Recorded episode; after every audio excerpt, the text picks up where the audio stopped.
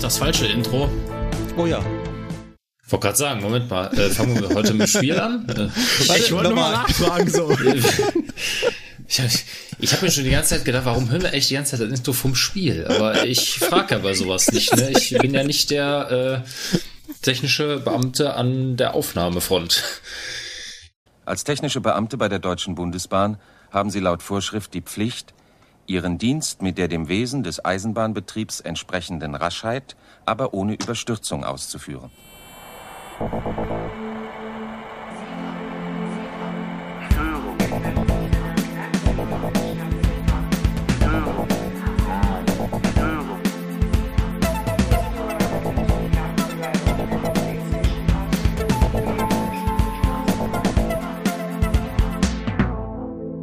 Herzlich willkommen beim Zugfunk-Podcast. Die Eisenbahn aus Sicht der Lokführer.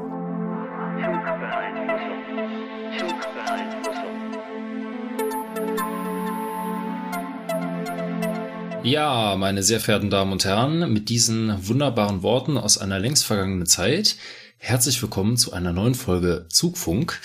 Mit dabei natürlich der Markus. Hallo Leute. Und der Sebastian. Guten Tag.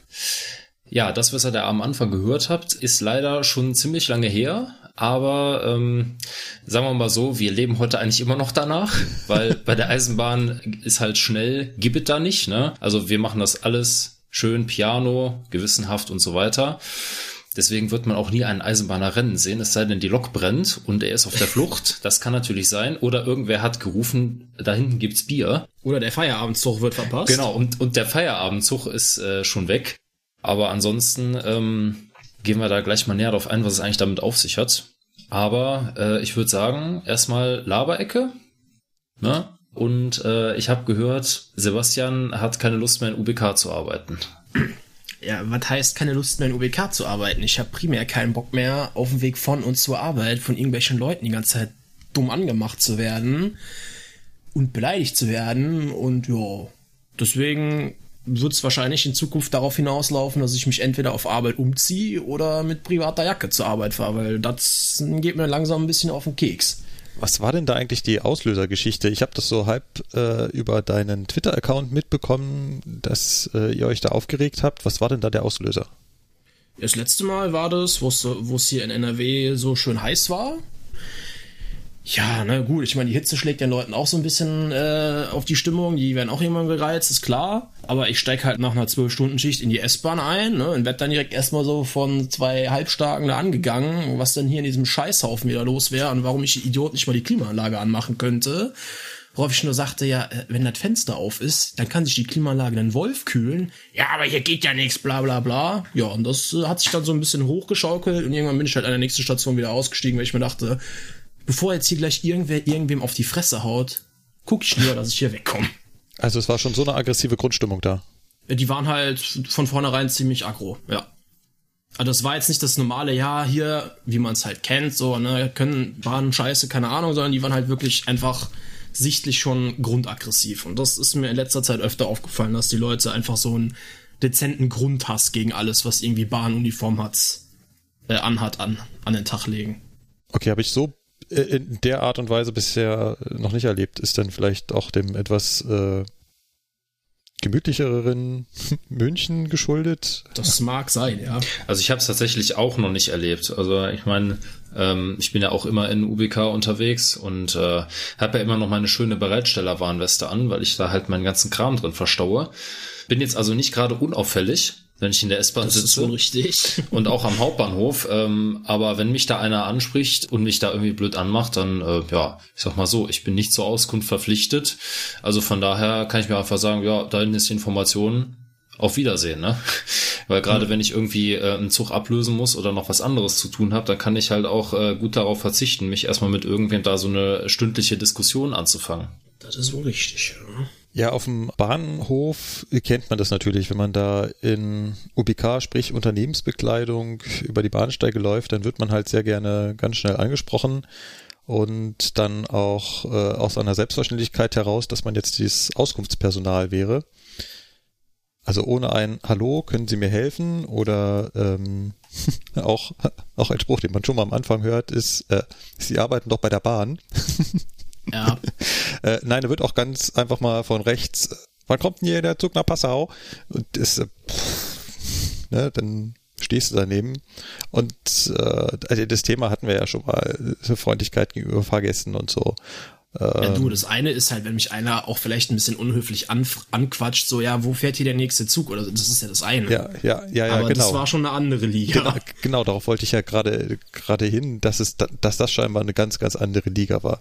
Also ich habe es auch schon mal erlebt im, im in so einer Stresssituation, dass man mal einen Fahrgast dabei hat, der ja lauter wird. Choleriker. Die brauchen das dann. Die schreien dich halt an und äh, Ja, ich kenne das. und ich kenn das. äh, ich- ich- aber damit, also wenn du schon sagst, halbstarke und, und mit einer aggressiven Grundstimmung, dann hatte das wahrscheinlich auch gar nicht so viel zu tun, dass du jetzt, äh, also du warst einfach nur in dem Moment ein Ventil für ihre Aggressivität, die es eigentlich hätten äh, irgendwo anders rauslassen sollen, aber nicht gegenüber einem Menschen. Das kann gut sein, ja. Da, da warst du dann das nächstgelegene Opfer. Wärst du es nicht gewesen, wäre es eventuell irgendjemand anders gewesen. Ja. ja. Man müsste vielleicht noch dazu sagen, wir haben ja im Prinzip die Wahl mittlerweile. Das kommt noch dazu, Ja, richtig. Der geneigte Hörer könnte jetzt ja meinen, wie äh, könnt ihr euch das etwa aussuchen, ob ihr in Unternehmensbekleidung kommt oder nicht. Ich meine, Tatsächlich, ja. der äh, McDonalds-Verkäufer kann ja auch nicht sagen, nö, heute gehe ich mal in Bermuda-Shorts. Die sind, glaube ich, dazu verpflichtet, äh, auch nach einem McDonalds-Verkäufer auszusehen. Und bei uns ist das halt mittlerweile nicht mehr so. Richtig, da gab's ja, ich meine, auch irgendwie ein Urteil vom Verwaltungsgericht irgendwo. Da hatte, glaube ich, ein äh, Polizist geklagt. Da ging's halt drum, ja, wenn man Dienstkleidung tragen muss, dann äh, hat man ja Anspruch darauf, dass man sich auch umziehen kann und dass man dafür also Zeit kriegt und so weiter und so fort, wenn der Arbeitgeber das zwingend vorschreibt. Ja. ja, und daraufhin hat die Bahn dann halt gesagt, ja gut, wenn wir das jetzt dann bezahlen müssten, weil es zwingend ist, dann heben wir diesen Zwang jetzt auf. Wir, also ihr müsst nicht mehr, ihr könnt. Ja, und damit war das Thema dann quasi für zumindest für den Lokführer mal äh, gegessen. Genau. Jetzt ähm, gibt es diesen schönen Begriff des UBK-Berechtigten. Ja. Das heißt, wir sind berechtigt, Unternehmensbekleidung zu tragen, müssen es aber nicht mehr. Aber können sie natürlich weiterhin bestellen und es wird auch gerne gesehen, wenn man es tut.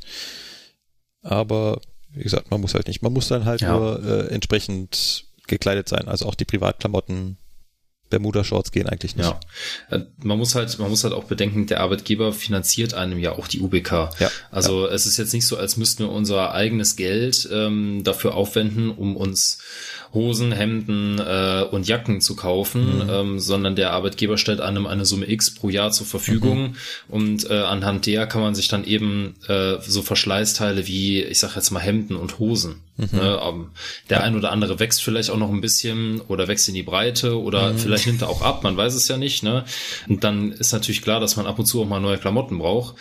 Und äh, gerade wenn du halt viel in UBK rumläufst, dann verschleißen, dann verschleißt man ganz normal einfach im Jahr auch mal zwei, drei Hemden. Ja, auf jeden dann muss Fall. man die halt Also, neu haben. ja. Und deswegen, also das bezahlt die Bahn einem dann schon. Es geht nur rein um diese Umkleidezeit. Mhm. Ich weiß jetzt auch gar nicht, wie viel man da theoretisch für bekommen würde an Zeiten, aber das muss wohl, naja, bei Lokführern im Fernverkehr ist das wohl eine Summe, die sich dann ergibt. Ne? Man muss das ja dann für jeden Lokführer hochrechnen, dass die Bahn dann gesagt hat, ja, also wir legen jetzt dann doch nicht so viel Wert darauf, dass äh, unsere Lokführer zwingend in UBK kommen, weil die halt auch genau wissen, dass 90 Prozent der Lokführer trotzdem in der UBK erscheinen. Ja. ja und dann äh, hat die Bahn halt gesagt, ja gut, dann gibt's halt keine Zeit mehr dafür. Ihr dürft das tragen, äh, ihr müsst es aber nicht, sucht's euch aus. Aber mit der Einschränkung, ne, wir haben ja nicht nur äh, so Vorschriften und so weiter, sondern es gibt auch noch, also von der Bahn, sondern es gibt auch noch Vorschriften von der Eisenbahnunfallkasse zum Thema, äh, was habe ich für Kleidung im Arbeits, also im Arbeitsumfeld zu tragen, im Sinne von im Gleisbereich und so weiter. Also ich kann jetzt nicht auf meine Lok steigen in der kurzen Hose. Da sagt halt die Vorschrift für Unfallverhütung ganz klar, du, mein lieber Freund, trägst schön eine lange Hose und mindestens mal festes Schuhwerk. Ich als Werksmitarbeiter oder Werkslokführer muss sogar Sicherheitsschuhe Klasse S3 tragen, also mit Oh, Stahlkappe. Stahlkappe, ne? Ja, Also das ist dann, ne, das ist dann wieder UVV, da kann sich halt keiner drüber hinwegsetzen und sagen, ja, warum? Ich muss doch keine UBK anziehen. Ja, das zählt nicht zu UBK. Ne? Ja. Wenn du in Privatklamotten kommst und meinetwegen auch in deinen Privatschuhen, müssen die halt gewisse Kriterien erfüllen. Also du kannst da jetzt ja nicht in, ich sag mal, äh, weiß ich nicht, in Birkenstock-Sandalen und kurzer Hose antanzen, das geht nicht. Wäre zwar schön, aber entfällt wegen ist nicht. So ist es. Ja, also ich hoffe, dass es nur ein Einzelfall war und sich das nicht so nicht so fortsetzt. Aber du hast ja gesagt, ja, du hast das schon öfter äh, erlebt. Ja. Sowas in der Art. Ja. ja, da muss man eventuell dann Konsequenzen ziehen. Äh, es gibt mehrere Kollegen, die äh, laufen dann wirklich schon voll eingekleidet von einer äh, Firma, die einen Vogel als äh, Logo hat und auch, glaube ich, so heißt. Wo ich dann mal denke, äh, ja haben die den, den, den Werksverkauf geplündert. Sieht dann immer sehr lustig aus, hat immer wer was, als ob der, der, der Klempner oder der Schreiner auf die Lok aufsteigt. Aber die sind wohl ganz praktisch. Ja. Und vor allem die Klamotten sind gut. Also ich habe von Engelbert die Klamotten sind gut. Ich habe von besagter Firma äh, von besagter ja, wir Firma da so einen kleinen Einspieler reinmachen. Dieser Podcast wird unterstützt durch Produktplatzierungen. Die nachfolgende Sendung wird unterstützt durch Produktplatzierung, richtig. Nein, also äh, ich habe von besagter Personen ab 18 Jahren gedacht. so, weiter jetzt. So, weiter. Ähm, ja, ich habe von besagter äh, Firma äh, so, eine, so eine Warnjacke, so eine orangene, also für den Winter und die ist schon, also die Klamotten, die sind wirklich gut. Das sieht zwar, wie du schon sagst, aus wie der Klempner, aber die Klamotten sind ihr Geld tatsächlich sehr wert. Also die, sind, die ist schon gut. Ja, gut. Äh, habt ihr noch was zum Thema UBK, was ihr noch loswerden wollt? Weil wir sind jetzt gerade schon mal beim Thema. Vielleicht hat der ein oder andere ja jetzt noch einen Gedanken, den er gerne einbringen äh, möchte. Nee, aktuell nicht. Ich, ich warte auf unsere äh, Hogwarts-Uniformen, aber ansonsten. ja. Da bin ich ja auch mal gespannt, ne, wie sich das dann bei den Lokführern äußern wird, weil bisher siehst du ja öfter mal so Gastro- und äh, ZUB-Mitarbeiter. Ja, stimmt, das ist äh, richtig. Das sieht gar nicht so scheiße aus muss ja. ich sagen. Also ich bin da gar nicht so abgeneigt.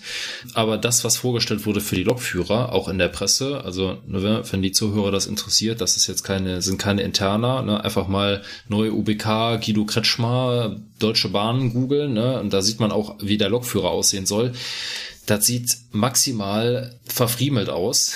Bin ich kein Fan von. Ja, also, wir hatten das schon mal, äh, da hat ja der Sebastian sich schon zu geäußert, dass das eher nach Hogwarts Schuluniform aussieht als äh, ja. äh, nach Unternehmensbekleidung für die Bahn. Ja, beziehungsweise ja. Es sieht, es sieht, wie Luca schon sagt, es sieht an sich nicht schlecht aus. Das Problem, was ich sehe, weiße Hemden, helle Klamotten. Ich habe mir gestern in der Bereitschaft erst ein Hemd mit Pufferfett eingesaut. Sieht halt dann ziemlich schnell ziemlich versifft aus. Ja, ja. Auf jeden Fall, äh, ja, ja, da habe ich äh, neulich auch erst wieder Teilnehmer gehabt, wo es darum, ja genau, jetzt mache ich gerade Wagentechnik äh, mit den Teilnehmern und dann war dann so die Frage Flachstellen. Ja, äh, Markus, du hast doch gesagt, der, der Zugbegleiter ist für seine, also der Zugchef ist für seine Wagen verantwortlich. Warum soll ich dann da als Lokführer runterklettern? Ich gesagt, ja, ja. Du als Lokführer hast aber auch eine Uniform an, die du einsauen kannst. Der Zugchef sitzt aber mit seinem Anzug da und möchte so auch vor den Fahrgästen wieder auftreten. Der will die garantiert nicht einsauen. Der Zumal ist nicht der äh, Lokführer mittlerweile auch der technische Beamte am Zug und nicht mehr der ZF?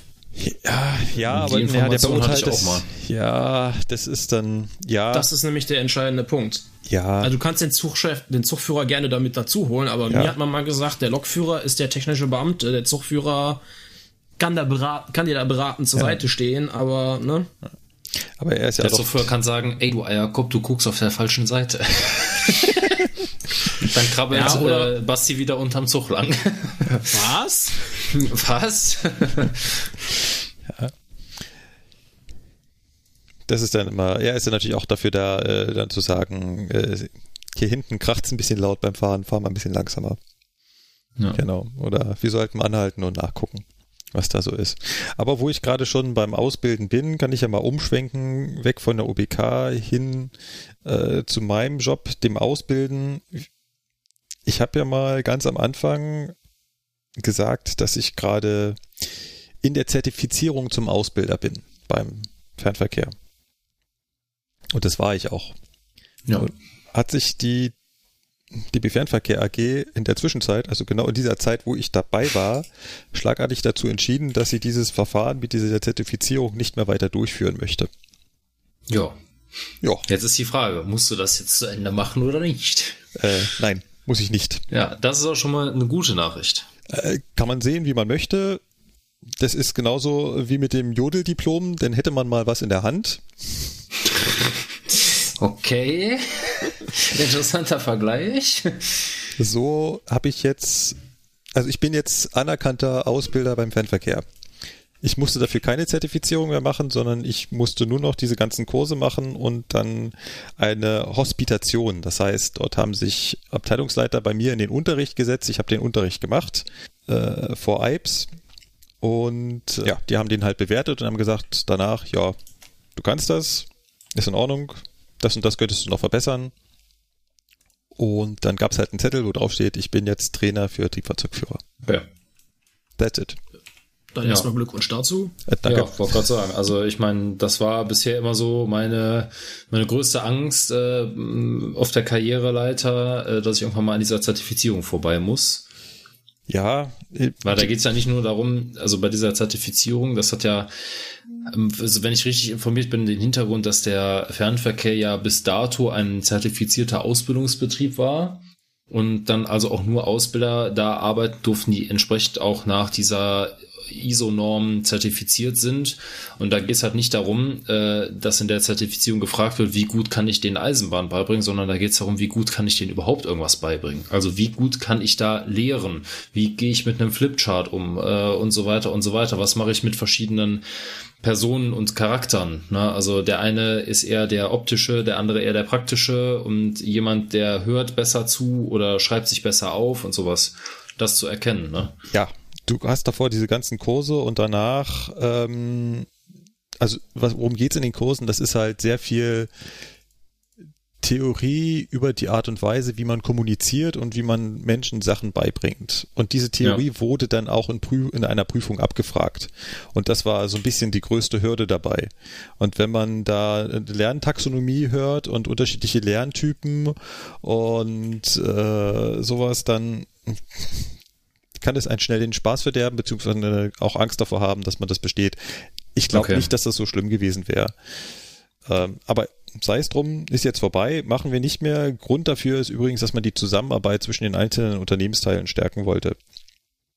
Ähm, ob da jetzt auch ein finanzieller Aspekt hintersteht, sei mal dahingestellt, ist sicherlich auch ein Faktor.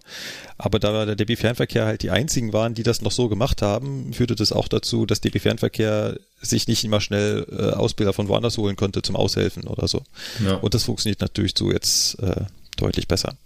Aber ja, Haben die anderen Geschäftsbereiche das denn auch mal gemacht? Weil du sagtest ja gerade, dass die, dass der Fernverkehr die einzigen sind, die das noch machen. äh, soweit ich, also weiß ich nicht. Äh, Sie haben es nicht, sie haben es nicht gemacht. Ob sie es irgendwann schon mal gemacht haben, weiß ich nicht. Ja, weil äh, ich wusste nämlich auch bisher nur, dass der Fernverkehr irgendwie da mal wieder so ein Alleinstellungsmerkmal hat, dass äh, man sagen kann, ja, hier, wir, wir haben hier zertifizierte Ausbilder. Ja, herzlichen Ja. Glückwunsch. Ähm, toll, Ja. ne? Bei Regio läuft die Ausbildung trotzdem genauso gut oder ja, schlecht. Also ja, natürlich. Äh, I see no difference. Ja. ja, Ja. Ja, ja, so kann man argumentieren. Man kann aber auch sagen, dass man damit halt ein gewisses Niveau zementiert. Wo man sagt, Ja. äh, und ja, nicht? Sicher, ja, natürlich. aber Irgendwo auf andererseits dem kann man Papier natürlich schon, ne? auf dem Papier, richtig. Ja, äh, ja, äh, Papier, Also- natürlich auf dem Papier. Äh, Das Abitur hast du auch nur auf dem Papier. Nee, Ja. hab ich nicht. Ja, aber ohne Spaß. Ne? Also wenn jetzt halt einer in der Zertifizierung mal für fünf Minuten aufgepasst hat ähm, und dann seine Zertifizierung hat, Ja. aber halt in der Ausbildung trotzdem die Vollgraupe ist, ja, und als Ausbilder überhaupt nichts taugt, ja, dann ist Ja. das halt trotzdem eine Pfeife. Ja, Auch wenn der das ist halt Ja. eine zertifizierte Pfeife, aber wow. Ne? Also ja, das Pfeife ist mit halt, Zettel. Ja, richtig. Also irgendwie, ne? Genau. Also ich bin jetzt auf keinen Fall mehr eine zertifizierte Pfeife, äh, denn ich wurde nicht mehr zertifiziert. Ähm, Ja, auch sonst wunderbar. keine Pfeife. danke. Ja, bin, Genau. Äh, kleine lustige Anekdote, als ich den Unterricht da gemacht habe bei den IPs, habe ich mich ja auch vorgestellt. Also hier, ich bin der Markus Metzdorf, bin so und so alt und so weiter. Und dann zum Schluss habt ihr vielleicht noch Fragen, was ihr über mich wissen wollt. Und was kam da als Frage?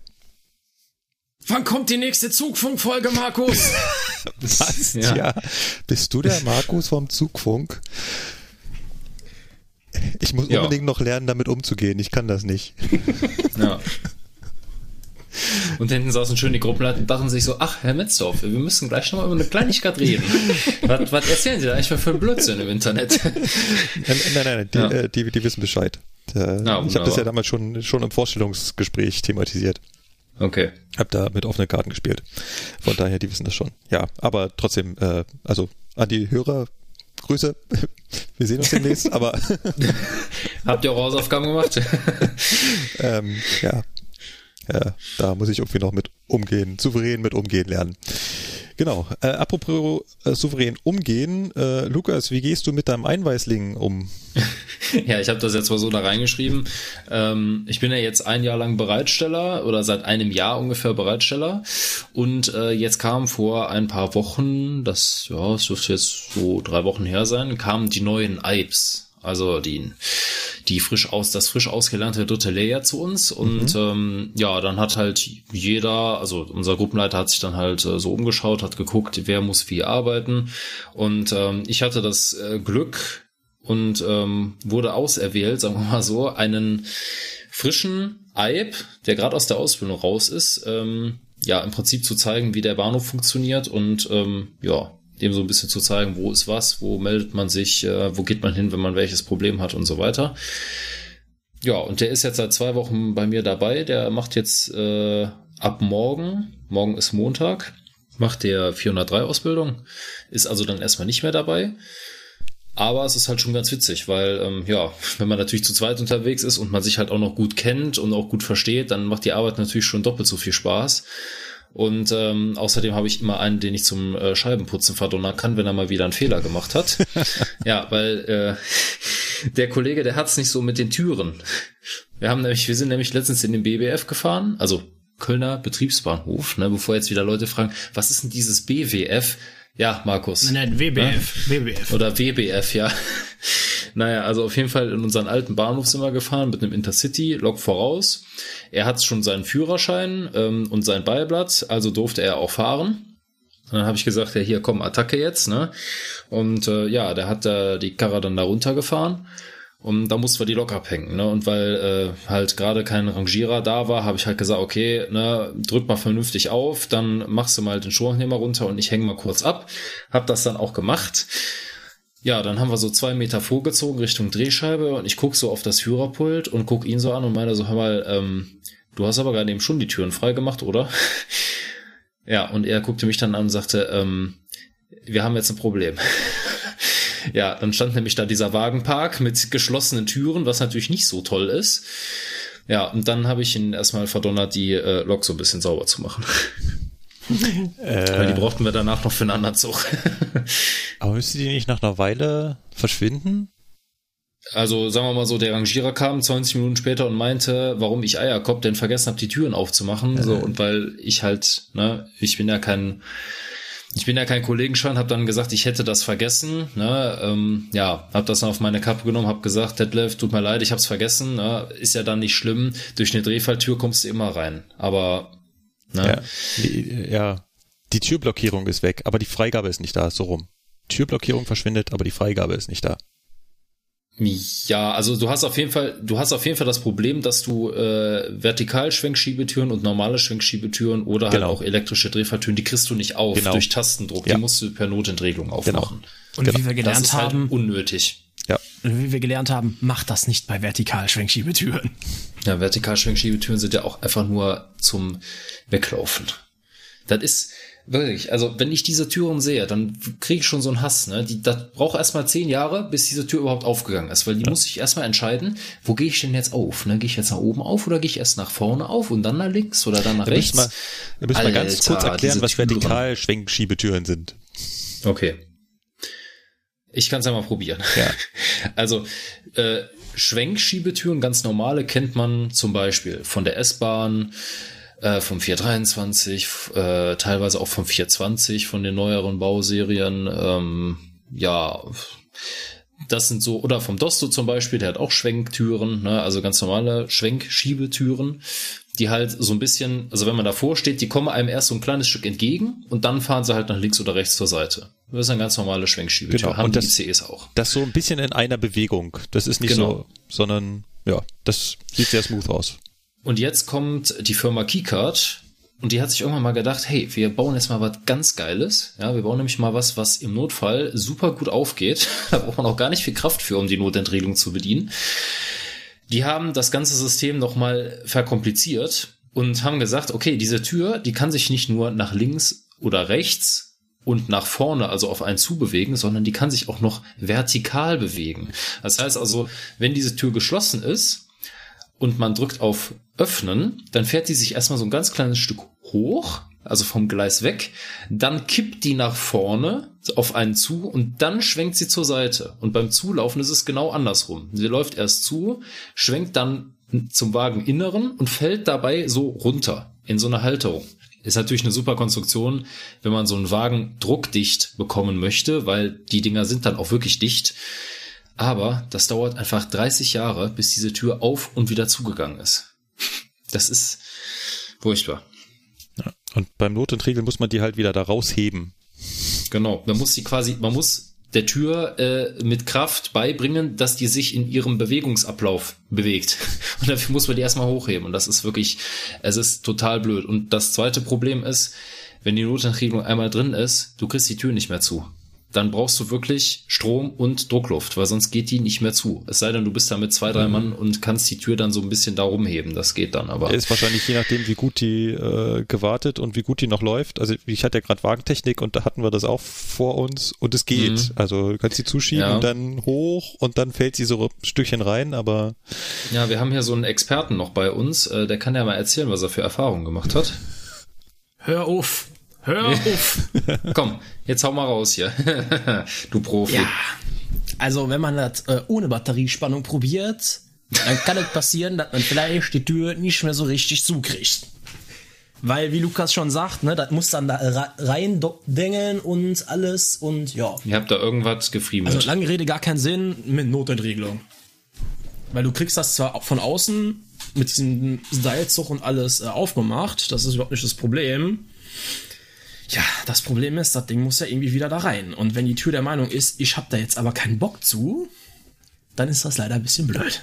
das ist bei den Schwenkschiebetüren aber manchmal auch nicht ganz so einfach. Also ich habe es auch versucht und nicht geschafft und dann hat der Kollege mit ein bisschen mehr, ne, Muckis und dann mit Schwung und dann Ja. aber die Schwenkschieber, wenn die, wenn du die offen hast, die, die haust du einfach mit Schmackes zu, dann ist der Scheiß direkt zu. ja, Sebastian, du scheinst mehr Schmackes als ich zu haben. Weiß ich nicht. Ich Hämpfling bin kläglich dran gescheitert. Aber nochmal ganz kurz zurück zu Lukas und seinem Eisenweißling.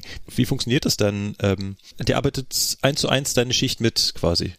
Genau, der kriegt meinen Dienstplan.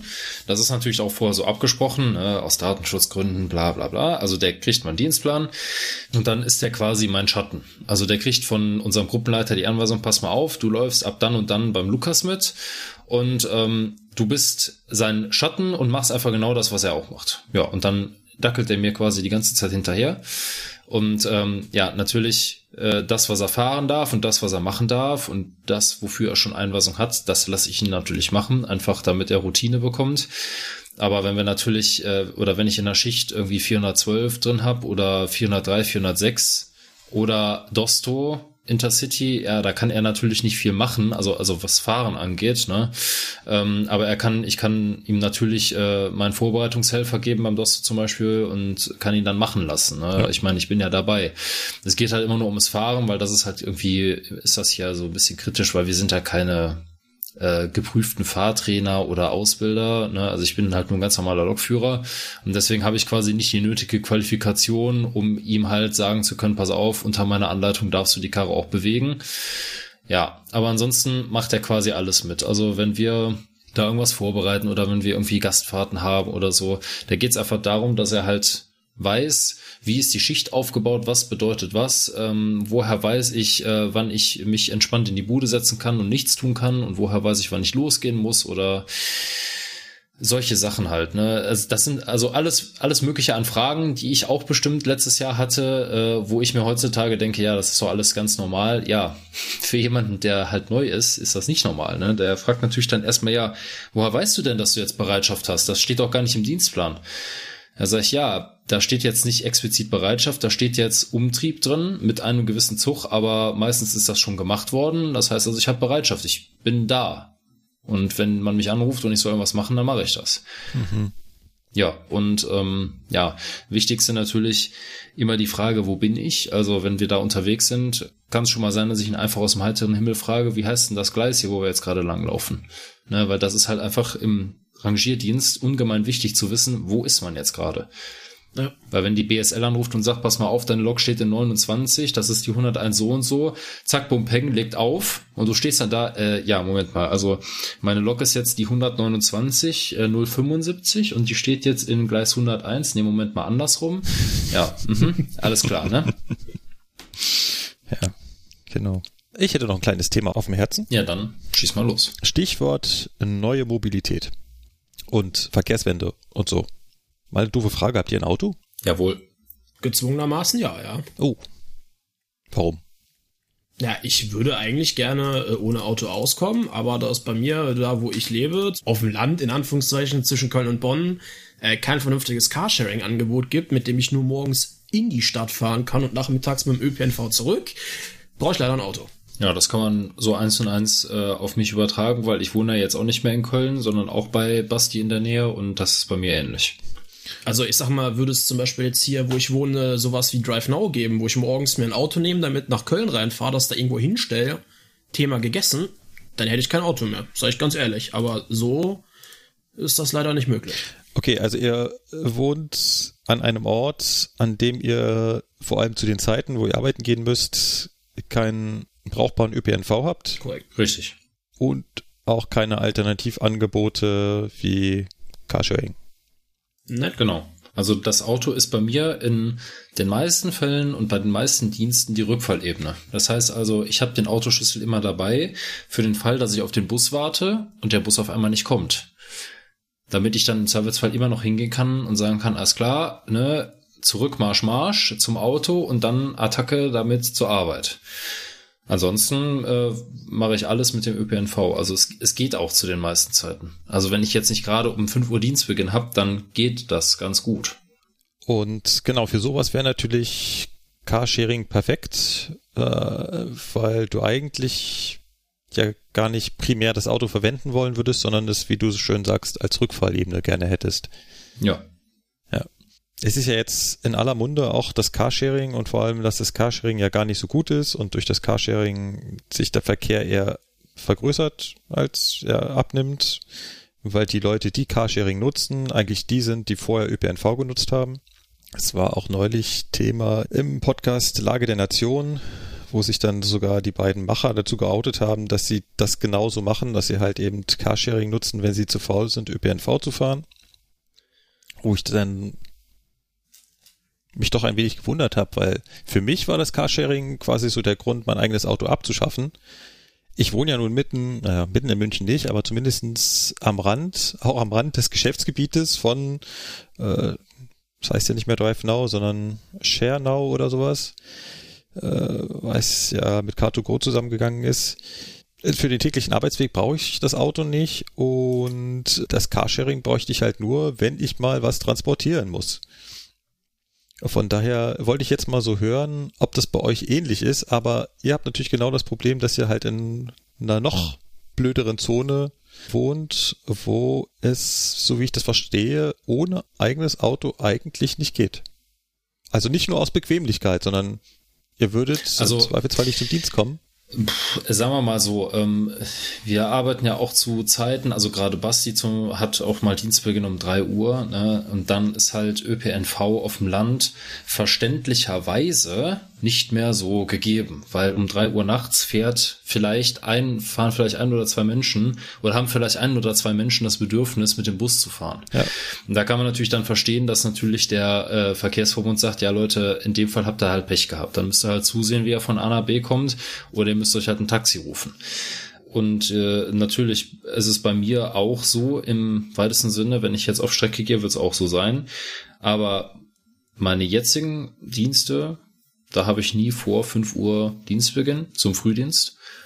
Und da kann ich den ÖPNV relativ leicht benutzen. Aber es gibt natürlich Tage, da hat man, weiß ich nicht, nach der Arbeit noch was vor oder will noch irgendwo hin oder so. Ja, und dann äh, sagt man sich natürlich, okay, ne, das liegt auf der Strecke. Äh, ich fahre heute mit dem Auto zur Arbeit, damit ich danach schnell wieder los kann. Klar, irgendwo ist natürlich immer der, der Fall der Bequemlichkeit spielt da auch eine Rolle. Ja. Wenn man jetzt, wenn man jetzt das Ganze durchziehen würde und sagen würde, pass auf, äh, ab heute kein Auto mehr, rein für die Arbeit würde es gehen. Es wäre machbar. Aber da muss man sich halt auch äh, darauf einlassen, dass halt, wenn der Bus ausfällt, dass man halt Pech hat. Ne? Und ähm, das kann ich einmal meinem Gruppenleiter erklären, das kann ich ihm auch bestimmt zweimal erklären, aber beim dritten Mal wird er mich dann fragen, Lukas, äh, jetzt musst du mal langsam was dann tun, weil wenn du immer zu spät kommst, das geht nicht. Ne? Weil wir sind halt, wir haben halt keinen Bürojob, wo man sagen kann, ach schade, ich bin heute eine halbe Stunde zu spät, macht ja nichts, meine Arbeit ist ja noch da. Ob ich die jetzt mache oder eine halbe Stunde später, ist nicht schlimm. Ja, wir fahren halt Eisenbahn, ne? Da gibt's einen Fahrplan und ähm, wir müssen die Züge ja nicht noch später bereitstellen, als sie ohnehin schon sind. Ja, äh, nochmal ganz kurz zu dem Carsharing. Äh, was ich auch nicht wusste, was ich ganz interessant fand, war, dass das nicht lukrativ ist. Hm.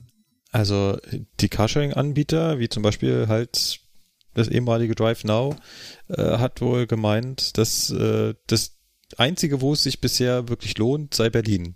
Okay. Alle anderen Städte, sei es auch die größeren, ist das eher unrentabel oder nahe, nahe an der Wirtschaftlichkeitsgrenze. Und das, obwohl es ja, wie zum Beispiel hier in München, wirklich nur auf die Kernzone begrenzt ist.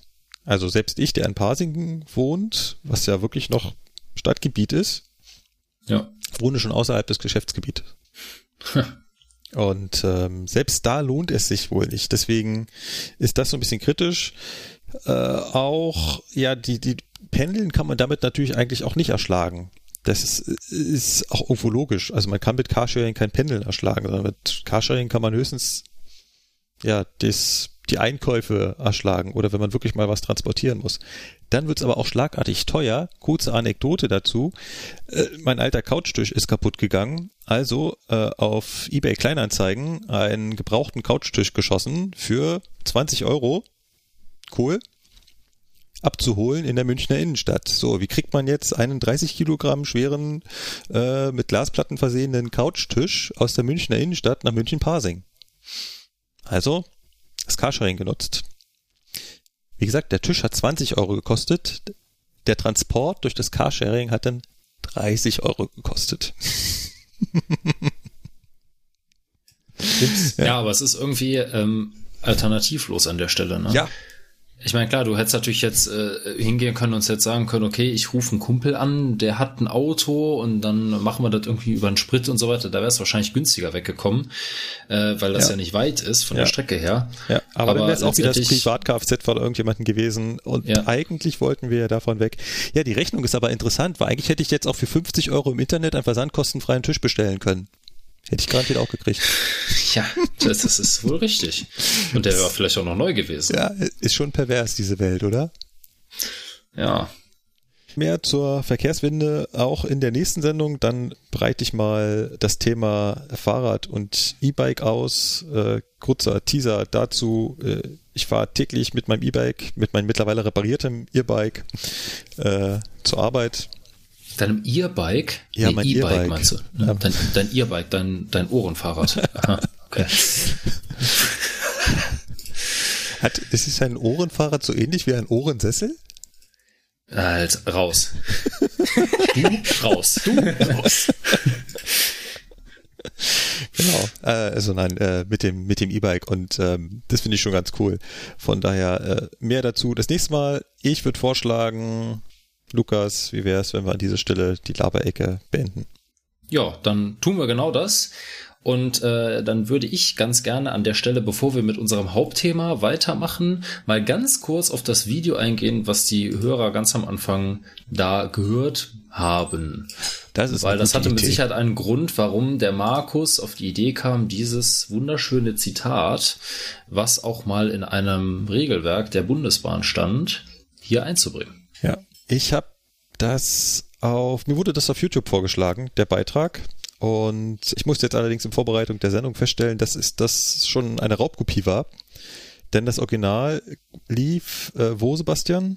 Ähm, das ist eine Folge von Eisenbahnromantik. Einer der ersten, glaube ich. Ich glaube Folge 25 und die sind ja mittlerweile bei, das lass mich nicht lügen, über 200 Folgen oder so.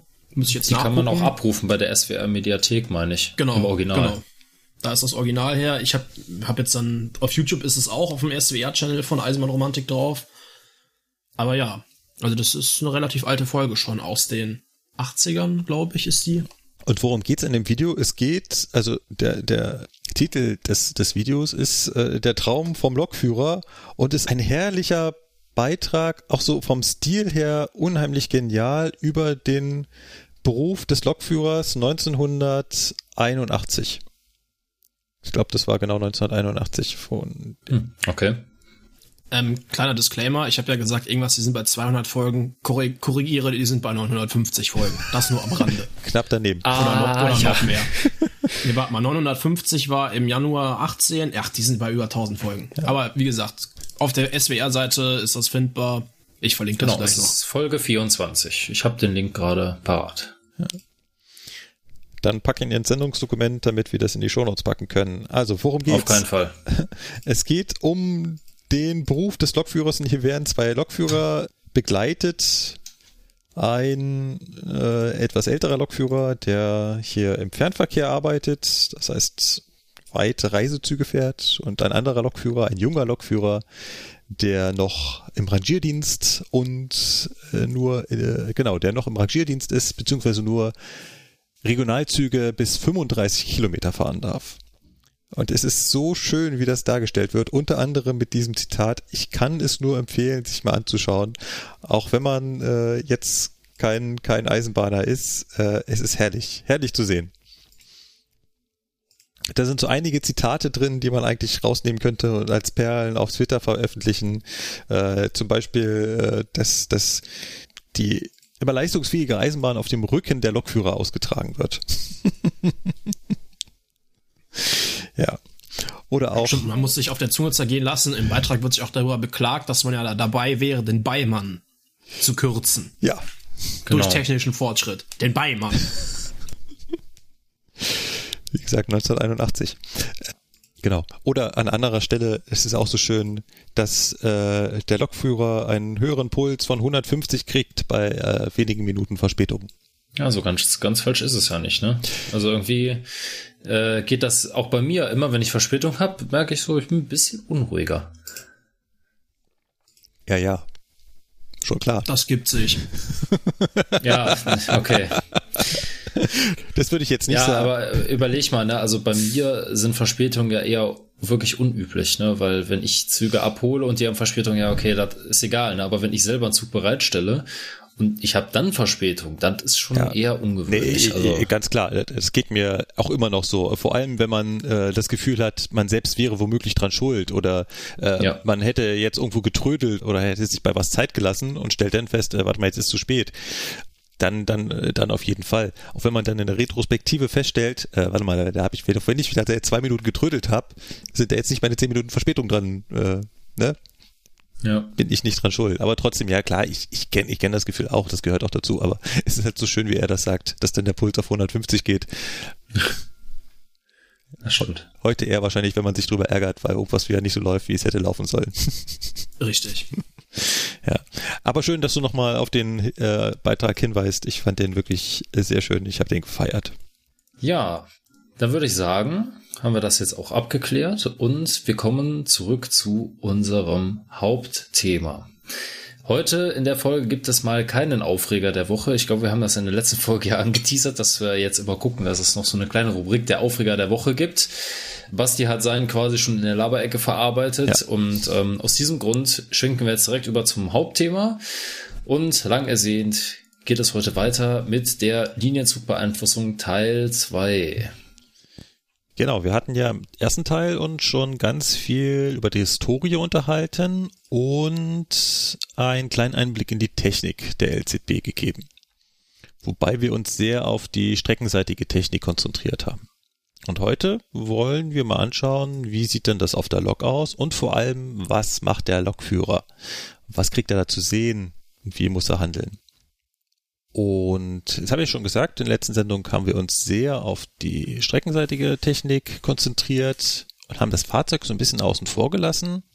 Was gehört denn beim Fahrzeug eigentlich alles so zur LZB-Ausrüstung? Also, was fällt mir da so ein? Da hätten wir mal so äh, vier Antennen unterm Fahrzeug. Stopp. Warum zum Teufel vier Antennen? Zwei pro Fahrtrichtung. Na, und äh, damit die sich auch so ein bisschen redundant gegenseitig überwachen können. Genau, es ist aber nicht unbedingt nur zwei pro Fahrtrichtung, weil zum Beispiel ein 423 hat acht Antennen.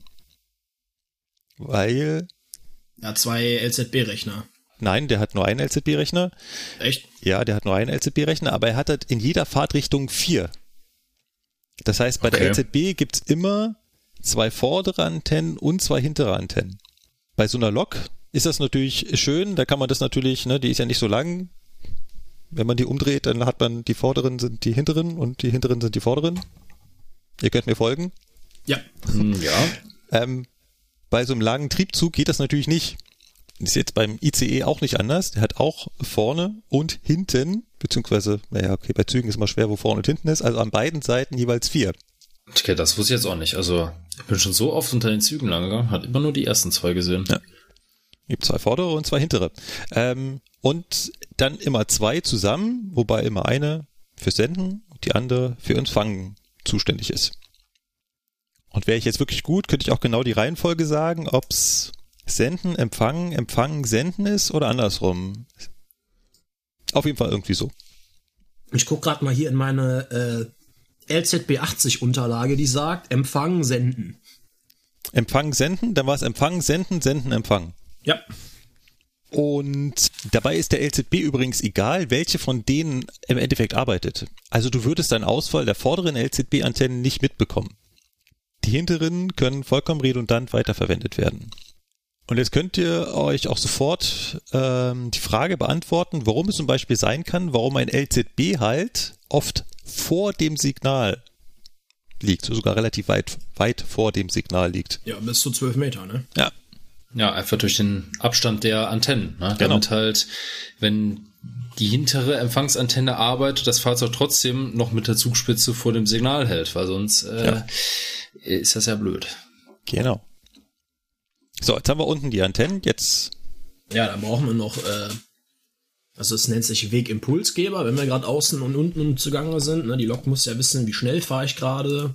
Und so Sachen, ne, die werden für die LZB gebraucht. Ja, und Gut, das nicht nur, lass mich da gleich einhaken, nicht nur wie schnell ich gerade fahre, sondern auch daraus ermittelt, ob ich beschleunige oder bremse. Und wo bin ich? Ja, klar. Ja, klar. Es geht natürlich richtig. auch um die genaue Positionsbestimmung. Kurzer Rückblick auf die vorige Folge. Wir haben ja schon darüber gesprochen, äh, dass die LZB diese beiden Schleifen nutzt, um sich zu orientieren. Das heißt, jedes Mal, wenn die Schleife wechselt, weiß sie, sie ist wieder 100 Meter weitergefahren. Aber innerhalb dieser 100 Meter muss sie sich ja auch orientieren können. Und das macht sie natürlich über diesen Wegimpulsgeber, sprich diesen kleinen Tacho an einem Radsatz, der misst, wie schnell dreht sich das Rad, dementsprechend wie schnell bewegt sich das Fahrzeug und daraus, welchen Weg habe ich zurückgelegt.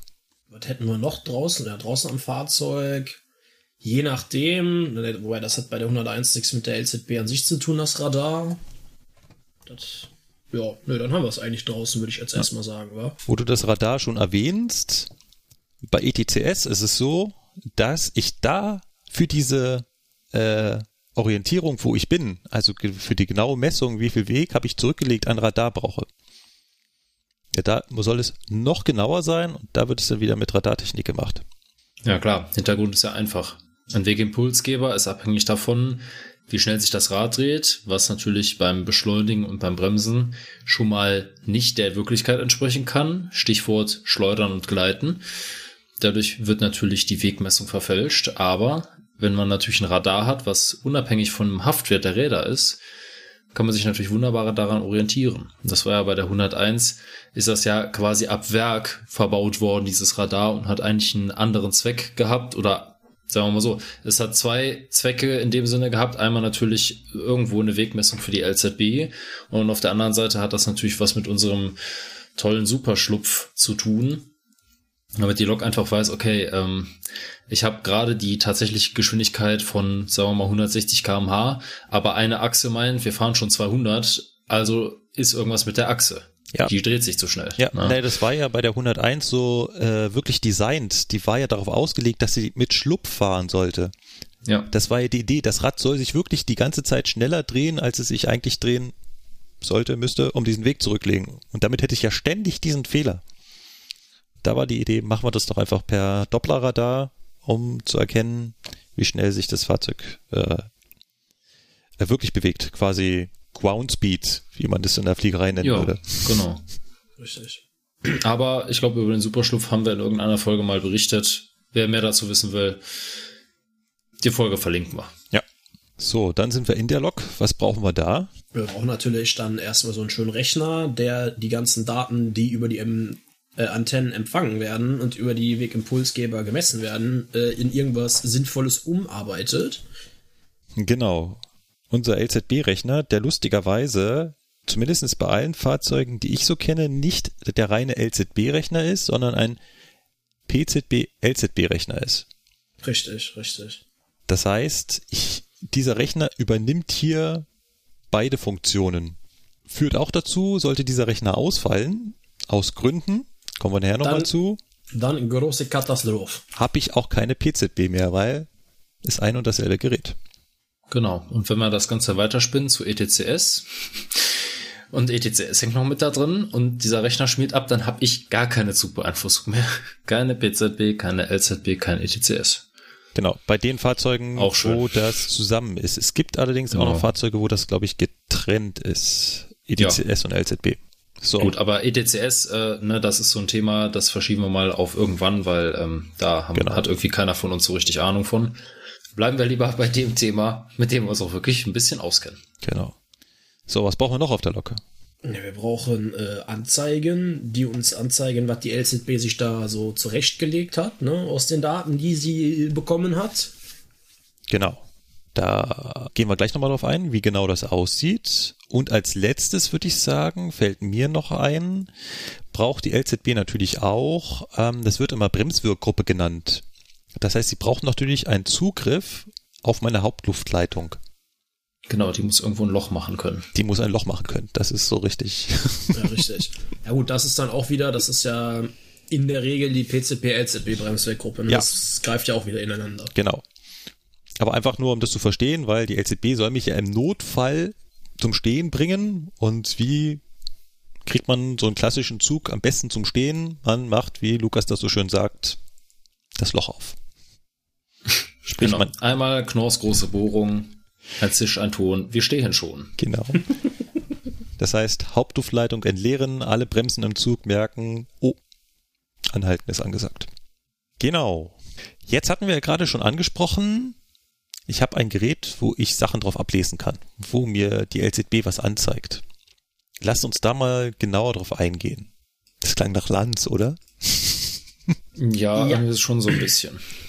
Ja, also wir haben ja jetzt herausgefunden, unsere LZB empfängt und sendet Daten vom und zum Fahrzeug. Und weil ich als Lokführer, als derjenige, der diesen Zug irgendwie beschleunigen und bremsen und fahren soll, ja auch mal wissen muss, was macht diese LZB eigentlich die ganze Zeit, ähm, gibt es da ein schönes Bauteil, was genau in der Mitte vom Führerraum ist, auf meinem Pult. Und das nennt sich modulare Führerraumanzeige oder modulares Führerraumdisplay. Das sind einfach zwei verschiedene Versionen. Das eine ist halt ein ganz klassischer Tacho mit einer ganz klassischen Zugkraftanzeige, wo sich halt Zeiger richtig bewegen, ne, mechanische Zeiger. Und unten drunter ist ein Block, ein etwas größerer Block mit, weiß ich jetzt gar nicht, sagen wir mal ungefähr 20 Leuchtmeldern, können auch mehr sein, ich habe es jetzt nicht gezählt.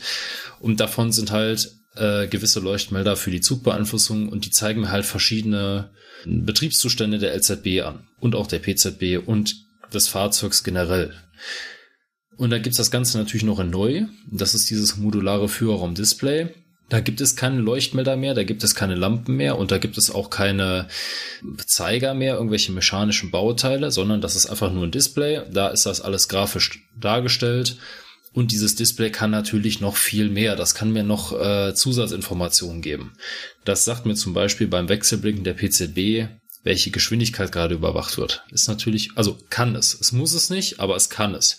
Also ich kenne das zum Beispiel von der 146.5, die zeigt einem in ihrem MFD immer schön an, du hast Wechselblinken mit 500 Hertz, eine V Zoll von 25 kmh wird jetzt überwacht. So. Und da können natürlich auch jede Menge Informationen von den Betriebszuständen der LZB angezeigt werden. Und das ist unser, unsere Schnittstelle zwischen uns als Lokführern und der LZB. Dieses Display, das ist das, oder beziehungsweise diese Anzeige mit den Leuchtmeldern. Das ist das Wichtigste, was wir haben. Genau. Jetzt lass uns mal tief rein. Was kann das Ding anzeigen? Was kann es mir sagen? Oh wei, das willst du jetzt wirklich hören? Ja. Also da gibt's auf, auf jeden Fall erstmal die drei wichtigen Größen, die mir die LZB sendet, die sie mir ja, sagt. Das ist richtig. Wir gehen jetzt einfach mal Schritt für Schritt eine Anzeige nach der anderen durch und versuchen so vollständig wie möglich zu erklären, was macht diese Anzeige. Also für mich als Lokführer ist ja wichtig, erstmal zu wissen, was, äh, was hat die LZB für eine größte zulässige Geschwindigkeit von der Strecke empfangen. Also, meine Pausol. Da zeigt sie mir an, welche Geschwindigkeit ich jetzt gerade fahren darf. Also welche maximale Geschwindigkeit. Zum Beispiel auf der Schnellfahrstrecke Köln-Rhein-Main. Wenn da die Bahn frei ist, ist die Vorsoll bei 300. Das heißt also, die LZB hat von der Strecke empfangen, du darfst auf diesem Streckabschnitt 300 kmh fahren. Genau. Das ist ja schon mal die erste Information. Das ist natürlich schön zu wissen. Genau. Ich darf jetzt 300 kmh fahren. Also das ist wirklich die in diesem Augenblick zugelassene Geschwindigkeit. Wird klassischerweise im Tacho selbst angezeigt. Also genau. So einem kleinen ja. Zeiger, also der Zeiger für die Geschwindigkeit ist, ne? Kennt man von einem normalen Tacho und außen gibt's dann äh, so einen kleinen, so ein kleines Dreieck, was dann anzeigt, was die aktuelle äh, Sollgeschwindigkeit der LZB ist. Ist manchmal so ein bisschen verwirrend und je nach Bauart auch noch unterschiedlich, weil es gibt auch noch ein anderes Dreieck, was da hin und her läuft. Mhm. Das von meiner. Die AFB. Bei älteren Fahrzeugen teilen die sich das eine Dreieck auch. Ist auch sehr geil. Und bei neueren Fahrzeugen ist das eine innen und das andere außen. Genau. Ja, aber das wird mir halt direkt im Tacho angezeigt. Und das war, wenn ihr euch nochmal zurückerinnert in die Alge-Folge, das sind im Prinzip diese Kurven, die da ablaufen, ne? Also da sind ja in der LZB sind ja diese Bremskurven hinterlegt und die würden auch da ablaufen. Das heißt, wenn so eine Bremskurve beginnt, dann würde dieser Zeiger halt loslaufen und kontinuierlich runterlaufen. Das ist also ganz anders als bei der PZB, wo ich diese Kurven nicht sehe. Da sehe ich nur, jetzt startet eine. Wo sie dann aber ist, weiß ich nicht. Ich weiß nur, wenn ich drüber war, weil dann stehe ich schlagartig. Bei der LZB ist das anders. Da sehe ich diese Bremskurven. Das heißt, die LZB sagt mir zu jedem Zeitpunkt genau, das ist jetzt diese Geschwindigkeit, die darfst du nicht überschreiten. Exakt. Genau. Und jetzt wäre natürlich noch schön zu wissen, also wir wissen jetzt, wir stellen uns jetzt mal ganz doof, ja, wir sind jetzt Lokführer und wir wissen jetzt, wir dürfen 300 fahren. Super, ne? Ist natürlich total genial. Und jetzt kommt auf einmal eine Stelle, da dürfen wir nur 200 fahren. Das wäre natürlich total doof, wenn wir jetzt mit 300 kmh auf diese Stelle zuballern würden und auf einmal springt die V-Soll auf 200 kmh zurück. Wäre natürlich schlecht. Ne? Oder die Bremskurve beginnt einfach aus dem Nichts und keiner weiß warum. Also wäre es auch noch interessant zu wissen, was ist denn vor mir auf der Strecke eigentlich so los? Und jetzt muss man überlegen, die LZB ist ja jetzt kein, ähm, ist ja jetzt nicht wie WhatsApp, die dir einfach schreibt, pass mal auf, vor dir ist ein Zug, vor dir ist ein Halt, in 10 Kilometern musst, darfst du nur äh, 5 kmh fahren oder so. Ja, Blödsinn. Also muss man sich halt überlegen, wie kann die LZB mit ihrer Grundkonstruktion, mit dieser Telegrammfunktion, wie kann die mir jetzt erzählen, was ist denn da vorne los? Und da haben die ein System entwickelt, das einfach sagt, okay, wir definieren einen Geschwindigkeitswechsel als sogenanntes Ziel. Und ein Geschwindigkeitswechsel kann sein ein Wechsel von 300 auf 200 kmh, kann aber auch ein Wechsel von 300 auf 0 kmh sein. Ja, was mache ich, wenn ich 0 kmh fahre? Genau, ich stehe ne, oder ich halte. Also wird durch 0 kmh ein Halt angezeigt, ein haltzeigendes Signal oder ein ja, ein, ein Blockabschnitt, der besetzt ist, wovor ich anhalten muss. Das heißt also, dieser nächste Geschwindigkeitswechsel, der irgendwo vor mir ist, wird mir grafisch angezeigt mit einer sogenannten Zielentfernung. Und diese Zielentfernung kann zwischen 7000 Metern und 32 Kilometern liegen soll aber eigentlich irgendwo zwischen 7000 Metern und 13 Kilometer liegen, aber es kommt echt häufiger vor, man fährt auf der Strecke Köln-Rhein-Main und man hat wirklich 32 Kilometer, kann man anhand der SLB sehen, da ist nichts. Ich kann da wirklich 32 Kilometer 300 fahren. Basti, du fährst ja oft LZB. Erzähl mal, ist das richtig so? Hattest du das schon mal? Ich glaube, dass die LZB mir tatsächlich mal in, oben in Zielentfernung 32.000 Meter angezeigt hat, hatte ich jetzt einmal. Also das, das kann, sie zeigt es manchmal an, aber frag mich jetzt nicht, welche Kriterien da erfüllt sein müssen, ne? Aber das Maximale, was sie dir auf jeden Fall auf Köln-Rhein-Main anzeigt, sind 13.000 Meter. Ja. Und der geneigte Lokführer weiß ja dann, wenn ich äh, grünes Signal an einem grünen Hauptsignal vorbeifahre, dann sind die nächsten 34 Kilometer freie Bahn. Aber so lange ist nämlich ein Blockabschnitt auf der, Ste auf der Strecke da. Aber gut. Ne? Wie gesagt, die 32.000 habe ich ein einziges Mal gesehen bis jetzt. Ja. Also diese sogenannte Zielentfernung, also die Meter, die einem da angezeigt werden, die sind geschwindigkeitsabhängig. Auf der Schnellfahrstrecke Köln-Rhein-Main ist es einfach so, dass man da gesagt hat, wir fahren hier 300 kmh. Es ist übrigens nicht nur auf der Strecke, es ist auch auf anderen Strecken so, bei denen man 300 fahren kann. 300 kmh erfordert eine so lange Voraussicht, um vernünftig fahren zu können, also um sich darauf vorzubereiten können, dass dann ein Halt kommt und so weiter, um halt wirtschaftlich und komfortabel fahren zu können, erfordert diese hohe Geschwindigkeit einfach eine Vorausschau auf bis zu 13 Kilometer. Nur dann macht das Sinn. Ja, das ist Geschwindigkeits- und lustigerweise Bremshundertstel ähm, äh, abhängig. Und wenn die Geschwindigkeit, also die Vmax äh, geringer ist, die das Fahrzeug kann, dann ist ähm, die Vorausschau auch noch entsprechend geringer. Also dann zum Beispiel bei der 101 dürften es dann maximal äh, 7000 Meter sein. Mhm, ja, so richtig. Das heißt, diese wirklich 13 Kilometer, die hat man eigentlich nur, wenn man mit dem 403, also ICE 3 auf diesen äh, Hochgeschwindigkeitsstrecken wie KRM, also Köln-Rhein-Main oder NIM, also hier Ingolstadt, Nürnberg fährt. Ja. Und dann kann man sich auch sicher sein, dass in den 13 Kilometern, da kommt nichts. Also in dieser angezeigten Zielentfernung, die ändert sich nicht plötzlich wieder. Das ist wirklich mein nächster freier also bis dahin ist die Strecke halt frei. Genau. Und wir haben ja jetzt schon gesagt, im Regelbetrieb, also in, no, im Normalbetrieb, ähm, ich komme jetzt nochmal darauf zurück, diese 32 Kilometer Vorausschau, das ist eigentlich nicht normal. Das soll eigentlich gar nicht so sein. Deswegen, wir gehen mal von dem Fall aus, der üblich ist. Das sind auf der Schnellfahrstrecke Köln-Rhein-Main bei 300 kmh 13 Kilometer Vorausschau. Und jetzt würde man natürlich denken, okay, ich habe jetzt 13 Kilometer Vorausschau, da muss ja in 13 Kilometern irgendwas sein. Es kann sein, dass man wirklich über 100 Kilometer Strecke diese 13 Kilometer Vorausschau einfach vor sich her schiebt. Da passiert einfach nichts. Nur das LZB-Fahrzeuggerät kann immer nur 13 Kilometer weit gucken. Mhm. Und wenn aber auf der ganzen Strecke wirklich gar nichts ist, dann zeigt einem die LZB immer 13 Kilometer Vorausschau an, so lange bis irgendwas kommt, bis ein Geschwindigkeitswechsel kommt oder ein Halt oder oder oder. Und ein Halt ist auch nichts anderes als ein Geschwindigkeitswechsel. Also die LZB reagiert nur auf Geschwindigkeitswechsel. Mehr macht sie nicht. Sie guckt ja. nur, wie schnell darf ich fahren. Ne? Und ein Halt zeigendes Signal ist halt einfach ein Geschwindigkeitswechsel auf 0 kmh. Das ist ein simples System. Genau.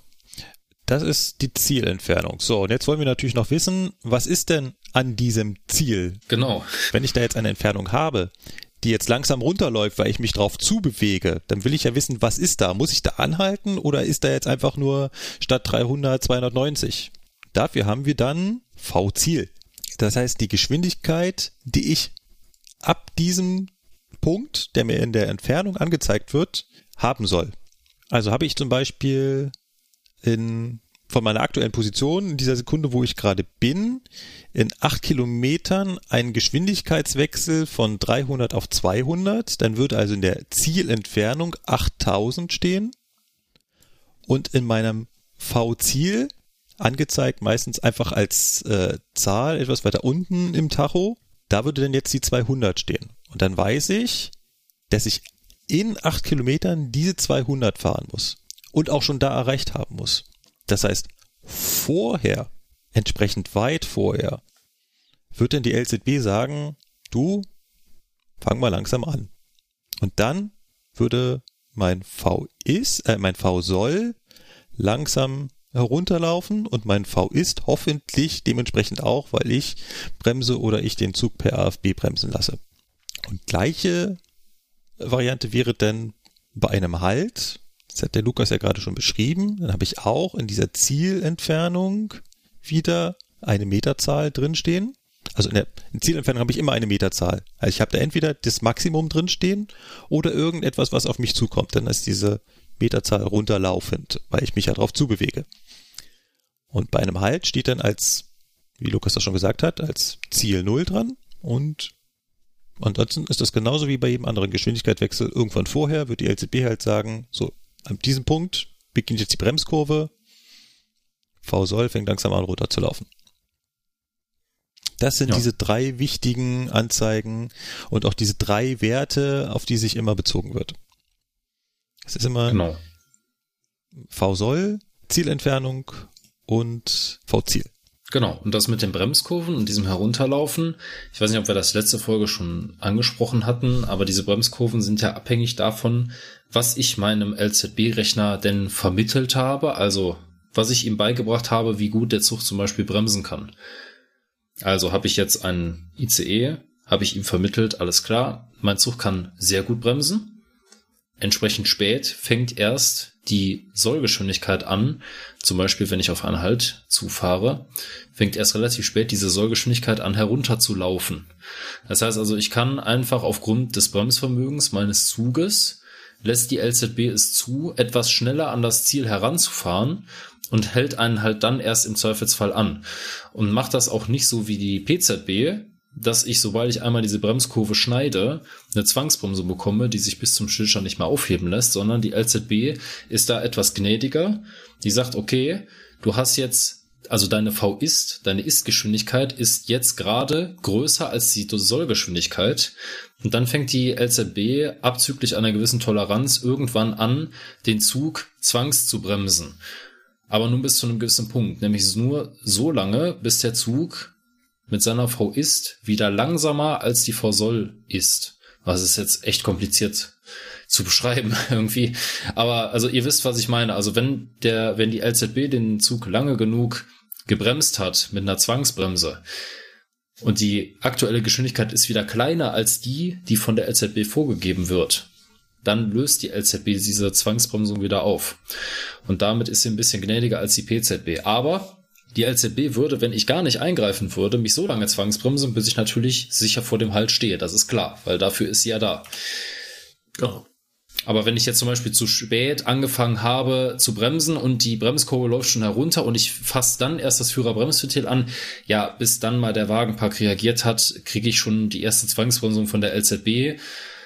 Ja, und die löst sich dann nach einer ganz kurzen Zeit wieder auf, weil dann hat die Geschwindigkeit so stark abgenommen. Da sagt dann die LZB wieder, so, jetzt ist gut, jetzt kannst du selber weitermachen, ne? du hast, bist ja jetzt aufgewacht, kannst jetzt weitermachen. Genau. Ich habe auch noch einen, gewisse, einen gewissen Bereich hinter der Bremskurve, in der mich die LZB noch gewähren lässt. Genau. Das heißt, auch wenn ich schneller bin als mein aktuell vorgegebenes V soll, kriege ich nicht automatisch sofort die Zwangsbremsung, so wie bei der PZB, sondern fängt die LZB erstmal an, sich lautstark zu beschweren. Sie tutet dann vor sich hin und sagt, mach mal was, mach mal was. Und erst wenn du dann immer noch nicht schnell genug bremst, dann kommt die Zwangsbremsung. Aber das ist auch sehr angenehm, weil man halt eben wirklich diesem Zeiger nachfahren kann. Ja. Und so wird einem das auch beigebracht in der Fahrausbildung, sich wirklich an den Zeiger auch ranzutrauen. Ich kenne das aus der eigenen Erfahrung, dass wenn man dann äh, selbst bremst, dass man da immer so einen voreilenden Gehorsam hat und immer viel zu früh bremst. Und dann sagt der Fahrausbilder auch immer, trau dich mal an die vorgegebene Bremskurve ran, weil die ist sicher für dich. Und du hast da immer noch diese Toleranz, dass selbst wenn du dann ein bisschen zu langsam bremst, dann sagt sie, beep, beep, beep, beep. Und dann kannst du immer noch nachkorrigieren. Ja. So. Und dann haben wir noch jede Menge Leuchtmelder. Genau, und die macht jetzt jemand anders. Ich habe jetzt genug erklärt. Das war schon teilweise ja. kompliziert genug, weil ähm, genau. man muss sich überlegen, ne, jetzt einem Hörer beizubringen, wie er sich das vorzustellen hat, ist einfach unheimlich schwierig. Also ihr ja. müsst euch das ich, vorstellen, ich in der Alp-Ausbildung ja. war es halt anders oder in der LZB-Ausbildung. Da hat man seine Vorschrift, da sind Bilder drin, der Ausbilder hat jede Menge Bilder und kann einem das schön zeigen, passt mal auf, das passiert, wenn das passiert, bla bla bla. Das müssen wir genau. gerade alles irgendwie versuchen, in Worte zu fassen. Das ist nicht so leicht. Beziehungsweise haben wir mittlerweile ja sogar Simulatoren, wo man es äh, vorführen kann. Richtig. Die Leuchtmelder. Ja. Wir haben, sage und schreibe, zehn Leuchtmelder, die nur für die LZB da sind. Die gehe ich jetzt nicht einzeln durch. Aber im Laufe der Folge, wir werden noch ein paar Dinge durchsprechen, was die LZB mit uns alles machen kann. Und da werden wir nochmal auf diese Leuchtmelder zurückkommen. Aber zwei ganz wichtige möchte ich ja gleich mal ansprechen. Und das ist das B und das Ü. Gibt also zwei blaue Leuchtmelder. Die sind überall vorhanden. B und Für Ü. Bahnübergang, ne? Ist ja klar. Das B leuchtet eigentlich immer.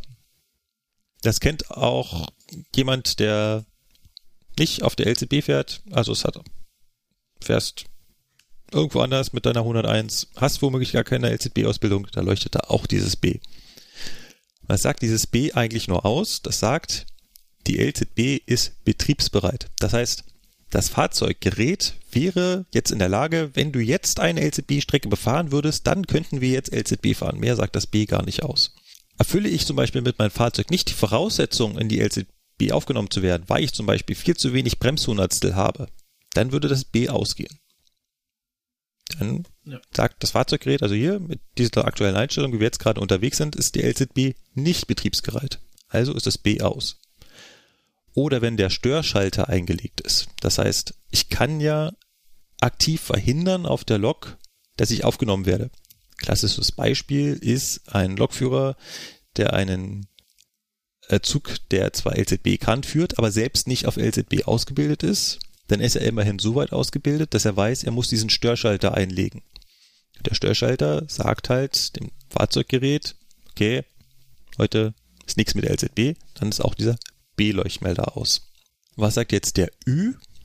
Der Ü sagt, wir sind in einer aktiven Übertragung. Das heißt, wenn ich von der LZB aufgenommen wurde und Führungsgrößen habe, die gültig sind, dann leuchtet dieser Ü-Leuchtmelder. Und der ist super mega wichtig. Moment, kurzer Einwand. Führungsgrößen, haben wir das Wort erklärt? Wissen die Zuhörer, was Führungsgrößen oh. sind? Nein. Gut, dann ist jetzt der Moment, Führungsgrößen zu erklären. Also, dann erklären wir mal schnell noch Führungsgrößen. Führungsgrößen ist im Endeffekt das, was Lukas gerade in aller Ausführlichkeit erklärt hat. Also unsere Zielentfernung, unsere V ist, unsere V soll und unsere V zielt. Das zusammen nennt man Führungsgrößen. Also alles, was einem die LZB anzeigen kann im Display oder im MFA zusammengefasst, das sind die Führungsgrößen. Genau, genau. das ist der Oberbegriff für Zielentfernung, Zielgeschwindigkeit, Sollgeschwindigkeit. Diese drei Dinge Führungskurs. Bitte merken, genau. wichtig. Ja. Das Ü zeigt mir jetzt an, dass die LZB funktioniert und ich bin in einer Übertragung.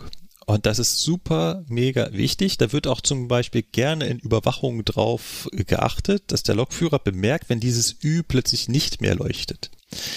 Es könnte also theoretisch sein, ich weiß nicht, ob das irgendwann mal in der Praxis schon mal aufgetreten ist, dass die LZB mir immer noch Führungsgrößen anzeigt, aber dieser Ü-Leuchtmelder gar nicht mehr da ist. Oder andersrum. Du wirst, also die LZB zeigt ja auf einmal Führungsgrößen an, aber das Ü kommt nicht mit.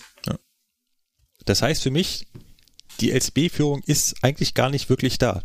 Ich darf jetzt nicht LZB geführt werden. Ich darf mich nicht auf diese Führungsgrößen verlassen. Auch wenn das Fahrzeug das in dem Moment zulassen würde und ich die PZB hier ignorieren könnte und schneller fahren könnte und so weiter. Das darf ich da in dem Moment nicht. Dieser Ü-Leuchtmelder ist super mega wichtig. Deswegen ist er zum Beispiel bei unseren modernen Fahrzeugen, wo wir kein MFA mehr haben, das heißt nicht mehr dieses analoge Anzeigegerät mit wirklich kleinen Lämpchen drin, sondern nur noch so ein TFT-Display, da ist der separat ausgeführt. Also da ist wirklich noch ein Lämpchen daneben gebaut. Sah am Anfang total affig aus. Manchmal immer noch. Der mir nur anzeigt, du bist jetzt in einer aktiven Übertragung, safe, LCB läuft. Und wer sich an die letzte LCB-Folge erinnert, dem ist auch klar, warum das so wichtig ist. Ich habe das ja eben schon mal ganz kurz angerissen. Die LZB setzt ja die PZB außer Funktion. Die sagte die ganze Zeit, die PZB, jetzt halt mal die Klappe, lass mal den Großen ran. Würde die LZB dabei Mist bauen oder irgendwas verkacken, sich aufhängen, dann könnte ich ja wild umherfahren. Genau das soll dieser Ü-Leuchtmelder verhindern. Der soll also wirklich nur leuchten, wenn der LZB-Rechner gerade noch gültige Telegramme von der Strecke empfängt, diese auch ordnungsgemäß verarbeitet und mir ordnungsgemäß anzeigt. Macht er das nicht mehr, sollte der sofort ausgehen und dann heißt es für mich, hier ist erstmal LZB Sense, ich halte an. Es Ich halte, besteht Handlungsbedarf. genau, ich halte an und es besteht Handlungsbedarf. Und das ist auch ein ganz wichtiger Teil der LZB-Ausbildung. Das ist, kommen wir mal zu dem Teil, den wir jetzt nicht machen. Das ist nämlich dieser Handlungsbedarf, der jetzt anfängt. Das heißt, jetzt muss der Lokführer genau wissen, oh, das Ü ist aus. Was muss ich tun? Was muss ich jetzt alles kümmern? Wen muss ich anrufen? Das ist jetzt ganz wichtig. Deswegen, also diese beiden Leuchtmelder, B und Ü, gehören zur LZB und die sind wichtig und die sieht man auch die ganze Zeit. Und beachtet sie auch. Vielleicht nochmal zu dem Leuchtmelder Ü. Ne? Wir haben jetzt die ganze Zeit davon gesprochen, dass diese beiden Leuchtmelder so wichtig sind. Also der Ü, wie der Markus auch schon gesagt hat, der ist mit Abstand der wichtigste Leuchtmelder überhaupt von allen. Ähm, deswegen ist er auch in den alten MFAs, also in den analogen Anzeigen, hat er eine eigene Stromversorgung und ist separat angeklemmt. Also ihr müsst euch das vorstellen, wie bei einem Display auch. So ein Display kann ja irgendwann mal einfrieren. Ne? Und dann fährt man so durch die Gegend und denkt sich, wunderbar, Ü leuchtet die ganze Zeit, toll, ich fahre 300, dabei habe ich keine Beschleunigung mehr, sondern fahre nur noch 200, aber das Display ist ja eingefroren, woher soll ich es denn wissen?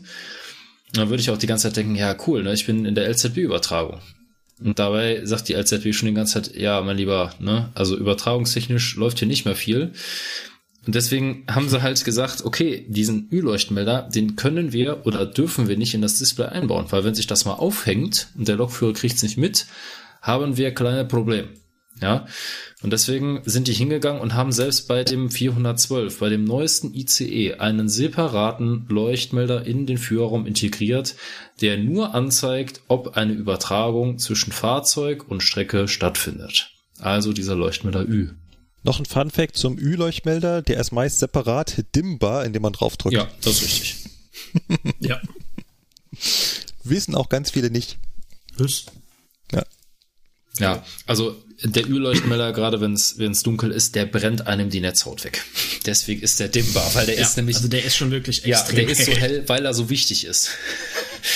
Und deswegen kann man den separat dimmen, aber jetzt nicht bis zum Nullpunkt, sondern natürlich äh, lässt er nur zwei Dimmstufen zu, nämlich entweder äh, volle Kanone, ich brenne dir die Netzhaut weg, oder okay, wir machen mal ein bisschen Piano. Okay. Gut. Wollen wir uns mal jetzt anschauen, wie das jetzt abläuft, wenn ich, wenn ich fahre? Klar. Lasst uns mal fahren. Ja. Äh, nehmen wir die KRM.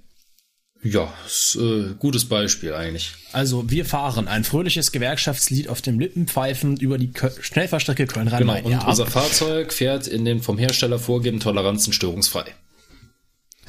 korrekt. Fahren wir vom Norden nach Süden oder vom Süden nach Norden? Ist ja egal. Ja, Fahre Fahren wir nach Süden. Fahren wir nach Süden. Finde ich gut. Also, wir haben ein fröhliches Gewerkschaftslied auf den Lippen und das Fahrzeug läuft in den vom Hersteller vorgegebenen Toleranzen störungsfrei. Und wir sind gerade in Köln Hauptbahnhof losgefahren und fahren gerade an der Abzweigung zum Köln-Bonner Flughafen vorbei. Den lassen wir links liegen und wir fahren und fahren und fahren. Und auf einmal ist rechts von uns der Rangierbahnhof Gremberg und da beginnt die Schnellfahrstrecke. Und da beginnt auch unsere LZB.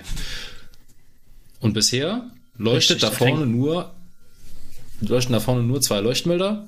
Der eine ist der 85er von der PZB und der andere ist der B. Und jetzt steigt der Markus wieder ein. Also B für meine LZB ist in Topform und jetzt sehe ich auf den Schwellen plötzlich dieses Kabel, den Linienleiter auf den Schwellen liegen. In meinem Fahrplan sehe ich ein großer Vermerk hier im viereckigen Kasten LZB und ich so, yes, gleich geht's los. Und jetzt passiert was. Im Hintergrund kriege ich gar nicht mit. Strecke und Fahrzeug regen miteinander. Genau. Die tauschen was aus. Genau. Ich krieg davon gar nichts mit. Richtig. Das Kabel beginnt und sofort geht die Übertragung los. Nämlich nicht die Übertragung von irgendwelchen äh, Diagnosedaten oder so, sondern jetzt fängt die LZB, das LZB-Fahrzeuggerät schon an, Daten an die Strecke zu übertragen. Und der Streckenrechner fängt an, Daten an das Fahrzeug zu übertragen. Noch bevor ich als Lokführer überhaupt irgendwas von der LZB gesehen habe. Ja. Du kannst dir das quasi so vorstellen, der Zug sagt erstmal, wer bin ich, wo bin ich, die Strecke sagt, wer bin ich und was ist hier jetzt so los. Ne, die unterhalten sich erstmal so ein bisschen und werden sich da einig, was jetzt gleich so zu passieren hat. Und dann irgendwann sind wir mal so weit, dass die LZB dir als Lokführer sagt, guten Tag, ich bin da, du bist aufgenommen. Genau. Der Punkt ist genau definiert. Also es passiert nicht mal hier, mal da und wenn die halt ausgequatscht haben, dann geht's mal los, sondern der Punkt ist genau definiert, an dem das loszugehen hat. Genau. Der ist je nach Technik äh, ein bisschen unterschiedlich. Wir haben ja in der letzten Folge gesagt, also in der letzten LZB-Folge, es gibt da draußen noch vor allem zwei Varianten, die verbaut sind. Das ist die LZB 72 und die LZB CE. Und bei der LZB-CE gibt es so ein bisschen den Sonderfall, dass die, diese Führung erst beginnt, wenn ich mit dem Zug vollständig an meinem nächsten Hauptsignal vorbei bin. Kann man ganz toll beobachten. Man sieht also im Fahrplan dieses LZB-Zeichen. Man fährt auf dem Linienleiter entlang und es passiert nichts und es passiert nichts und man sagt, müsste doch endlich mal und dann sieht man das nächste Hauptsignal und dann sieht man, ja, gleich, gleich. Dann muss der Zug noch vollständig daran vorbei und erst dann macht es Piep, das Ü geht an und ich kriege meine Führungsgrößen. Genau. Bei der etwas älteren LZB 72 war das nicht so. Da ist der Punkt auch definiert, aber da ist der vollkommen beliebig in der Landschaft. Wenn es dann losgeht, geht's los. Es ist übrigens so, kleiner Fun Fact, das ist jetzt wirklich für die Insider, dass das bei der LZB CE mit dem Hauptsignal nicht zwingend ist. Es ist in der Regel so, es kann aber auch so gebaut sein, dass es nicht hinter dem Hauptsignal stattfindet, die Aufnahme. Fun Fact. Was sehe ich jetzt? Mir wird in dem Moment sofort die Information übertragen, die, ja, die die Infrastruktur halt so bietet. Also ich sehe eine Zielentfernung, die ist, wenn die Strecke frei ist, halt meine maximale Zielentfernung, oder ich sehe schon die nächste, die nächste Einschränkung, die kommt, also zum Beispiel in sechs Kilometern ein Halt, weil halt noch ein Zug vor mir fährt. Ich sehe auch sofort ein V-Soll und äh, ich sehe sofort ein V-Ziel. Und ganz wichtig, ich sehe sofort den Leuchtmelder Ü. Weil ohne den Genau. sind alle anderen Informationen vollkommen wertlos. Richtig. Und ich kann mich jetzt auch sofort, also wenn der Leuchtmelder Öl da ist, auch sofort danach richten. Das heißt, ich kann jetzt äh, Gas geben. Genau. Bis dahin bin ich ja noch mit VMAX 160 unterwegs, ne? So ist es. Genau. Und sobald diese Führungsgrößen da sind, geht's los. Gib Ja. ihm. Das heißt, wenn der Lokführer schon mit AFB unterwegs ist, hat er den Hebel schon nach vorne gelegt. Und weil er mit AFB fährt, also mit dieser automatischen Fahrbremssteuerung, kann er auch den Zugkraftsteller schon voll nach vorne gelegt haben. Und dann, wie von Zauberhand, beschleunigt das Fahrzeug von alleine. Weil jetzt LZB, AFB zusammenarbeiten und sagen, hey, ich darf jetzt schneller fahren als 160 und schon dreht auch die AFB hoch und gibt Gummi. Sehr geil. Genau. So ist es eigentlich.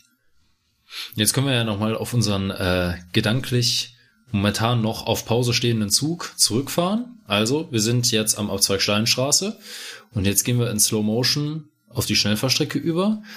Also wir fahren auf den Linienleiter drauf oder über den Linienleiter. Und dann werden erstmal Informationen ausgetauscht. Ne? Klopf, klopf, wer ist da? Hallo, mein Name ist ICE 203 nach Basel. Ich habe die und die Bremshundertstel. Meine größte zulässige Geschwindigkeit ist 300. Meine aktuelle Zuglänge sind 410 Meter. Mehr will die LZB im Grunde gar nicht wissen. Dann fahren wir weiter, fahren am Hauptsignal vorbei, am Abzweig Steinstraße, das uns 130 anzeigt, fahren dann über die Weichenverbindung und sobald der Zug an dem Hauptsignal vorbei ist, geht auf einmal vorne die Führungsgrößen an, die Markus schon gesagt hat. Der Ü-Leuchtmelder geht an. Es wird 130 angezeigt, wegen dem weichen Bereich, weil wir wechseln ja jetzt von der normalen Strecke auf die Schnellfahrstrecke. Und wenn der ganze Zug die letzte Weiche von dieser Überleitstelle oder diesem Abzweig verlassen hat, dann geschieht die Zauberei auf einmal V-Zoll 200. In dem Bereich sind es nur 200. Und wenn AFB und Zugkraft ganz vorne liegen, beschleunigt der Zug dann von ganz alleine. Ja. Das macht unser virtueller Zug in dem Moment. Ne? Und natürlich, wir fahren da vorne, wir hören unsere ganz normalen Geräusche vom ICE und in dem Moment, wo da die Führungsgrößen kommen und der Ü-Leuchtmelder kommt auf einmal Beep, und dann wissen wir, aha, Alarm, ne, jetzt geht's richtig los. Genau so sieht's aus. Jetzt haben wir die Aufnahme schon. Jetzt haben wir eigentlich auch schon Geschwindigkeitsänderungen das heißt, wie sieht das denn jetzt aus, wenn ich auf der KRM, also auf dieser Schnellfahrstrecke, einem anderen Zug hinterherfahre? Sebastian, du fährst da öfter mal. Erzähl mal, Ja. wie, wie, wie, wie spielt sich das so ab? Ja gut, dann habe ich natürlich äh, nicht meine äh, 13.000 Meter Vorausschau im MFA oder im MFD angezeigt, ne?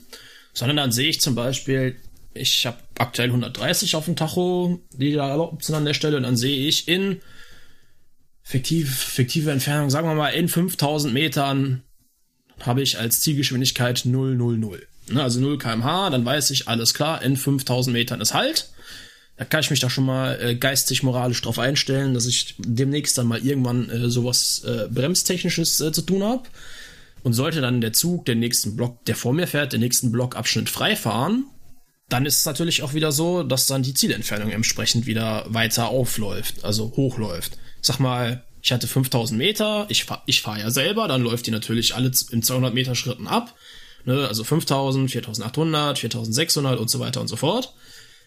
Und irgendwann hat dann der Zug vor mir den nächsten Blockabschnitt freigefahren und dann gibt mir die LZB natürlich wieder mehr Zielentfernung frei. Kann dann also zum Beispiel sein, ich war dann bei 3500 Metern noch Zielentfernung bis zum Halt. Ne? Dann fährt den, hat der Zug vor mir freigemacht und dann zeigt mir die LZB wieder 6000 Meter an oder wie, wie weit der nächste Blockabschnitt halt lang ist.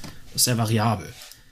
Und es kann halt auch sein, dass in der Zwischenzeit, weil ich nah, zu nah an diesen äh, an die Null rangekommen bin, dass dann auch die Bremskurve anfängt abzulaufen, weil natürlich die LZB sagt, alles klar, lieber Lokführer, da vorne ist ein Halt, da haben, möchten wir bitte stehen bleiben. Dann fängt das an abzulaufen und in dem Moment, wo der Zug vor mir den Block frei gemacht hat, hört auch diese Bremskurve auf abzulaufen und gibt mir wieder die erlaubte Geschwindigkeit frei, weil natürlich wieder mehr Strecke frei geworden ist, die ich befahren darf. Genau, dein V-Soll macht quasi so eine Sägezahnbewegung, ne? Läuft langsam ab, springt wieder hoch. Läuft langsam ab, springt wieder hoch. Das heißt, wenn du das ständig nachfahren würdest, würdest du volle Kanne beschleunigen, langsam abbremsen. Volle Kanne beschleunigen, langsam abbremsen. Richtig. Machen wir deswegen natürlich nicht, weil Nee. ist ja unkomfortabel wie Sau und Stromverschwendung vom Feinsten. Genau. Und was man sich auch bewusst machen muss, klar, jeder Eisenbahner würde jetzt sagen, äh, hallo, ist doch logisch. Wir fahren immer auf einen Halt zu. Das heißt, klar, der Zug vor uns bewegt sich natürlich auch die ganze Zeit. Aber das weiß die LZB natürlich nicht. Die LZB geht immer nur von einem besetzten Gleisabschnitt aus. Und vor einem besetzten Gleisabschnitt ist Halt. Das heißt, wir als nachfahrender Zug fahren immer auf dieses Halt zu, immer auf Null. Das heißt, auch wenn ich dem hinterher fahre, fahre ich nicht einem beweglichen Ziel hinterher, sondern ich fahre immer nur auf Haltsignale, auch wenn da nicht unbedingt ein Signal stehen muss. Richtig. Wie oft stehen so Signale auf der KRM? Nicht so oft, oder? Also li richtige Lichthauptsignale Ja. ab Siegburg-Bonn alle 34 Kilometer im Schnitt. Ah ja. Wie, wie weit ist eigentlich die Strecke bis, bis, bis zum Flughafen? Also wenn wir jetzt weiterfahren, kommen wir irgendwann mal zum äh, Flughafen Frankfurt Fernbahnhof, ne? Genau. Also ich gucke jetzt gerade mal nach. Also Siegburg-Bonn ist Streckenkilometer 26 und der Flughafen hat, wo sind wir denn hier? Flughafen Fernbahnhof 169,3. Also ungefähr 140. 140 Kilometer, genau. So. Jetzt gibt's unterwegs ja Bahnhöfe, ne? Ja, genau. Bahnhöfe und ein paar Überleitstellen. Genau. Was passiert denn, wenn, äh, jetzt muss ich mal kurz fragen, Montabaur, gibt's da ein äh, nicht durchgehendes Hauptgleis, wo ich rechts rausfahren kann? Ja, das ist ein Bahnhof.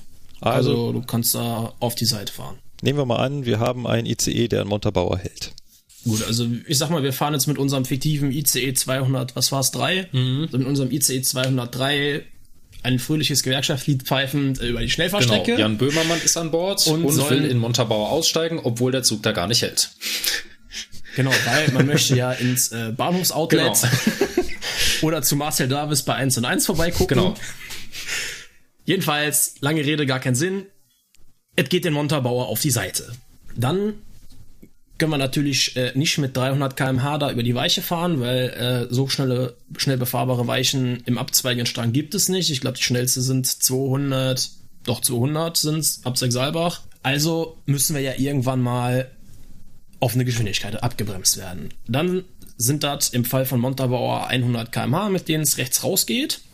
Das heißt, irgendwann sagt uns die L liebe LZB dann so, Kollege, wir haben jetzt hier nicht mehr 13.000 Meter mit 300 freie Bahn, sondern in 13.000 Metern haben wir dann Zielgeschwindigkeit 100 km/h. Ja, das zeigt sie uns erstmal nur an. Ne? Dann wird einmal, kommt einmal eine Schnarre, du sozusagen, ey Kollege, da hat sich irgendwas geändert, außer freie Bahn, guck dir das mal an, was da so los ist. Dann fahren wir fröhlich weiter mit 300 km/h im Idealfall unsere Strecke da lang. Und irgendwann sagt die LZB, so, jetzt fängt dann gleich die Bremskurve an abzulaufen. In, ich sag mal, das werden bei 300 auf der Strecke da, so wären das so bei 7000 Metern fängt die mal langsam an, sich äh, zu bewegen. Dann sagt sie nochmal, so lieber Lokführer, jetzt ist dann gleich mal der Punkt erreicht, wo du mal aktiv werden musst. Ne? Also wir möchten dann bitte einmal bremsen. Da können wir einen neuen Leuchtmelder einführen. Genau, den Leuchtmelder G. Der Gustav. Der kommt, der Gustav, genau, der kommt dann und sagt, Kollege, hier, du musst gleich mal was tun, damit du nicht gegen die Bremskurve verstößt. Und du sollst ja bitte da vorne dann eine 100 km haben. Dann läuft die halt ab. Wir bremsen da schön an der Bremskurve runter. So, jetzt ist der Sebastian aber bei seinem Gewerkschaftslied sehr hoch engagiert und will noch das letzte rausholen und kommt ein wenig über die vorgegebene Bremskurve. Genau, dann sind wir ja wieder in dem Toleranzbereich und dann fängt der Gustav, der G, an zu blinken und es kommt eine Schnarre im Intervall, die sagt, lieber Lokführer, du bist zu schnell, du mögest jetzt bitte mal stärker bremsen, weil sonst gibt es gleich hier ein Zisch, ein Ton und dann steht, und dann bremse ich dich aus. So, und genau in dem Moment ist der Sebastian zu langsam mit dem Bremsen und kriegt es immer noch nicht gebacken. Was ist denn das für ein Eierkopf? Ja, nisch kann er. Genau, also und wenn ich dann, wenn dann halt die Bremsleistung oder die Bre Bremsanforderung immer noch nicht ausreicht, heißt der Abstand zwischen der erlaubten Geschwindigkeit, ne, weil die läuft ja ab, und der tatsächlichen Geschwindigkeit ist noch größer geworden, dann sagt die LZB sich, so Kollege, das passt mir jetzt hier gar nicht mehr, ich mache jetzt hier eine Schnellbremsung, also eine Zwangsbetriebsbremsung heißt es. Ne, ich entlüfte mal unsere schöne 5-Bar-Leitung und hole alle Bremsen ins Rennen, die es gibt. Und wenn dann irgendwann meine Ist-Geschwindigkeit wieder unterhalb der Bremskurve ist. Also und es gibt einen neuen Leuchtmelder. Genau, und es gibt noch den Leuchtmelder S. und wenn dann meine Geschwindigkeit irgendwann unterhalb dieser Kurve ist, dann löst diese Zwangsbetriebsbremsung auch selbstständig wieder aus. Das ist der große Unterschied zur PZB, da stehe ich ja immer, ne, wenn man die Zwangsbremsung einsetzt und die LZB ist dann so, die sagt, alles klar, du darfst jetzt hier fahren 100 oder 150, wir haben jetzt 140, ich kann die Zwangsbetriebsbremsung wieder lösen. Und dann löst die auch wieder die Bremse selbsttätig. So, Montabaur Ausfahrsignal ist auf Halt. Wir fahren im Montabaur einfach schön an den Bahnsteig ran, stört uns ja noch nicht. Und dann zur Abfahrtzeit geht es aber nicht auf Fahrt.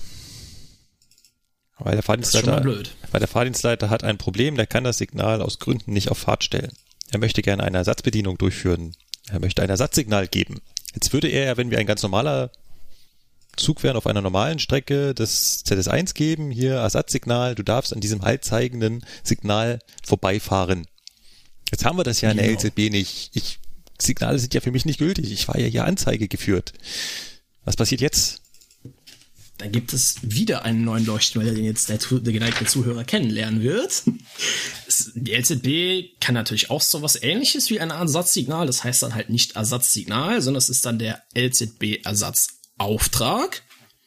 Und dafür gibt es einen schönen Leuchtmelder und das ist der Leuchtmelder E40. Der geht dann an und der signalisiert mir als Lokführer, ja, lieber Lokführer, auch wenn da vorne ein LZB-Halt liegt, darfst du jetzt dann mit 40 km/h losfahren. Weil der Veranstalter hat eine Ersatzhandlung betätigt, weil, keine Ahnung, das Signal nicht so ganz das mach machen möchte, was es soll. Weil, Rückerinnerung zur letzten Folge, die LZB greift ja auf die Stellwerkstechnik zu. Das kann zwar sein, die komplette Fahrstraße liegt, ist auch gesichert, aber das Signal kommt aus irgendeinem Grund halt nicht auf Fahrt, wie Markus sagt. Ja, und dann kann die LZB natürlich auch keine LZB-Fahrt freigeben, weil sie ja an der Stellwerkstechnik mit dran hängt. Genau. Dann kommt, dann kommt unser schöner Leuchtmelder. Dann müssen wir noch dem Zugführer Bescheid sagen, lieber Zugführer, wir haben hier einen Ersatzauftrag, wir könnten dann los. Dann fertigt der ab und dann fahren wir los. Guter Hinweis. Ähm, das wird einem wahrscheinlich als Fahrgast schon gar nicht klar, aber auch als äh, Neueinsteiger beim Fernverkehr ist einem das auch äh, neu. Ich bin ja nicht mehr eigenverantwortlich für meinen Zug, ne? Hier kann losfahren, Hebel nach vorne, sondern ich habe ja hinten einen Zugführer dabei und der muss ja den Zug abfertigen und der fertigt den Zug erst ab, wenn das Signal auf Fahrt kommt. Jetzt kommt das Signal aber gar nicht auf Fahrt. Ich kriege ja nur einen Ersatzauftrag. Das sieht er nicht. Ist ja nicht so, dass er auch die Anzeige hat. Oh, hier, Ersatzauftrag. Kann losgehen. Sondern ich, es wird mir als Lokführer angezeigt. Und ihm nicht. Deshalb, ich muss da mit ihm kommunizieren und sagen, du, ich habe einen Ersatzauftrag. Kann losgehen. Fertig mal bitte ab. Ja.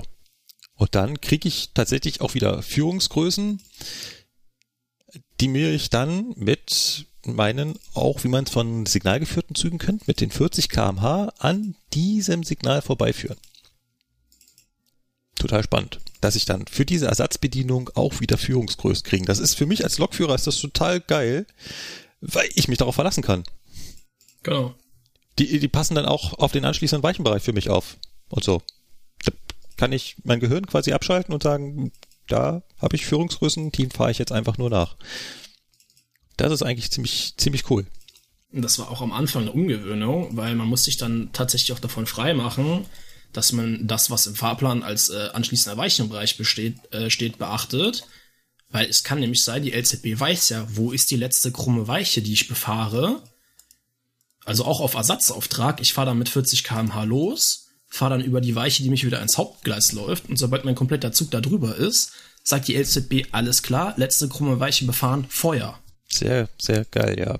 Ja, Ja, das, da, da hatte ich am Anfang tatsächlich in der LZB-Ausbildung so meinen, meinen Stress mit, dass ich mir das immer im Kopf wieder sortieren musste. Ja, ne, PZB ist das eine, aber LZB ist da anders. genau. Auch gerade so, wenn es dann später noch um äh, andere Ersatzmaßnahmen kommt, ne, da musste ich mir schon echt immer denken, so, ja, Moment, ne, du bist hier nicht PZB geführt, das ist ja wieder, an, wieder anders.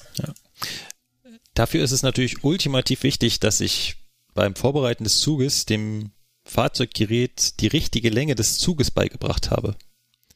Würde ich dem jetzt nämlich sagen, ich wäre 200 Meter kürzer, als ich eigentlich bin, das kontrolliert die LZB nicht. Die weiß nicht, wo der hintere Zugteil dann ist. Die würde mir also die höhere Geschwindigkeit schon freigeben, obwohl ich mit meinem zweiten Zugteil da eigentlich noch durch diese Weiche durch muss. Deswegen ist es super wichtig, äh, geradezu betriebsgefährdend, wenn ich da was Falsches eingeben würde. Und sobald Genau. ich wieder auf der Strecke bin, kriege ich wieder meine normalen Führungsgrößen, Strecke ist frei, Hebel nach vorne, Chippim. So.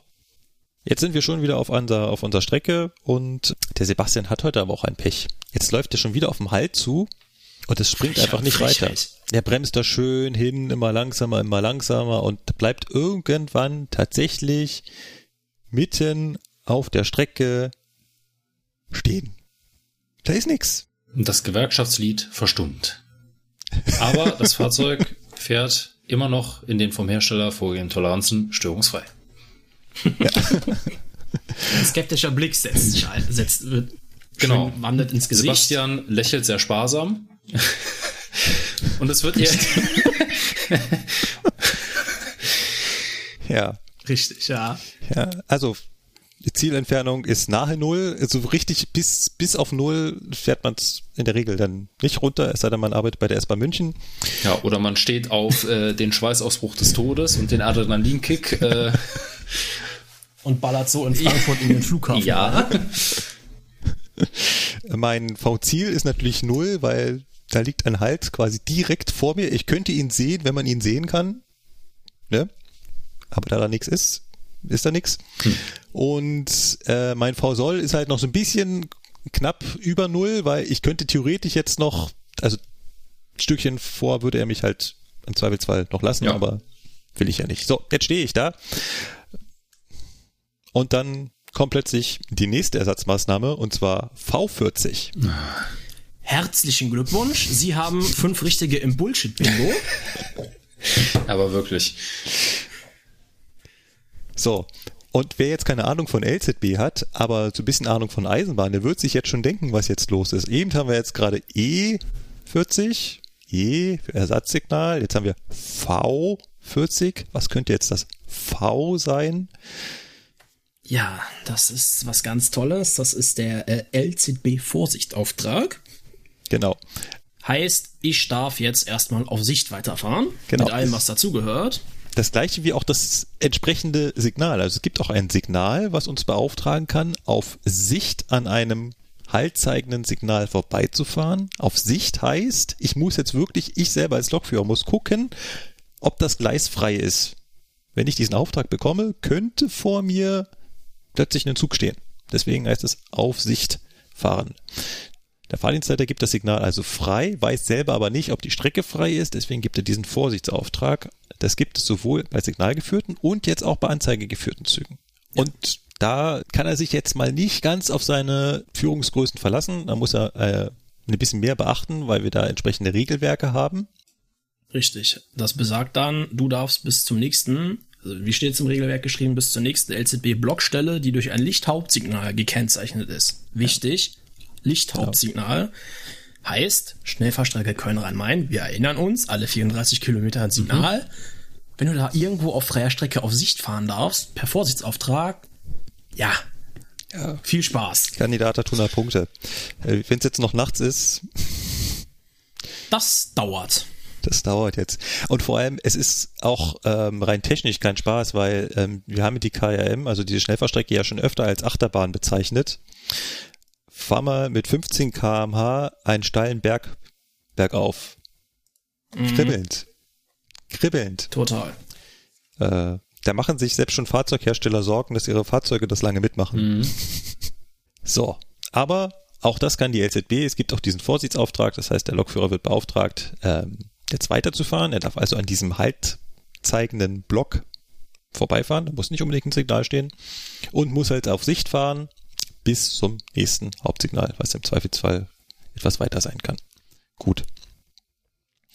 Ähm, ja, ich würde sagen, dann fahren wir bis zum Flughafen und irgendwann ist die LZB ja mal zu Ende. Jetzt muss ich mal doof fragen, ich habe da unten keine Streckenkenntnis. Andersrum, da oben. Wo ist denn die LZB zu Ende? Hinterm Flughafen, Ende ne? Verfahren läuft, genau, läuft, wenn du Richtung äh, Frankfurt abbiegst, am Bahnsteig fängt das an. Und wenn du Richtung Mannheim fährst, dann hinten im Tunnel äh, Frankfurter Kreuz. Ja, also ICE 203 fährt nach Mannheim weiter. Mit anderen Worten, wir können noch ganz entspannt am Bahnsteig anhalten, LZB geführt, und erst dann beginnt nach der Abfahrt das Endeverfahren. So, jetzt sprechen die ganze Zeit äh, die beiden Jungs davon Ende verfahren. Und was soll das denn jetzt sein? Ich meine, irgendwann ist die LZB zu Ende und dann ist sie zu Ende. Äh, Ja, Äh. da hat man nicht mehr genug Kabel. Da ist Schluss. Jetzt, ihr Hörer, denkt mal ganz kurz drüber nach. Wie könnte man die LZB einfach so schlagartig enden lassen? Ich bin jetzt hier schön mit meinem ICE 3, 300 kmh, baller ich da lang und jetzt hört das Kabel schlagartig auf. Ist eine doofe Idee, Da oder? gibt's so eine geile Einrichtung, die freut sich dann, dir richtig schön ins Gesicht zu springen. Die ist nämlich, die wird nämlich die ganze Zeit, mit dem nackten ja, die wird Gesetz. nämlich die ganze Zeit schön mit dem Daumen nach unten gehalten und dann auf einmal denkt sie sich, jetzt ist meine große Stunde gekommen. Du ballerst mit 300, du darfst halt gar nicht Attacke. Genau. Dann stellt sich wieder ein sparsames Grinsen ein und ja, In dem Moment, wo die LZB zu Ende ist, sagt ja auch der Fahrzeugrechner, okay, hier ist, hier wäre jetzt Ende. Und der LZB-Fahrzeugrechner ist ja der, der die ganze Zeit die PZB quasi in Zaum hält und sagt, ja, ich weiß, wir fahren 300, aber das ist in Ordnung. Das sagt er jetzt schlagartig nicht mehr. Die Folgen kann sich jetzt jeder Und dann sagt die. PZB nur so, Moment Genau. mal. Ja, also natürlich brauche ich ein kontrolliertes Verfahren, wie ich aus der Anzeigeführung wieder rauskomme, weil solange ich in dieser Anzeigeführung bin, muss ich ja meine Signale nicht beachten und auch meinen Fahrplan nicht beachten. Da stehe ich ja in dem Moment drüber. Da stehen ja ganz andere Geschwindigkeiten drin. Und wenn die LZB jetzt aufhört, dann muss ich ja kontrolliert da wieder hingeleitet werden, dass ich jetzt wieder Signale beobachte, was ich ja vorher nicht musste. Was ich vorher im Zweifelsfall auch gar nicht konnte. Also bei 300 kmh Signale beobachten ist im Zweifelsfall doch eine größere Herausforderung. Das heißt, ich habe ein sogenanntes Endeverfahren und das kündet sich an mit dem nächsten Leuchtmelder. Genau, und das ist der Leuchtmelder Ende. nein. Genau. Begleitet auch mit einer oh, äh, begleitet auch mit einer äh, Sprachausgabe oder mit einem Schnarren, der dann schreit. Beeinflussung. Genau. Hast du, das, Ja. hast du das eingesprochen? Das klang so professionell. Ah ja, komm, ey. Ja, hab Genau. ich. Da muss ich dem Fahrzeug sagen, ja, okay, habe ich zur Kenntnis genommen, ich werde jetzt gleich aus der LZB entlassen, ich muss mich wieder um meinen Fahrplan kümmern, muss mich mal so ein bisschen orientieren und muss mal gucken, wo hier Signale stehen und wie die so aussehen. Das sage ich dem Fahrzeug, indem ich eine Taste bediene. Hier missbrauche ich die drei Tasten, die wir von der PZB kennen, mit der Freitaste. Das ist in dem Moment aber keine PZB. So teilt einem der DOS zu Steuerwagen mit, dass sich das Endeverfahren ankündigt. Dü, dü, dü, dü, dü, dü, dü. Das, äh, das ist eine Karre, ey. Klingt ja sehr Ja. modern. Auf jeden Fall, äh, in dem Moment, wo ich in der LZB-Führung bin, und das bin ich in dem Moment noch, sind diese drei Tasten, die man von der PZB kennen, halt anders belegt. Und die Freitaste ist halt hier jetzt mit der Funktion belegt, ich habe das Endeverfahren zur Kenntnis genommen. So.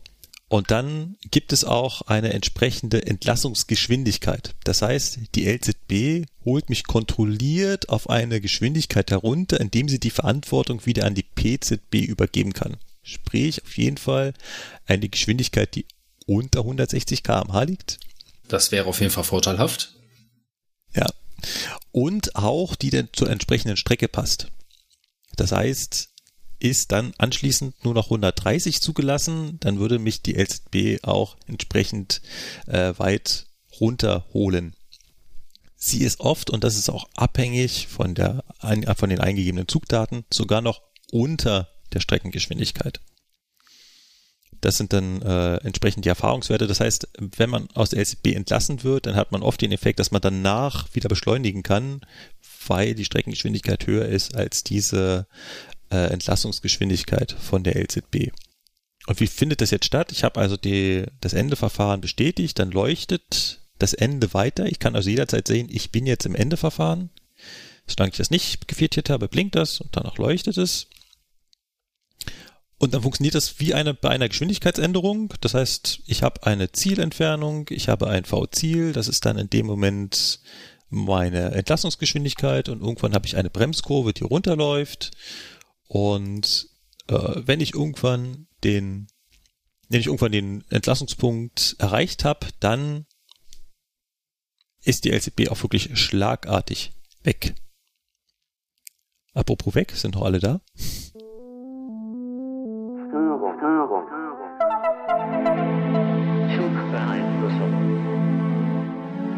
So Leute, wisst ihr, was, was lustig ist? Unser nächstes Thema wäre der Übertragungsausfall gewesen. Und just in diesem Augenblick hat der Sebastian einen Übertragungsausfall, denn sein Internet hat sich gerade verabschiedet. Sprich, der Sebastian steigt erstmal aus und Lukas und ich unterhalten uns jetzt darüber, was passiert, wenn die LZB den Kontakt verliert. Ich meine, das ist ja ein kontaktloses Verfahren. Ne? Wir haben ja gesagt, hier Antenne am Fahrzeug und Linienleiter im Gleis. Der Kontakt könnte ja theoretisch abbrechen. Ich, ich, klar, das ist jetzt nur wenige Zentimeter auseinander, aber es gibt ja Gründe. Ja. Dann muss ja auch irgendwie sichergestellt werden, dass ich ganz safe wieder runtergeholt werde auf eine Geschwindigkeit, die die PZB überwachen kann. Denn bis eben, also wenn, wenn so ein Fall eintritt, habe ich ja die ganze Zeit keine Signale beobachtet, mich nicht um den Fahrplan gekümmert, bin mit 300 gefahren und schlagartig verliert die LZB den Kontakt, sei es zum Beispiel, weil der LZB-Streckenrechner abstürzt oder weil irgendwas an dem Linienleiter kaputt ist. Alles Mögliche. Kann auch sein, dass auf einmal äh, eine von meinen Antennen kaputt geht oder alle auf einmal oder was weiß ich. Ne? Ja. Also es muss nicht nur die Strecke ja, sein. Kann auch sein, weiß ich nicht, irgendein Gegenstand liegt da, ne, reißt mir die Antennen ja, ab. Wildunfall. Wildunfall, genau. Also gibt tausend Gründe. Gibt tausend Gründe. So. Und äh, es ist lustig, weil ähm, ich bin am Freitag auf der KRM gefahren. Also ich habe dem Lokführer zugeschaut, weil wir halt mal die wunderbare Achterbahn sehen wollten mein Teilnehmer und ich. Und wir fahren da so schön mit dem 403 und plötzlich kommt Störung. Und da blinkt plötzlich das Ü. Ja. Jetzt haben wir vorhin schon gesagt, Ü-Leuchtmelder, super mega wichtig, dass der leuchtet. Und jetzt blinkt der. Hm. Was ist jetzt passiert? Ja, willst du es erzählen? Soll ich es erzählen?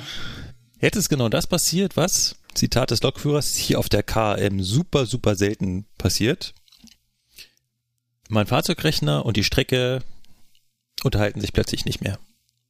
Irgendwas ist dazwischen gekommen. Rein technisch ist es so, dass halt eben bestimmte Telegramme fehlen. Das heißt, das Fahrzeug hat ein Telegramm erwartet, das ist ausgefallen. Das akzeptiert er, glaube ich, noch, wenn ein Telegramm fehlt. Wenn das nächste Telegramm fehlt, was er erwartet, dann sagt er, oh, hier stimmt was nicht, jetzt beginne ich dieses Szenario des LZB-Übertragungsausfalls. Das heißt, jetzt beginne ich dieses Verfahren, was sicherstellt, dass ich jetzt safe aus dieser Hochgeschwindigkeit runterkomme in einen Zustand, wo ich wieder signalgeführt weiterfahren kann. Und das äußert sich, wie gerade schon äh, berichtet, für den Lokführer so, dass der Ü-Leuchtmelder blinkt. Das ist für ihn das Zeichen, oh, Übertragungsausfall. Was er dann macht, ist dem Fahrzeug zu sagen, ja, habe ich zur Kenntnis genommen. Wie macht er das? Hier wieder mit der Freitaste. Jetzt müsste man eigentlich, aber so tief möchte ich gar nicht einsteigen, zwischen den beiden Verfahren unterscheiden. Das heißt, die LZB CE, also CR Elke, und die LZB 72 unterscheiden sich hier in dem Verfahren. Das liegt daran, dass die LZB CE mehr Informationen übertragen kann. Die überträgt nämlich während die Führung noch funktioniert, ständig Ausfallgeschwindigkeit und Ausfallweg. Das heißt, zusätzlich zu den Führungsgrößen, die man ja die ganze Zeit bekommt, kriegt das Fahrzeug auch noch ständig übertragen, was passieren würde, wenn sie jetzt in dem Moment ausfällt. Und darauf fällt das Fahrzeug jetzt zurück. Sie sucht sich also das raus, was die Strecke als letztes gesagt hat und führt das jetzt aus. Das heißt, die Strecke hat gesagt, wenn du jetzt rausfallen würdest, dann falle in drei Kilometern auf 85 raus. Und genau das läuft jetzt ab. Das heißt, ganz normal, nachdem ich das quittiert habe, habe ich eine Bremskurve runter auf die Geschwindigkeit, auf diese Ausfallgeschwindigkeit. Wenn ich da runter bin, das ist so der beste Fall, den man haben kann. Ich unterschreite dann die 85, quittiere dann nochmal mit der Freitaste und bin in dem Moment sofort wieder Signal geführt und kann einfach so weiterfahren. Das ist der beste Fall von einem Übertragungsausfall. Man kann das allerdings noch viel, viel schlimmer machen. Denn, und jetzt müssen wir noch mal ganz kurz ein bisschen Grundlagen machen, weil es gibt noch einen deutlich schlimmeren Fall. Erinnert ihr euch aus der ersten LZB-Folge, da haben wir über Teilblöcke gesprochen. Da haben wir darüber gesprochen, dass ja die LCB nicht mehr nur Halte zeigen kann zwischen Hauptsignalen, sondern dass man diese nochmal unterteilt hat in kleinere Blöcke, um sich die Signale zu sparen. Ihr erinnert euch an diese hohe Summe, die dort genannt wurde, die man an Signalen gespart hat. So, jetzt müsst ihr euch vorstellen, dass wir auf so einer Strecke unterwegs sind, wo diese Teilblöcke sind. Und jetzt sind mehrere Züge zwischen zwei Hauptsignalen unterwegs in diesen Teilblöcken. Und jetzt würde ich als hinterer Zug aus der LZB-Führung rausfallen, würde keine Signale mehr sehen und der vordere Zugteil würde in so einem Teilblock stehen bleiben. Jetzt würde ich ja signalgeführt weiterfahren, würde also darauf warten, dass irgendwann ein Signal kommt und würde meinem Vordermann volle Kanne hinten reinbrettern. Das wäre ziemlich, ziemlich blöd. Genau, das wäre ziemlich blöd. Und kann auch nicht passieren. Denn wenn ich mich in diesen Teilblöcken befinde, dann bin ich im sogenannten Teilblock-Modus. Das kennt diese LZB. Und wenn sie das ist und ich bekomme einen Übertragungsausfall, dann sagt sie, wir bleiben jetzt stehen. Das heißt, in dem Weg, den sie noch als Safe kennt, weil das ist noch der frei, der wirklich freie Weg, der von, letztens von der letzten vollständigen Übertragung äh, noch vorhanden ist, in dem hält sie mich an und wirklich auf Null hält mich an und dann sagt mein Regelwerk, ich möchte jetzt bitte den Fahrdienstleiter anrufen und entsprechend mich um Maßnahmen kümmern. Weil hier kann nicht mehr sichergestellt werden, wenn ich in diesem Teilblock-Modus bin, dass ich signalgeführt, gesichert weiterfahren kann. Ganz klar, weil halt keine Signale mehr da sind. Habe ich das aber nicht, bin ich nicht in diesem Teilblock-Modus, sondern fahre ganz normal so weit die Blöcke, dass Hauptsignale da sind.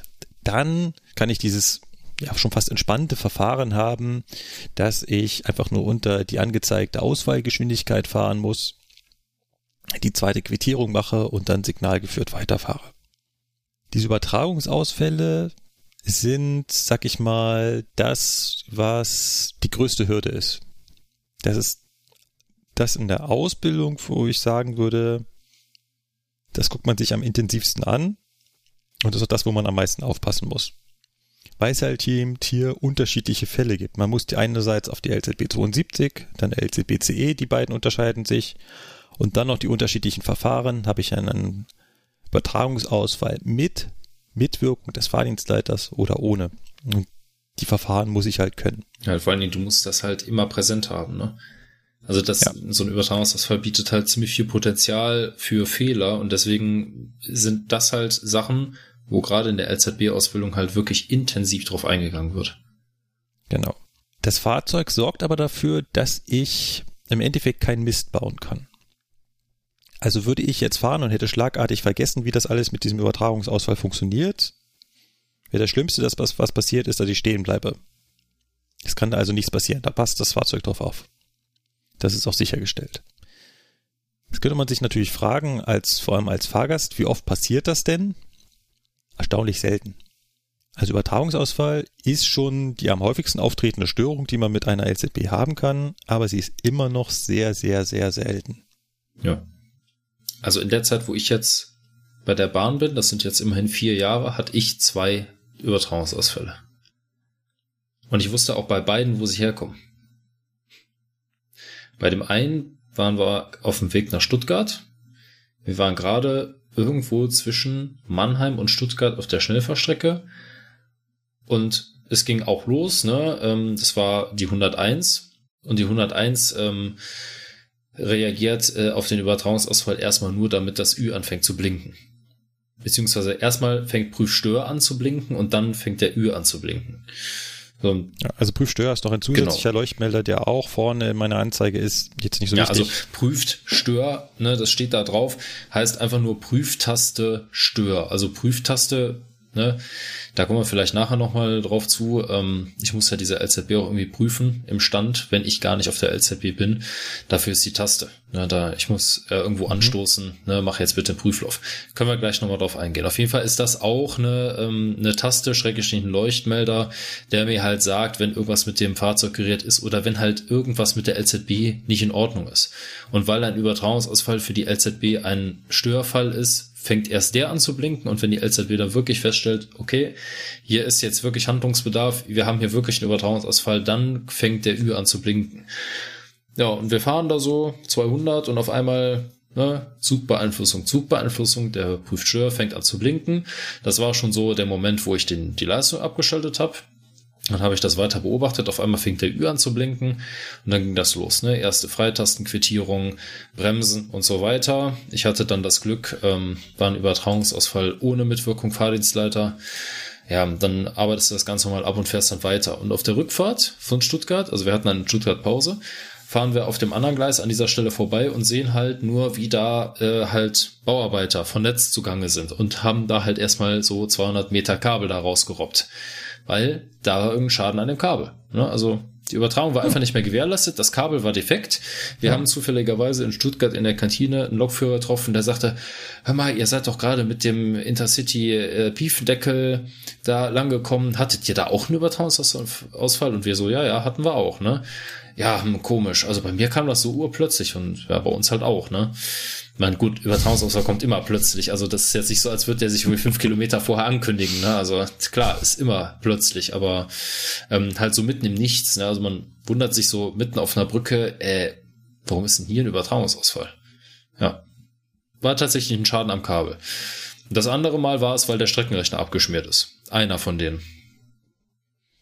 Ja, ist auch so ein Fall, wo das halt äh, passieren ja. kann. Aber in der Regel ist das nichts, was einem groß auffällt. Man sollte den Fahrdienstleiter auch, auch ohne Mitwirkung des Fahrdienstleiters sollte man den Fahrdienstleiter anrufen, ja, weil klar. es könnte ja sein, dass es eine Störung an der Strecke ist, wie zum Beispiel hier das äh, Problem mit dem ja. Kabel. Ja, du musst es ihm ja sowieso ja. melden, allein schon deswegen, weil der Fahrdienstleiter ja erstmal davon ausgeht, du bist mit deiner V-Zull unterwegs, also mit der zulässigen Höchstgeschwindigkeit von Intercity 200, ICE möglicherweise 300 und jetzt auf einmal nicht mehr. Jetzt fährst du auf einmal nur noch 160. Ne? Also das sollte der natürlich auch wissen aus Gründen der Disposition, damit er einfach weiß, alles klar, da ist jemand, also er ist Zug, der fährt einfach langsamer. Kann sein, wenn da Züge auflaufen, dass ich dann halt ein bisschen handeln muss. Ne? Also auch ja. aus dem Grund muss er das wissen. Und weil er natürlich die Entstörung veranlassen muss. Ähm, jetzt noch mal ganz kurz zu dem, damit die Hörer nicht durcheinander mhm. kommen, zur Abtrennung. Jetzt haben wir ja auch ein Entlassungsverfahren, ne? Der Übertragungsausfall, habe ich gesagt, ist ein kontrolliertes Verfahren, um wieder in diese PZB-Überwachung zu kommen. Und das Endeverfahren war im Prinzip das gleiche. Das ist auch ein kontrolliertes Verfahren, um von der LZB in die PZB übergeben zu werden. Ähnelt sich so ein Stück weit. Aber das eine ist halt eben ein plötzlich auftretendes äh, Ereignis, was so nicht geplant ist. Und das Endeverfahren ist der geplante Punkt, wo das eingeleitet wird. Ja. Aber im Endeffekt ähnelt sich so ein bisschen. Es ist immer die kontrollierte Übergabe und das ist halt auch ganz wichtig, die kontrollierte Übergabe aus dieser LZB-Führung in die PZB-Führung oder PZB-Überwachung, dann ist es ja keine Führung mehr. Ja, wenn ich aus der Übertragung rausgefallen bin, aus Gründen, und ich fahre halt weiter auf der LZB-Strecke, dann kann ich irgendwann wieder aufgenommen werden. Nicht irgendwo, sondern nur an ganz bestimmten Punkten, an sogenannten Bereichskennungswechseln. Das heißt, es sind verteilt auf der Strecke bestimmte Punkte verteilt, wo man wieder in die LZB aufgenommen werden kann. Da muss also das Fahrzeug und die Strecke sich wieder unterhalten. Hatten wir vorhin schon mal bei der Aufnahme. Genau das muss dann wieder stattfinden an genau definierten Punkten und dann werde ich dort wieder aufgenommen. War bei dem ICE am Freitag nicht so. Toll. Ja, da äh, wir wissen nicht, was, was kaputt war. Auf jeden Fall sind wir rausgefallen und wurden nicht wieder aufgenommen. Das ist äh, dann Kandidat hat 100 mhm. Punkte. Ja. Da war dann nichts mit Achterbahnfahren. Man stelle sich vor, man hat die geilste Achterbahn der Welt und fährt da mit, mit Schrittgeschwindigkeit ja. drüber. Ja, das ist, äh, aber das ist dann echt blöd. Wenig spannend. Genau, das waren im Prinzip so die großen Sachen, die man während der Fahrt haben kann. Ich würde noch zwei Sachen erwähnen, die es noch gibt. Man kann zum einen, ja, wir haben ja die ganze Zeit davon geredet, dass wir einen LZB-Rechner haben an Bord und dass der auch die PZB kontrolliert. Und was kann ein Rechner machen? Was kann der haben? Das kennt jeder. Blue Screen. Er kann abstürzen. Blue ja. Screen. Genau. Ein sogenannter Rechnerabsturz. Es kann auch beim SCP-Rechner passieren. Und dann habe ich natürlich kein kontrolliertes Verfahren mehr, ne? Da ist nichts. Bin ich zwar aus der LZB-Führung raus, aber da gibt's kein nichts mehr, was mich irgendwie kontrolliert, irgendwo übergibt. Dann ist einfach nur noch stehen bleiben angesagt. Ja. Ist auch ganz klar, ich habe ja dann gar kein Überwachungssystem mehr. Von daher ist das äh, mit Stehenbleiben, mit sofortigem Stehenbleiben verbunden. Ist halt wieder ne, fail safe, also wie alle Sicherungssysteme bei der Bahn ist natürlich auch die LZB ein, äh, ein Zugbeeinflussungssystem, was auf äh, der Fail-Safe-Methode beruht. Und in dem Moment, wo der Rechner abstürzt, äh, hat auch das hat auch die Bremswurgruppe dann keinen Kontakt mehr zu diesem Rechner und sagt halt, da ist nichts mehr, alles klar, ich mache hier erstmal den, den Hahn auf und dann schauen wir mal weiter. Wenn der Zug anhält, dann können wir mal schauen, was hier so los ist. Genau. Genau, könnte man sich jetzt fragen, wie macht ein Rechner, der abgestürzt ist, wie sagt er in der Lok jetzt anhalten? Äh, nee, es funktioniert quasi andersrum. Ja. Solange der Rechner noch da ist, sagt er die ganze Zeit nicht anhalten. Genau. Wenn er nicht mehr da ist. Ist quasi, ist quasi wie so ein, wie so ein Magnetventil über so ein Relais, ne, wenn man das jetzt ganz einfach ja. schaltungstechnisch aufbaut. Das wird durch einen Magnetisierungsstrom zugehalten und in dem Moment, wo der weg ist, ja, wird einfach das Ventil geöffnet, Luft geht raus und lässt sich auch nicht überbrücken. Na, also ich kann jetzt nicht sagen, nee, nee, komm, äh, lass das mal. Nee, da gibt es erstmal keine Überbrückungsmöglichkeit. Da muss ich dann schon für in den Maschinenraum gehen. Genau. Und muss dann versuchen, den Rechner genau. zu starten. Und dann gibt es noch ein System, das ja eigentlich ganz nett ist.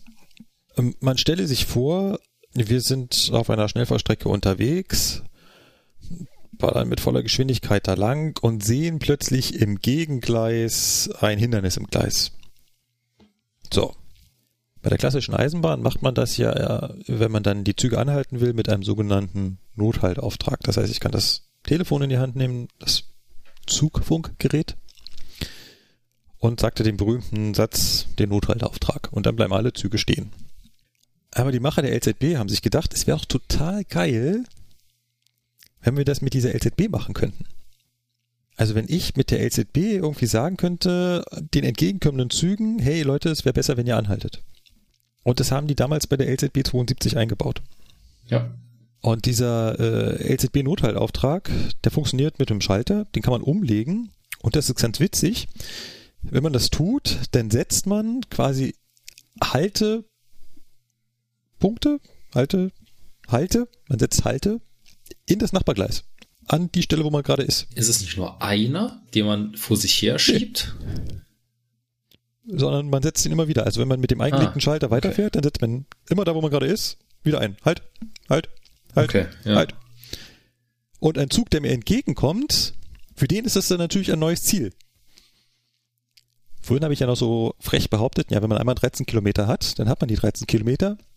Äh, hat man dann natürlich nicht mehr, weil ein entgegenkommender Zug so ein LZB-Nothalt setzt, dann geht die Zielentfernung natürlich schlagartig runter. Na klar, wenn der, wenn ich 13 Kilometer freie Fahrt habe, sagen wir jetzt mal rein in der Theorie, und mir kommt so entgegen, der ist aber nur noch fünf Kilometer von mir entfernt auf dem Nachbargleis und kommt mir entgegen und der setzt dann den Nothalt, dann habe ich in der einen Sekunde noch 13 Kilometer Vorausschau und in der nächsten Sekunde habe ich schon die Zwangsbetriebsbremsung, weil die LZB sagt, fünf Kilometer reichen nicht mehr zum Anhalten. Und dann springt VSOL direkt runter auf irgendeinen Wert, der auf jeden Fall unter meiner aktuellen Geschwindigkeit ist. Und die Zielentfernung ja. nimmt natürlich rapide ab, weil der andere Zug kommt mir ja noch entgegen. Also, ne? Ja, das ist immer ganz witzig, wenn man das im Simulator hat, weil da erschreckt man sich nämlich. Weil auf dem Simulator, du bist sowieso angespannt, konzentrierst dich auf alles und auf einmal, paf, pum, peng, ja, da vorne ändert sich alles und du denkst dir so, was ist passiert? Ja, und dann musst du erstmal über deine Leuchtmelder realisieren, was ist denn jetzt hier eigentlich am Bach? Mhm. Und bis du das gerafft hast, stehst du schon. ja, genau. Das ist, ich finde das eigentlich ein ganz nettes System. Lustigerweise wurde das im Rahmen der Erweiterung auf LZBCE nicht mehr weiterverfolgt, dieses Konzept. Sprich, auf CE-Strecken gibt es diesen Nothaltauftrag nicht mehr. Da kann man den einlegen und die LZB sagt sich, was, wer bist du denn? Mhm. Es gibt es nur bei LZE 72. Also uns haben sie immer gesagt, es hätte was damit zu tun, weil man, ich sag mal, diese freien Telegramme für was anderes da benutzen würde. Hm. Ob das jetzt so stimmt, keine Ahnung, aber ja, LZB, ja. Elke auf der Schnellfahrstrecke Köln-Rhein-Main hat halt noch den riesen Vorteil, die diese LZB dort überträgt dem Zug auch noch sogenannte Topografiedaten. Das ist was, das ist nicht unbedingt relevant für die LZB, sondern das ist relevant für die AFB. Weil die AFB zieht sich darüber auch nochmal Daten, um zu wissen, alles klar, gleich geht's den Berg rauf, gleich geht's den Berg runter, um halt einfach ein bisschen wirtschaftlicher zu fahren. Der passt auch die Bremskurven Ja, an, ne? genau. Wenn ich äh, zum Beispiel auf einen zu fahre und der ist oben am Berg und ich bin gerade im Tal, dann passt er eben die Bremskurve ein bisschen seichter an, weil er genau weiß, okay, ähm, der Zug bremst nicht nur selber, sondern er wird auch noch passiv gebremst, weil es einfach bergauf geht. Ne? Ja, mein, mein, mein, mein Bremsvermögen steigt So quasi, zu- dementsprechend ja, kann die Ne? Sozusagen. Bremskurve etwas steiler sein, weil ich kann halt viel schneller anhalten. Genau, das waren die beiden Sachen, die ich noch damit reinnehmen wollte. Damit wir es vollständig machen, gibt es noch einen Leuchtmelder, den haben wir bisher nicht erwähnt, aber packen wir einfach nochmal mit rein. Und zwar ist es der EL-Leuchtmelder. Ja. Und es war auch sowas, das haben sich die LZB-Macher ausgedacht, das wäre doch cool, wenn wir sowas einbauen. Da müssen wir ganz kurz ein ganz klein bisschen ausholen. EL, worum geht's da? Da geht's um die Oberleitung. Und in der Oberleitung gibt es ab und zu mal so Stellen, da darf ich nicht mit eingeschalteten Hauptschalter entlangfahren, sondern ich muss den Hauptschalter kurz ausschalten, muss dann ohne Antrieb über die Stelle drüber rollen und danach wieder einschalten. Und das gibt's noch mal in der Steigerung, gibt es sogar Stellen, da darf ich nur mit gesenktem Stromabnehmer langfahren. Das heißt, Hauptschalter ausschalten, Stromabnehmer senken, rollen, Stromabnehmer wieder hoch, Hauptschalter wieder ein. So. Und dann haben sich die LZB-Architekten gedacht, naja, das in der LZB-Führung mitzukriegen bei voller Geschwindigkeit ist ja eine ziemliche Herausforderung. Es wäre ja sinnvoll, wenn wir das auch dem Lokführer übertragen würden. Und das geht auch, ist allerdings äh, an keiner mir bekannten Stelle umgesetzt. Also das heißt immer in der Ausbildung ist in Deutschland derzeit, das ist immer schön, derzeit nicht realisiert.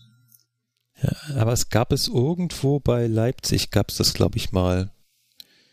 Da gab es das mal. Allerdings auch nur mit Hauptschalter aus, nicht mit Stromabnehmer runter. Aber jetzt lehne ich, also da gibt es garantiert Mhm. Hörer, die wissen das besser. Äh, ihr könnt das gerne mal in die Kommentare schreiben, wo das mal umgesetzt war. Auf jeden Fall kann mir das Fahrzeug anzeigen, du, du musst jetzt den Hauptschalter ausschalten und du, du musst jetzt den Hauptschalter einschalten. Witziger Fakt am Rande. ETCS als Weiterentwicklung aller europäischer Zugsicherungssysteme und als Vereinheitlichung hat das wieder aufgenommen. Und ETCS setzt das auch um, auch wenn du es nicht machst. Mit anderen Worten, äh, die Züge, die nach Belgien fahren von uns, ich habe da mal ein, zwei Mal bin ich da mitgefahren in der Ausbildung bei meinem Ausbilder und wir sind nach Belgien gefahren und ähm, ETCS setzt das um und kommandiert an das Fahrzeug den Befehl Hauptschalter aus und oder Stromabnehmer senken. Und das funktioniert ziemlich, ziemlich gut. Ja, den kennst du auch. Und ähm, das ist schon eine ziemlich coole Sache. Nicht einfach nur der Hinweis, dass du den Stromabnehmer zu senken hast oder den Hauptschalter auszuschalten hast, sondern auch die Tatsache, dass ETCS einfach hingeht, wenn du nicht reagierst, ja, dann mach ich das halt, ne? Das Ja. ist halt schon eine tolle Sache, muss man schon sagen. Also, soweit mir bekannt ist, ist es bei der LZB nur so äh, geplant gewesen oder projektiert gewesen, dass es dem Lokführer angezeigt wird, aber nicht, dass die LZB Zugriffsmöglichkeit auf die Steuerung von Hauptschalter und Stromabnehmer hat. Aber wer sich da besser auskennt, kann uns ja mal schreiben, weil mich würde es auch interessieren. Ich meine, wir reden ja hier von der LZB, die ist ja jetzt auch schon ein paar Jahre alt. Wäre natürlich interessant zu wissen, inwieweit auch die Technik damals ausgereift war, um sowas umzusetzen. Solche Steuerbefehle von außen. So, jetzt gucke ich mal gerade ins Dokument. Eine Sache haben wir noch drinstehen, die wir noch ansprechen. Und dann können wir uns nochmal um das Prüfen kümmern. Ja. Und zwar gibt es noch einen sogenannten Nachfahrauftrag. Was ist die Idee dahinter? Das habe ich mich auch Man mal hat gefragt. Äh, Man hat ja bei LZB CE, also bei der neueren LZB, sogenannte Hochleistungsblöcke eingeführt und ähm, also Teilblöcke im Bahnhof. Und das würde ja ermöglichen, dass ich sehr dicht Züge fahren lassen kann. Das funktioniert sogar hier bei der S-Bahn München. Äh, S-Bahn München ist so ein kleiner Sonderfall. Die hat auch eine LZB CE. Und die hat das System halt maximal ausgereizt. Und die hat auch Teilblöcke in den Bahnhöfen und die Teilblöcke sind 50 Meter lang. Und das heißt, man kann dem Zug unmittelbar hinten drauf fahren. Ne?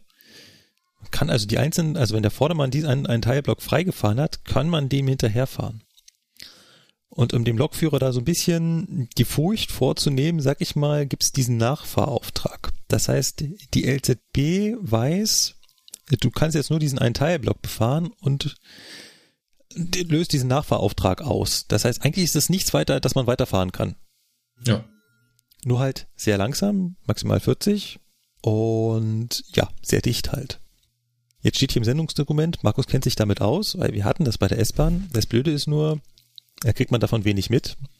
Das macht die S-Bahn München hier. Also das System kann das und löst das auch aus. Nur der 423 hat nur so ein MFA. Und im MFA äußert sich dieser Nachfahrauftrag durch einen Piep. Also diese Schnarre. Mhm. Mehr kriegt man davon nicht mit. Ja.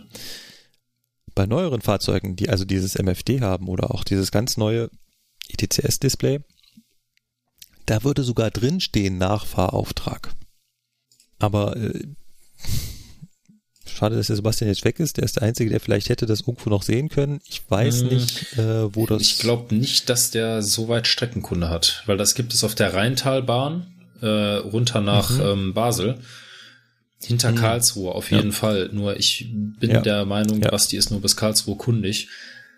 Und das ist äußerst selten. Also ich glaube, äh, mit einem ICE ja. kriegst du das sowieso nicht, weil ein Bahnhof ist zum Beispiel Freiburg, glaube ich. In Freiburg gibt's das. Und ähm, ja, mit dem ICE nicht. Also ja. mit Regionalzügen vielleicht, aber. Ja. Dann machen wir ganz zum Schluss. Das Prüfen. Jetzt kann ich mal erzählen, was ich mit der LZB zu tun habe. Ja, es ist wirklich, äh, ist wirklich so. Also ähm, als Bereitsteller einfach durch die kurzen Strecken LZB, ne, habe ich auch mal gelernt, ne, war ich auch super drin. Also ich habe das super verstanden, hat mir super viel Spaß gemacht, bla bla. Ja, und dann bist du jetzt in der Bereitstellung und hast damit nichts mehr zu tun. Aber eine Kleinigkeit habe ich damit zu tun. Und zwar ist es ja so, mein Job ist ja, Züge vorzubereiten. Unter anderem. Also nicht nur rangieren und Werkstatt rein und raus und waschen, sondern auch Züge vorbereiten. Also im Prinzip aufrüsten und für die Strecke fit machen. Und dazu gehören natürlich sowas wie Bremsprobe etc. Und natürlich auch das Prüfen der Zugbeeinflussungssysteme. Und jetzt kann ich auch endlich mal einen Leuchtmelder vorstellen. Und zwar den Leuchtmelder Prüftaste Stör, der einfach für mich, wenn ich den Zug vorbereite, darum wichtig ist, weil er mir eine Sache anzeigt und weil er für mich eine Bedienhandlung darstellt. Erstens zeigt er mir an, wenn die LZB irgendeine Störung hat. Also wenn der LZB-Rechner zum Beispiel ein kleines Problem hat. Das können interne Fehler sein, zum Beispiel Datenkanäle äh, ungleich oder sowas. Oder zum Beispiel auch die DSK ist voll. Also die Datenspeicherkassette ist voll. Das wird mir auch dadurch angezeigt. Und es zeigt mir zum Beispiel auch an, es sind nur die Grunddaten wirksam. Das heißt also, ich habe von mir aus keine Zugdaten an die LZB eingegeben, sondern es sind die sogenannten Grunddaten wirksam. Ja, und dann hat das Ding für mich auch noch eine ganz wichtige Funktion, nämlich ich kann da draufdrücken auf diesen Leuchtmelder. Das ist nämlich gleichzeitig auch ein Taster. Und dann startet sich der Prüflauf der LZB. Also, bei diesem Prüflauf wird erstmal die PZB angesprochen und es wird geguckt, funktionieren alle Leuchtmelder. Ganz wichtig dabei, der Leuchtmelder Ü. Weil wir haben zwei Möglichkeiten, die Leuchtmelder zu testen. Wir haben einmal so einen Taster-Lampentest. Also wir können die ganzen Lampen einfach anmachen. Ne? Ist so ein, so ein kleiner, kleiner Taster, da drückt man drauf und dann geht das ganze MFA an. Außer der Leuchtmelder Ü, weil der ist nicht über die Steuerung vom MFA angeklemmt, sondern, das haben wir ja ganz am Anfang gesagt, der hat eine separate Leitung, die nur zu dem LZB-Rechner führt. Der LZB-Rechner hat ja mit dem Lampentest nichts zu tun. Aber ich muss mich ja irgendwann mal davon überzeugen, dass der funktioniert. Und wenn ich schon in der LZB drin bin, ist es zu spät. Das heißt also, ich muss das beim Vorbereiten ja wissen. Und deswegen gehen beim LZB-PZB-Prüflauf die ganzen PZB-Leuchtmelder an. Der B-Leuchtmelder, der Ü-Leuchtmelder natürlich, der S-Leuchtmelder, H und G und alle, wie sie da sind, gehen an, um zu gucken, funktionieren sie alle. Und dann kommen zwei ganz wichtige Sachen, nämlich die Zugriffsmöglichkeiten von der PZB und der LZB auf die Hauptluftleitung. Also können die Systeme die Hauptluftleitung entleeren. Das ist ja ganz, ganz wichtig, ganz, ganz maßgebend. Bei der PZB ist es selbstverständlich. Wir wissen ja jetzt, bei der LZB ist es genauso selbstverständlich, weil die muss ja auch irgendwie gucken, dass sie den Zug anhalten kann. Und dann kommen ganz am Ende dieses Prüflaufs werden mir tatsächlich Führungsgrößen angezeigt. das sind unsere drei Größen, ganz am Anfang vorgestellt. Eine definierte Sollgeschwindigkeit, eine definierte Zielgeschwindigkeit und eine definierte Zielentfernung. Die müssen immer oder sind immer gleich, egal bei welchem Fahrzeug, egal ob das Ding 101 heißt, Baureihe 120 oder 412.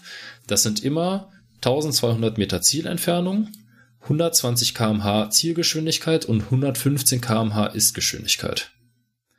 Die werden angezeigt. Und dabei muss der Leuchtmelder B leuchten, der Leuchtmelder Ü muss leuchten und die LZB-Schnarre muss kommen. Also dieser, dieses optische Signal.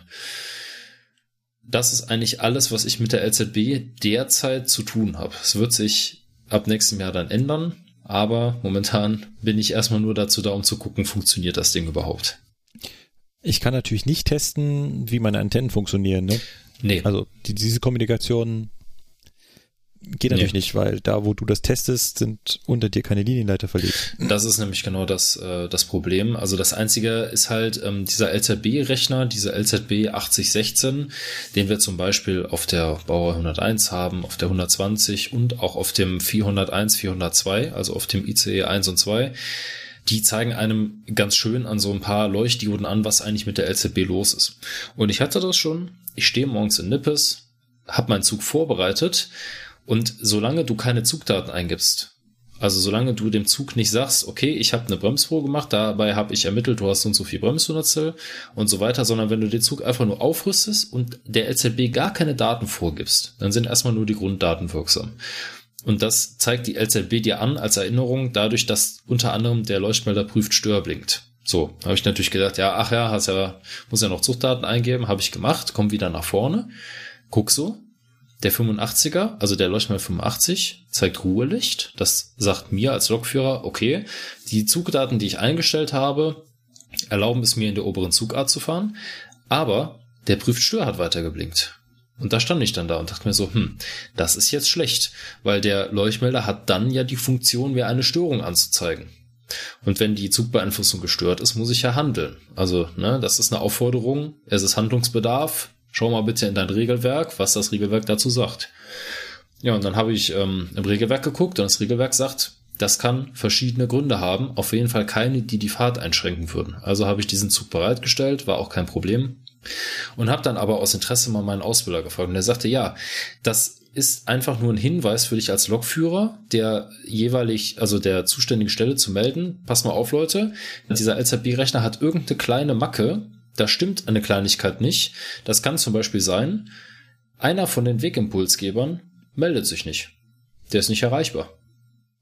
Oder eine von den Antennen meldet sich nicht. Ist ja jetzt erstmal nicht schlimm. Es ist ja alles redundant aufgebaut. Ne? Ansonsten würde die LZB ja sofort den, ihre Betriebsbereitschaft quittieren und der Leuchtmelder B würde ausgehen.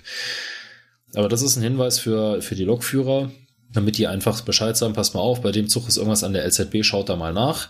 Und dann können eben die Werkstattmitarbeiter ganz genau mit dem Computer auslesen, okay, da ist ein kleiner Kabelbruch zu der einen Antenne oder was auch immer. Ja. Aber da habe ich auch erstmal geguckt und dachte mir so, Okay, das ja. äh, habe ich jetzt in der Ausbildung so nicht gelernt, wie ich da zu verfahren habe. Deswegen bin ich ja. froh, dass wir ein Tablet haben. Da sind unsere ganzen, äh, unsere ganzen Regelwerke drauf. Da kann man dann schön nachgucken. Das ist mittlerweile sehr praktisch, ja, finde ich auch. Sonst, äh, äh, früher hatte man das, was heißt früher? Vorher hatte man sich das immer auf Zetteln äh, zusammengefasst und ausgedruckt. Genau. Oder man hat halt einen Kollegen gefragt. Ne? Ich meine, man ja, kann auch immer ja. die Hotline anrufen, das geht auch. Äh, nur das sind so gängige Sachen. Ähm, wie gesagt, das ist ja alles redundant ausgeführt und es kann halt passieren, ne, wenn, wenn halt keiner darauf, darauf achtet und du übernimmst den Zug einfach und fragst dich dann, warum der Leuchtmelder Prüftaste Stör leuchtet. Ja, vielleicht hätte der Zug vorher äh, einen kleinen Ast überfahren oder so und dabei ist das Kabel von dem einen Wegimpulsgeber abgerissen. Kann sein, ne? Das ist mhm. ja jetzt nichts Schlimmes. Also der Vorteil bei der LZB ist genauso wie bei allen anderen Systemen auch, wenn irgendwas ausfallen würde, was zwingend notwendig ist und was nicht redundant ist, dann fällt das ganze System aus. Das heißt also, du, ja. die LZB ist komplett weg in dem Moment. Und das ist der Riesenvorteil. Also, ne, wenn sowas wie der Rechner zum Beispiel ausfällt oder so, ja, dann gibt's halt keine LZB. So. Dann. Ja, ich würde sagen. Sind wir eigentlich durch mit der LZB, oder? Sind wir durch, ne? Also ich bin äh, sowohl thematisch als auch äh, körperlich durch, ja. Weil es ist schon ein kompliziertes Thema. Aber es ist interessant. Also Oh, ich finde, äh, ja, so mal so, so, so, so zusammenfassend finde ich, ich finde LZB unheimlich spannend. Ja. Also für mich ist es auch ein Thema, da kann ich mich richtig schön reinnörden. ja. ähm, das macht Spaß. Vor allen Dingen, man muss ja sagen, LZB, das war damals Cutting-Edge-Technologie. Das war top-notch. ja, so ist das. Ja, ja, war's, war's. Mittlerweile nicht mehr. Mal gucken, was ETCS so bringt. Genau. Apropos ETCS, hast du neulich äh, die äh, DB ja so ein Video veröffentlicht, wie sie ETCS Level 3 Testfahrten durchführt. Äh, sah auch sehr spannend aus, wie sie da mit zwei einzelnen Loks Mhm. in Schrittgeschwindigkeit auf dem Ring hintereinander herfahren. Ja. Sehr geil. ETCS, äh, ich, ich sage immer, ich sehe ETCS mit einem äh, fröhlichen Auge und einem etwas äh, skeptischen Auge. Weil klar, das fröhliche Auge und vor allen Dingen das, das Herz des Technikers schlägt natürlich höher, weil das einfach eine tolle Technologie ist. Ne? Man muss schon sagen, da ist echt viel machbar, da steckt extrem viel Potenzial hinter, hinter ETCS und ich finde es mega interessant. Deswegen sauge ich auch alles Mögliche auf, was ich zum Thema ETCS bekomme. Das skeptische Auge sagt nur leider, mhm, das ist zwar alles super interessant und das ist, bietet super viel Potenzial, aber genau das kann dich in 10 oder 20 Jahren deinen Job kosten. Rein theoretisch. Ich weiß, das Ja. sind natürlich alles irgendwie Hirngespinste und äh, ich will den Teufel nicht an die Wand malen, aber ETCS ist der erste Schritt in diese Richtung. Man darf es einfach nicht leugnen, es ist so. Wenn ETCS mal flächendeckend da sein sollte, irgendwann mal, dann ist der Weg zum Teil automatisierten oder ich sag mal zum fast automatisierten Fahren nicht weit. Bei ETCS schauen kann wir es ja von der Grundkonzeption her. Ja, zumindestens ist, äh, bringt es gewisse Sachen mit, die Voraussetzung wären, um ein äh, automatisches Fahren äh, umzusetzen. Ja, kommt noch eine ganze Menge andere Sachen dazu, aber ja, es wäre schon mal ein, ein großer Schritt in, in die Richtung. Gut. Machen wir einen Strich unter die LZB Ganz genau. und kommen zum allerletzten Mal werden wir diesen Ton hören. Genau, ein allerletztes Mal das Spiel.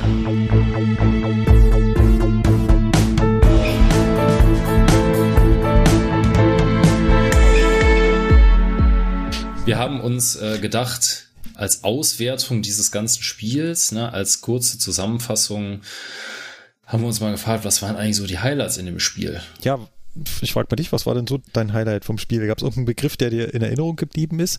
Du kannst ja mal auf unsere Webseite schauen, da gibt es nämlich den Punkt Unser Spiel Ja. und da ist eine vollständige Liste aller im Spiel genannten Begriffe bis zum Buchstaben Z.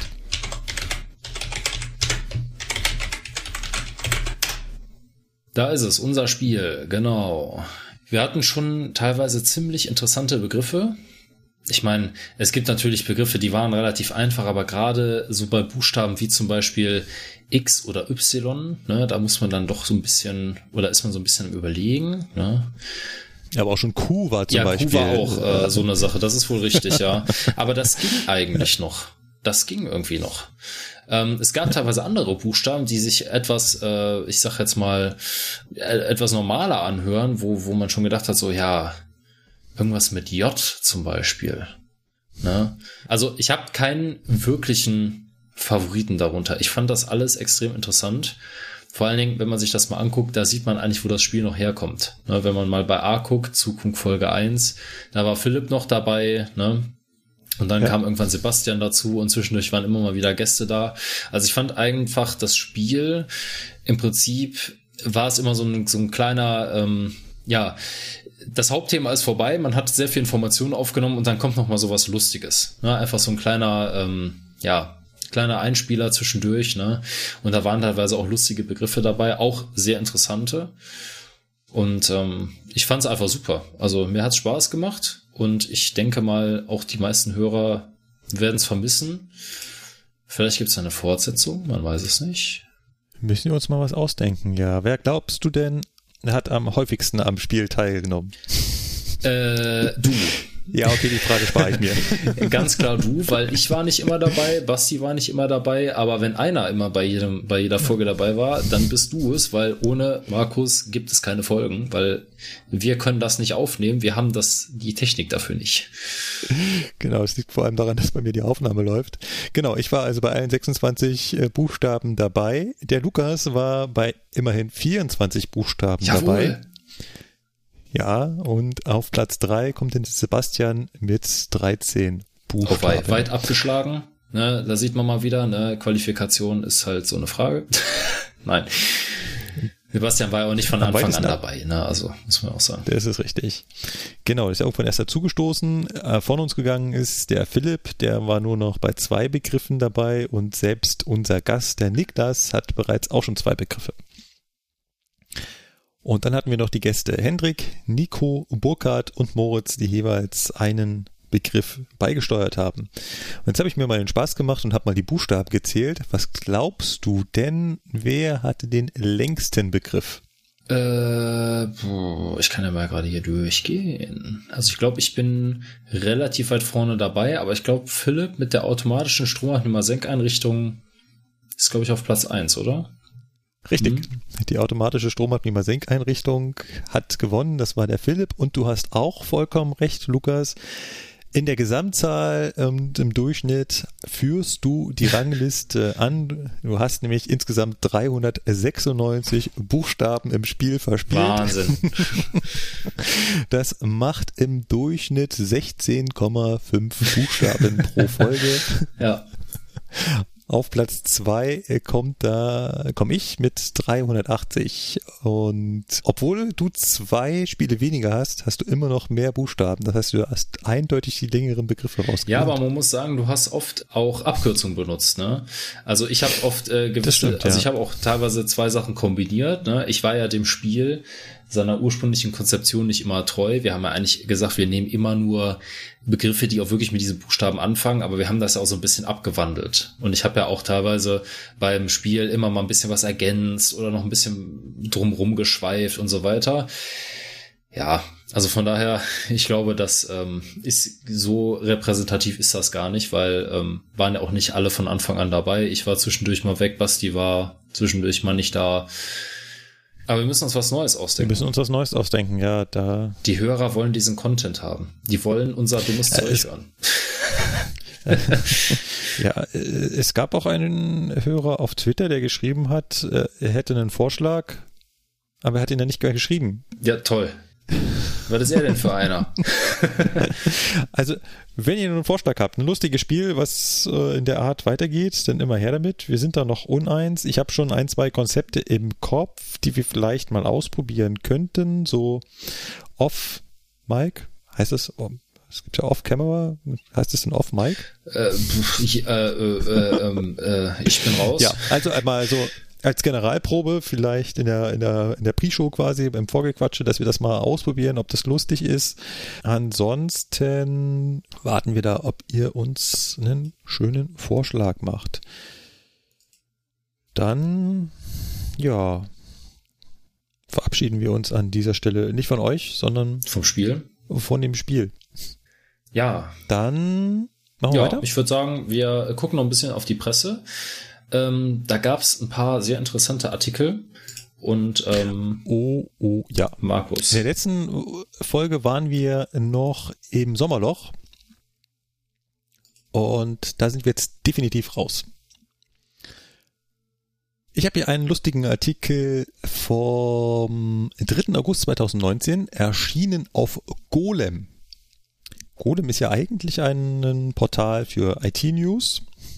Und Golem schreibt, Stuttgarter S-Bahn-Türen halten den Verkehr auf. Hm. Ich korrigiere mich, er war am 1. August 2019. 1. August. Das Öffnen der Türen braucht enorm viel Zeit. Bei der Baureihe 430 in Stuttgart sage und schreibe 8 Sekunden. Also im Auslieferungszustand der Baureihe 430, das ist diese super neue S-Bahn dort, also der Nachfolger vom 423 beziehungsweise irgendwann mal 420. Und diese S-Bahn braucht jetzt 8 Sekunden, um die Türen aufzumachen. Mittlerweile hat man es durch Optimierungen schon geschafft, sie auf sieben Sekunden zu reduzieren. Aber trotzdem sind diese sieben Sekunden im Vergleich zu den alten 423 extrem langsam. Ja. Bei den 423 dauerte es drei Sekunden. Und die sind ja da noch im Mischbetrieb unterwegs. Das heißt, die einen brauchen sieben Sekunden und die anderen drei Sekunden. Und jetzt schreibt die Zeitung, dass es halt in dem dicht getakteten S-Bahn-Takt wirklich einen Unterschied macht, ob eine S-Bahn sieben Sekunden braucht, um die Türen aufzumachen oder nur drei Sekunden. Das Ganze geht ja vor aus einer, wie soll es auch anders sein, aus einer kleinen Anfrage im Bundestag, gestellt von den Grünen. Kann man sich auch im Artikel angucken, also die ist ja auch immer veröffentlicht auf den Seiten des Bundestages. Und dort wurde also nachgefragt, was es damit auf sich hat. Und vor allem, ob man daran noch arbeiten würde. Das ist halt wirklich echt ein Problem. Das ist, ähm, kann man sich ja vielleicht gar nicht so vorstellen. Aber wie lange hält denn so eine S-Bahn am Bahnsteig? Das sind 30, 40 Sekunden. Ja. Und wenn man jetzt hört, okay, sie braucht jetzt schon sieben Sekunden nur, um die Türen aufzumachen, dann habe ich ja nur noch 23 Sekunden für den Fahrgastwechsel. Ist mir schon klar, so als Fahrgast denkt man nicht darüber nach, wie lange die S-Bahn jetzt eigentlich da jetzt stehen würde und die Sekunden hören sich halt gering an und für uns vom Fernverkehr sowieso. Also unter anderthalb Minuten geht da gar nichts bei uns. Das ist richtig. Und wir machen uns auch keine Gedanken darum, ob unsere Türen in sechs Sekunden aufgehen oder in acht. Aber hier im dichten Takt der S-Bahn ist das natürlich was ganz anderes. Und das Lustige ist, die alte Baureihe 420, die konnte das natürlich viel besser. Die schafft es innerhalb von einer Sekunde, die Türen aufzumachen. Und wer die Baureihe 420 kennt, dem ist das auch sofort klar. Ich meine, die waren Druckluftbetrieben, die gerne mal puff, waren sie auf und puff, waren sie zu. Mhm. Da gab es kein Niet, Niet, Niet, Niet. Erstmal fängt die Tür an zu piepen, zu blinken. Gibt's da nicht. Ein großes Problem dabei sind bei modernen Zügen die Schiebetritte, die da ausfahren. Und das ist halt das Krasse, die Tür darf ja nicht aufgehen, bevor dieser Schiebetritt nicht ausgefahren ist. Also der muss ja nicht nur ausfahren, der muss auch wieder ein Stück einfahren. Ich weiß nicht, ob ihr das schon mal beobachtet habt. Wenn ihr auf dem Weg zur Arbeit seid und ein modernes Fahrzeug habt, gibt ja auch andere, die das machen. Wenn der Schiebetritt rauskommt, dann fährt er raus und er fährt danach wieder ein Stück zurück. Und das, muss, das kostet ja alles Zeit. Ne? Er muss rausfahren, merken, wo Ende ist und dann ein Stück zurückfahren. Ist auch ganz wichtig, dass er wieder ein Stück zurückfährt.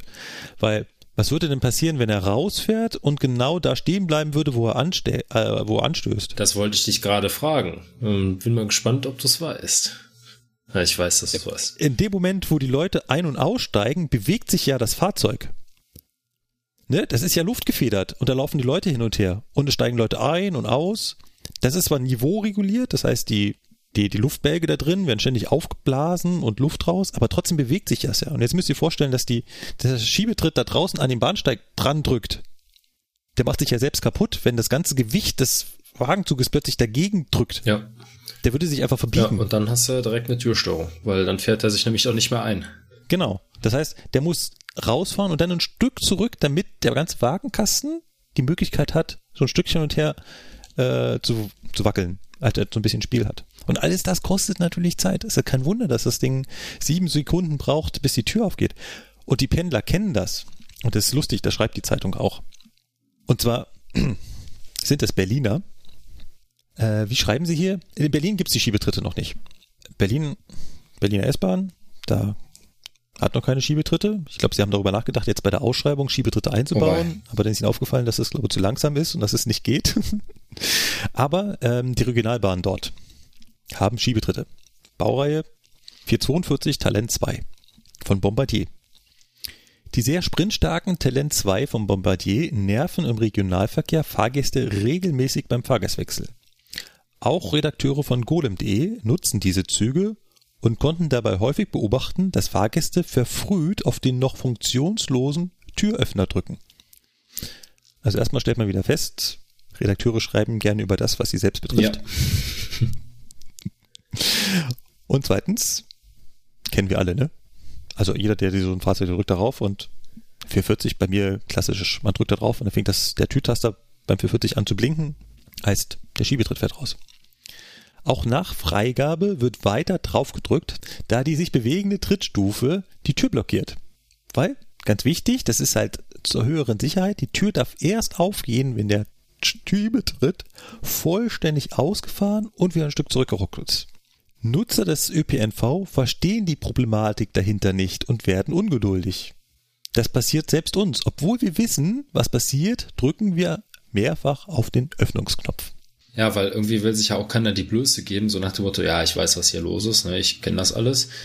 Steht dann da, äh, die Tür geht nicht auf, obwohl ich gedrückt habe, ne, und dann drückt einer von außen drauf und alle wundern sich, warum ist der von der Bahn denn so doof und äh, lässt uns hier noch unnötig rumstehen. Ne? Also, ähm, also beim ICE bin ich ein Dauerdrücker, dafür werde ich immer äh, veräppelt, aber wenn ich aus dem ICE rausdrücke, dann drücke ich da drauf und drücke wieder und drücke wieder und drücke wieder und drücke wieder und drücke wieder, bis die Tür sich bewegt. Ja. Weil ich habe schon zu oft da gestanden, habe nur einmal hingedrückt und dann ging sie halt nicht auf. Deswegen bin ich Dauerdrücker. Aber zum Beispiel beim 440, den, das Fahrzeug kenne ich halt schon relativ gut und da weiß ich, wenn der einmal registriert hat, dass ich darauf gedrückt habe, nach der Freigabe, dann geht diese Tür ja, auch auf. Der merkt sich das. Genau.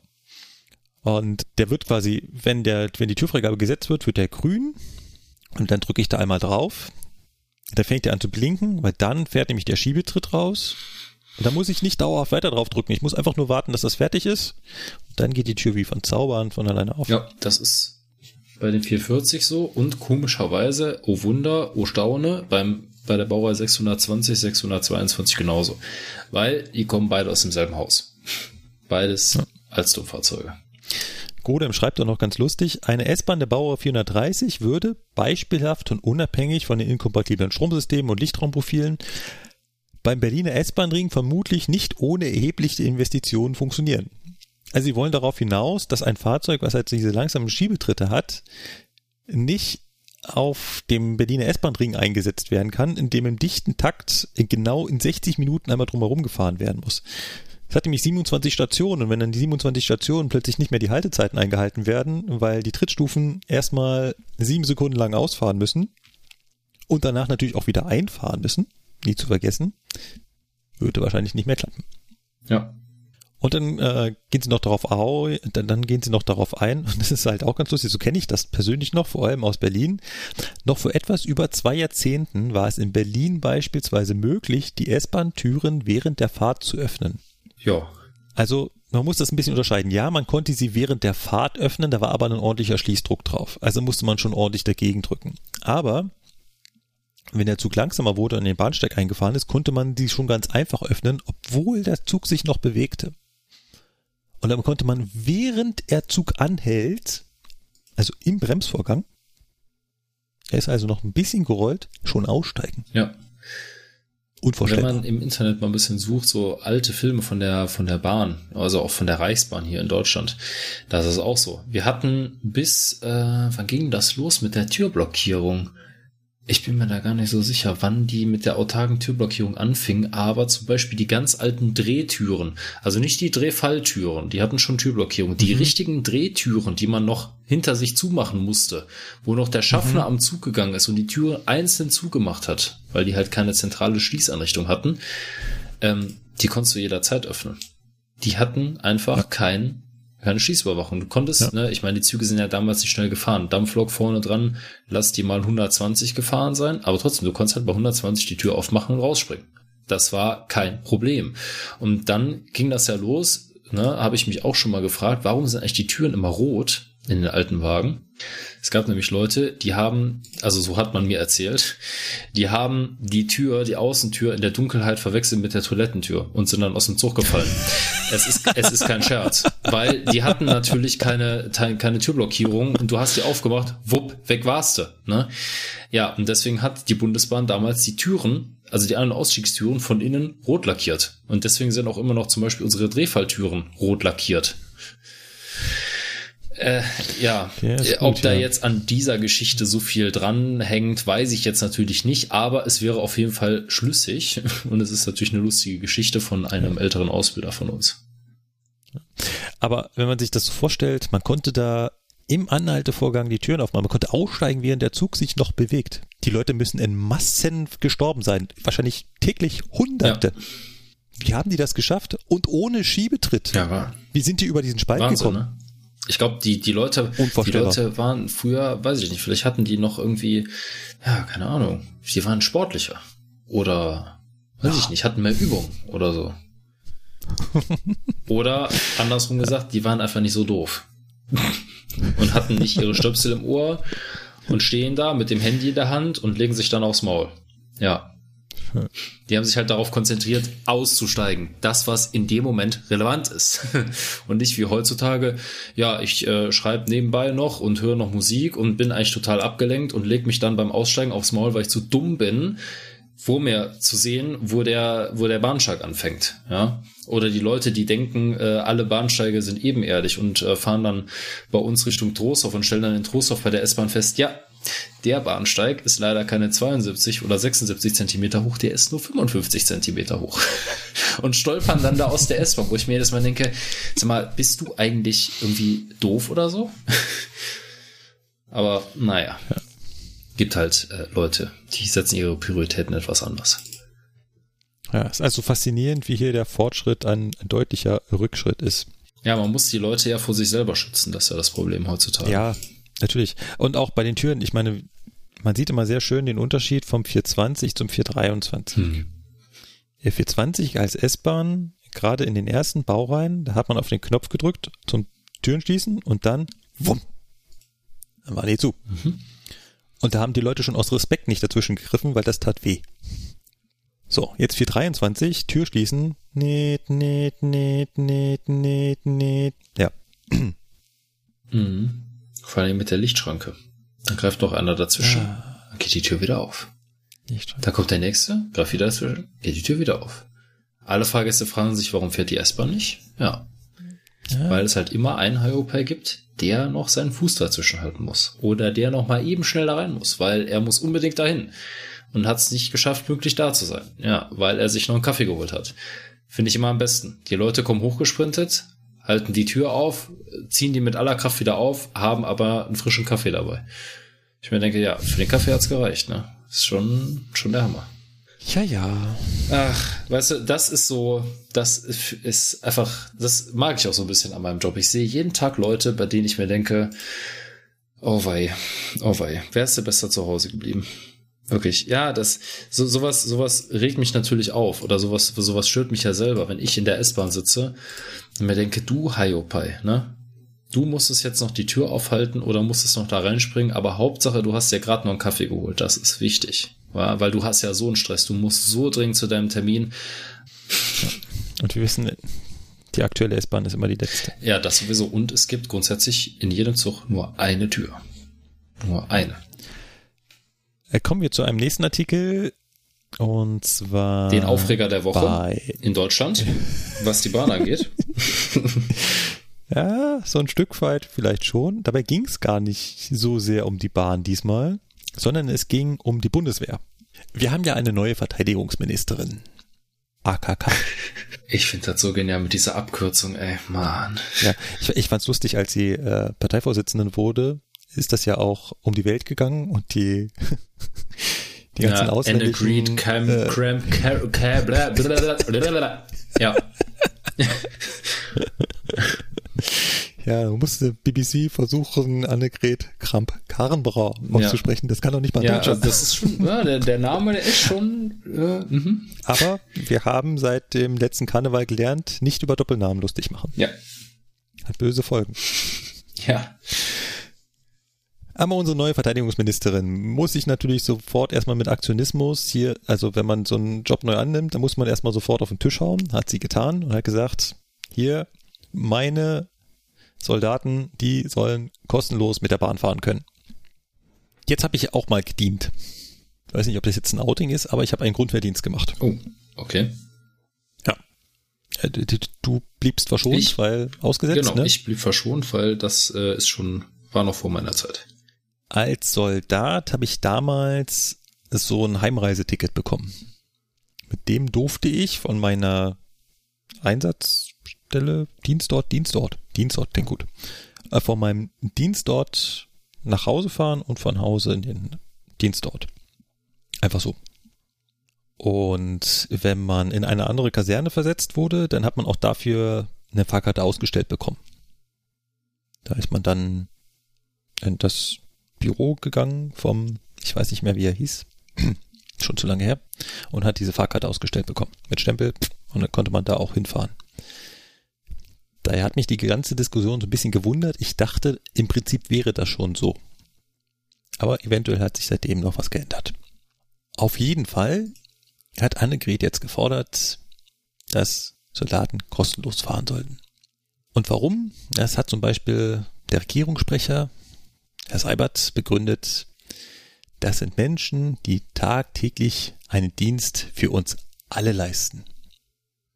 Ja. Gut. Machen andere auch. Ich wollte gerade sagen, wir wollen das jetzt nicht in Abrede stellen. Das ist schon gut möglich, dass sie das machen. Ja, äh, machen machen Ja. sie. Definitiv. Aber sind sie nicht die Einzigen. Gut, weiter. Aber auch Frau Karrenbauer hat auch selber gesagt, wenn jemand mit Uniform und Dienstausweis Bahn fährt, dann soll er das auch frei machen können. Gut. Jetzt hat die Bahn natürlich gesagt, das ist jetzt aber blöd. Also, Bundeswehrsoldaten arbeiten genauso wie alle anderen hauptsächlich von Montag bis Freitag. Was immer so ein bisschen lustig ist, dass die Armee nur von Montag bis Freitag arbeitet. Ja. Aber ist was anderes.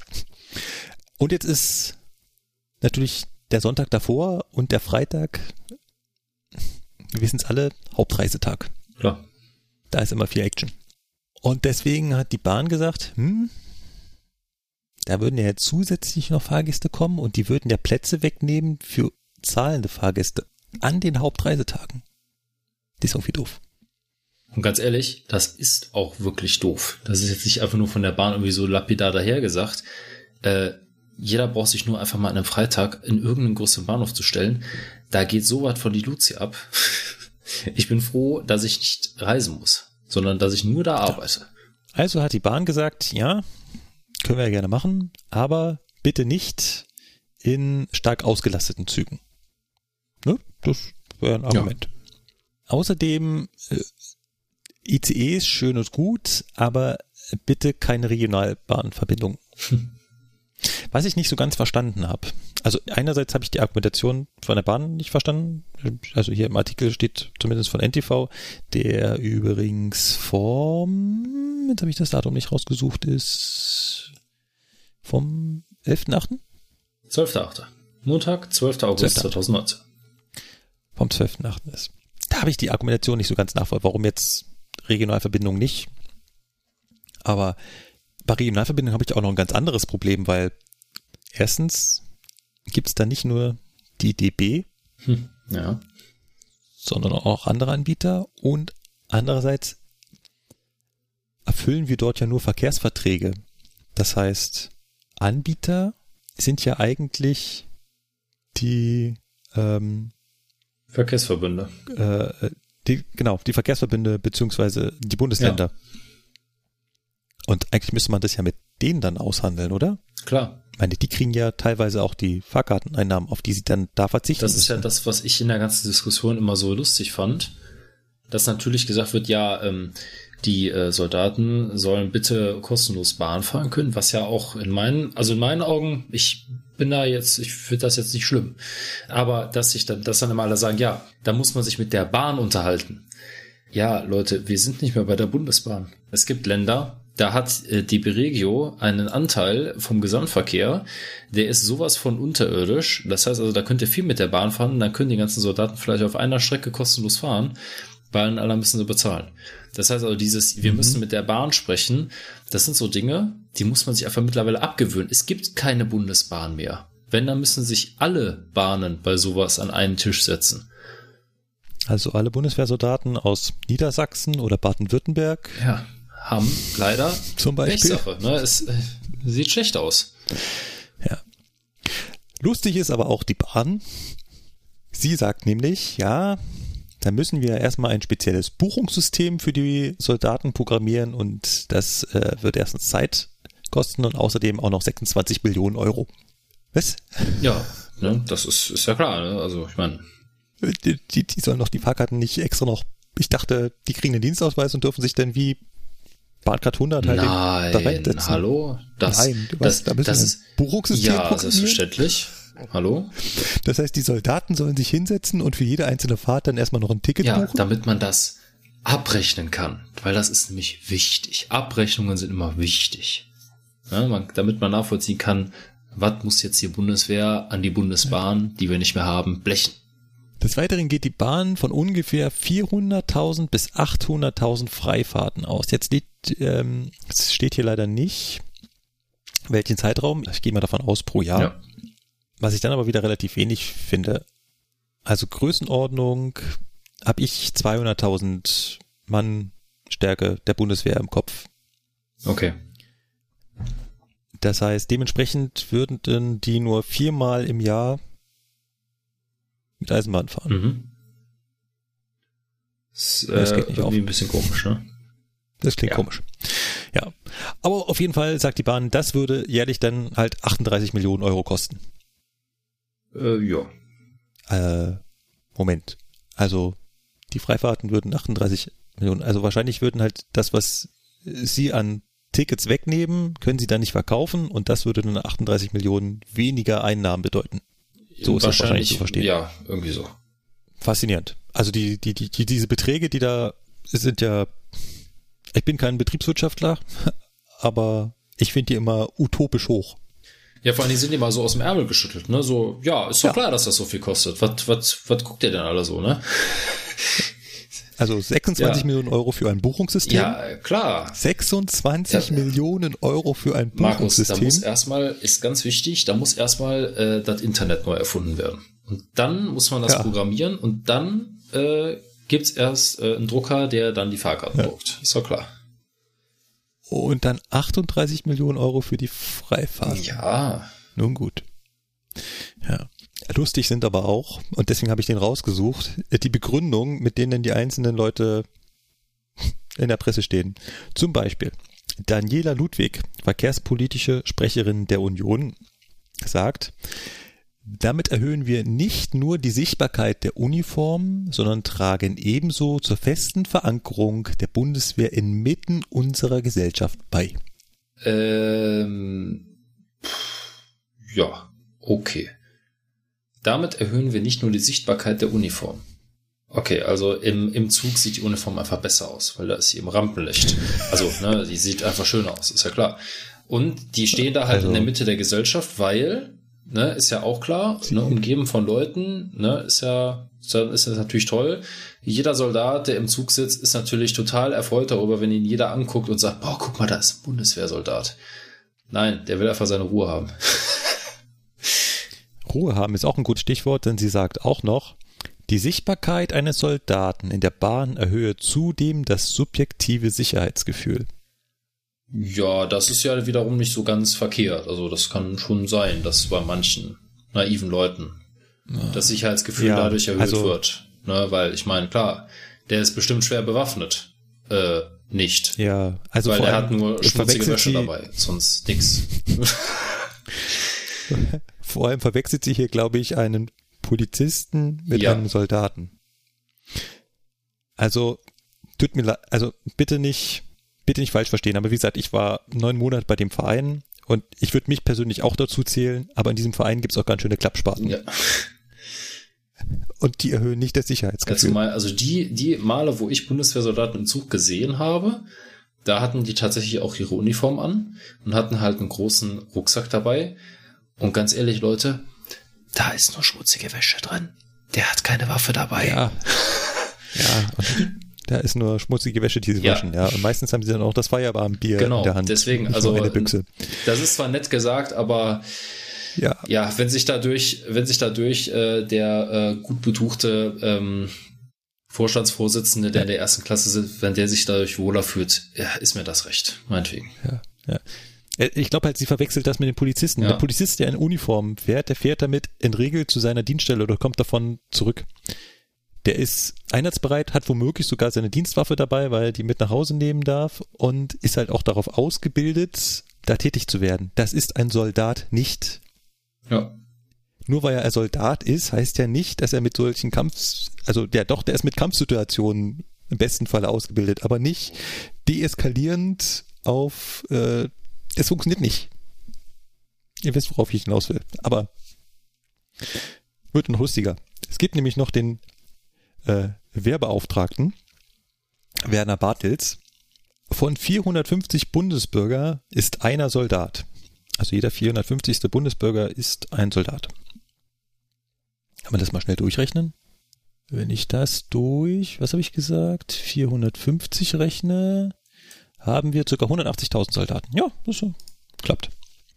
Wenn man für deren besonderen Dienst eine besondere Wertschätzung der Nation zum Ausdruck bringen will, kann das ja wohl nicht an der Frage der Kostenrechnung eines besonders staatsnahen Unternehmens scheitern. Hammersatz. Ja. Viel besser wird das nächste. Also, eine besondere Wertschätzung der Nation, also die besondere Wertschätzung der Nation schaffe ich nicht dadurch, dass die Soldaten jetzt kostenlos Bahn fahren dürfen. Also, eine besondere Wertschätzung der Nation sehe bei mir anders mhm. aus. Aber gut. Und dann kann es ja wohl nicht an der Frage der Kosten scheitern. Äh, naja, schon. Alles kann an der Frage der Kosten scheitern, weil es kostet halt was. Und dann ist aber auch noch geil, eines besonders staatsnahen Unternehmens. Das ist nicht nur staatsnah, das gehört dem Staat. Ja. Das ist bundeseigen. Herrlich. Aber äh, wie du schon ankündigst, also der Kollege hier von der SPD, der setzt ja noch einen drauf, mit der Bund zahle ohnehin schon zig Milliarden für den Ausbau des Schienennetz. Das ist wieder der klassische Fall. Der Vergleich von Äpfel und Birne. ja, also wenn ja. ich mich richtig erinnere, ähm, wurde irgendwann mal gesagt, so, liebe Bundesbahn, ihr seid uns zu teuer, wir privatisieren euch jetzt und dann kümmert ihr euch um euren eigenen Scheiß. Ja, dann wird aber wieder gesagt, ja, Moment mal, also, ne, bei jeder solcher, so einer Aktion wird dann immer gesagt, ja, das darf ja dann nicht eine Frage der Kosten sein, bei so einem besonders staatsnahen Unternehmen. Ja, was denn jetzt? Sollen wir jetzt Gewinn machen oder nicht? Also, das ist immer, wo ich mir immer denke, Leute, ihr wolltet mal, dass dieses Unternehmen auf eigenen Füßen steht. Ja, ihr subventioniert diesen Puff mit zig Milliarden Euro. Das ist richtig, ja. Aber dann beschwert euch halt auch nicht dass das dann so viel kostet. Ja? Deswegen ist es aber auch kein Selbstbedienungsladen. Ja, und das sagt auch Matthias äh, Gastel, Verkehrsexperte der Grünen. Stets pocht die Bundesregierung darauf, dass der Fernverkehr eigenwirtschaftlich fährt. Jetzt wird so getan, als können Bundeswehrangehörige kostenlos ICE fahren, wenn die Verteidigungsministerin das einfach anordnet. Also wenn, das sagt er auch noch, das so ist, dann müsste die Finanzierung dafür aus dem Verteidigungsetat kommen. Ja. Ja. Ist, ist auch eigentlich so. Ist eigentlich so. Also ich meine, diese ganze Diskussion wurde ja auch dadurch angeheizt, ähm, das kennt jeder, der öfter mal, äh, oder jeder Pendler, der morgens auf dem Weg von Köln nach Frankfurt ist oder in die andere Richtung. Bei uns in den ICEs sitzen immer Bundespolizisten, die auf dem Weg nach Köln, äh, nach Köln-Bonn, nach Frankfurt Flughafen sind. Ne, die haben da einfach ihren Dienst ne, und kommen halt aus Köln weil die da wohnen oder was auch immer. Die dürfen auch kostenlos mit der Bahn fahren. Und das hat auch super ja. Sinn. Ich habe schon mit ganz vielen Zugbegleitern gesprochen, die gesagt haben, sie wissen schon, wo ihre Polizisten einsteigen. Warum? Weil die haben zum Beispiel das möglich, das möglich, die haben zum Beispiel die Möglichkeit, Personalien festzustellen. Ja. Ganz einfach. Wenn die Fahrkartenkontrolleure da durchgehen und einen Schwarzfahrer haben und da Personalien feststellen müssen, da müssen ja normalerweise den Zug an die Seite nehmen, da muss das Lager stehen, bis die Polizei kommt und dort die Personalien aufnimmt. Und wenn ich da schon einen Polizisten habe, dann kann ich mit dem einfach dahin gehen und der kann das ja, vor machen. allen Dingen, man muss ja jetzt unterscheiden. Ähm, für die Bahn ist nur und ausschließlich die Bundespolizei zuständig. Da hat die Landespolizei nichts zu melden. Die können keine Personalien Darf aufnehmen. Amtshilfe ja, natürlich, die können Amtshilfe leisten. Amtshilfe leisten. Aber die vorrangig ist erstmal die ehemalige Bahnpolizei, ja. heute die Bundespolizei, ja. für die Bahn zuständig. Ja. Und dann macht es natürlich Sinn, wenn Bahnpolizisten, so wie wir sie immer nennen, oder ja. offiziell Bundespolizisten im Zug sind. Natürlich, weil die sind ja. dafür zuständig, die sind dafür ausgebildet und vor allen Dingen haben ja. die dafür die Berechtigung, die dürfen das. Also da macht das halt Sinn. Und bei Bundeswehrsoldaten macht das ja. meiner Meinung nach keinen Sinn. Ich möchte das, wie du vorhin schon, auch denen gar nicht in Abrede stellen. Äh, so wie das bei mir damals war, dass ich halt eben, dass die Bundeswehr das finanziert, dass ich nach Hause fahren darf und wieder zurück, soll das bitte schön so sein. Und dann soll die Bundeswehr diese Fahrkarte zahlen, fertig aus. Und dafür brauche ich kein Buchungssystem, was 26 Millionen Euro kostet. Ja. Und äh, ja, dann kann ich da womöglich draufschreiben, dass ich bitte nicht die besonders stark ausgelasteten Züge nehme, beziehungsweise wenn der Zug besonders ausgelastet ist, dass ich dann vielleicht doch bitte den nächsten nehmen möchte. So wie das auch bei unseren Fahrkarten ist. Da wollte ich auch gerade noch drauf hinaus. Ne? Ich meine, der Punkt ist halt auch, dass sich natürlich auch viele von den Kollegen darüber beschwert haben, einfach weil sie natürlich dann wieder auf sich selber geguckt haben und gesagt haben, ja, Moment mal, also ich arbeite auch jeden Tag für diesen Staat hier und auch für diese Bahn. Ich muss auch für die Fahrkarte zahlen. Ja, klar, wir müssen auch für die Fahrkarte zahlen. Wir müssen mittlerweile, glaube ich, wie viel ist es jetzt? Sind es zwei Euro? Für so eine Freifahrt. Ja, das ist ja. Ähm, ja, ja, ne, es ist marginal, aber klar, wir müssen das auch irgendwie bezahlen. Wir kriegen das auch nicht einfach von der Bahn geschenkt, dass die Bahn sagt, ja klar, du kommst einfach vorbei, holst den Stempel ab und dann darfst du so viel fahren, wie du willst. Das gab es mal, ja, das gab es mal zu Bundesbahnzeiten, aber ist nicht. Lass uns mehr, das ne? ganz super kurz mal kurz einordnen. Wir kriegen Fahrkarten geschenkt, 16 Stück im Jahr. Wir müssen dieses Geschenk natürlich versteuern. Ja. Für diese Versteuerung gibt es einen Freibetrag. Da hat die Bahn immer versucht, drunter zu bleiben, aber aufgrund der Fahrkartenpreis geht das aktuell nicht. Diese zwei Euro, die wir da zahlen, ist quasi der Obolus, damit wir unter diesen Freibetrag kommen. Ja. Deswegen müssen wir zwei Euro zahlen. Diese 16 Fahrkarten kriegen wir quasi geschenkt, aber wir kriegen halt auch nur diese 16 Fahrkarten ja. geschenkt. Das ist dieser, diese zwei Euro sind die Differenz zwischen dem Wert der Fahrkarte und dem sogenannten Wert des geldwerten Vorteils. Also einfach diese kleine Differenz dazwischen. Deswegen, genau. ja. Na, aber auch für uns ja. gilt eine, eine Sperrliste. Es gibt Züge, die dürfen wir nicht benutzen zu gewissen Uhrzeiten. Wir müssen Sitzplätze für Kunden freigeben, wenn wir dazu aufgefordert sind und so weiter. Klar, ne? Also wir haben dann mit der Fahrkarte nicht die gleichen Rechte wie ein normaler Kunde, der richtig zahlt. Was ja auch verständlich genau. ist. Ich meine, ein Kunde, der für die Fahrkarte 120 Euro bezahlt hat, hat natürlich im Zweifelsfall, wenn äh, der einzige Sitzplatz, der theoretisch noch frei ist, meiner ist und ich sitze da als Mitarbeiter, dann kann der sich meinetwegen da hinsetzen. Ich meine, der hat dafür auch richtig Geld bezahlt. Ne? Das finde ich auch in Ordnung. Ich wurde noch nie aufgefordert, aufzustehen. Noch nie. Ich weiß nicht, ob es dir ja. mal passiert ist, aber Nee, aber ich kenne Menschen, denen ist es passiert ja. und äh, es ist unangenehm, aber ist ja auch, hm, naja. Ja. Ähm, ganz zum Schluss möchte ich auch noch dieses Argument äh, entkräften oder ganz kurz kommentieren. Das sind Menschen, die tagtäglich einen Dienst für uns alle leisten. Also, auf der einen Seite müssen wir ganz klar sagen, Soldaten leisten einen ganz besonderen Dienst. Das ist vollkommen richtig. Sie können jederzeit in den Kriegseinsatz eingezogen werden und im Krieg mit ihrem Leben damit bezahlen. Ganz klar. Aber zu sagen, dass sie täglich einen Dienst für uns alle leisten, ist halt mal was ganz anderes, weil das machen ganz viele Menschen ja. in Deutschland.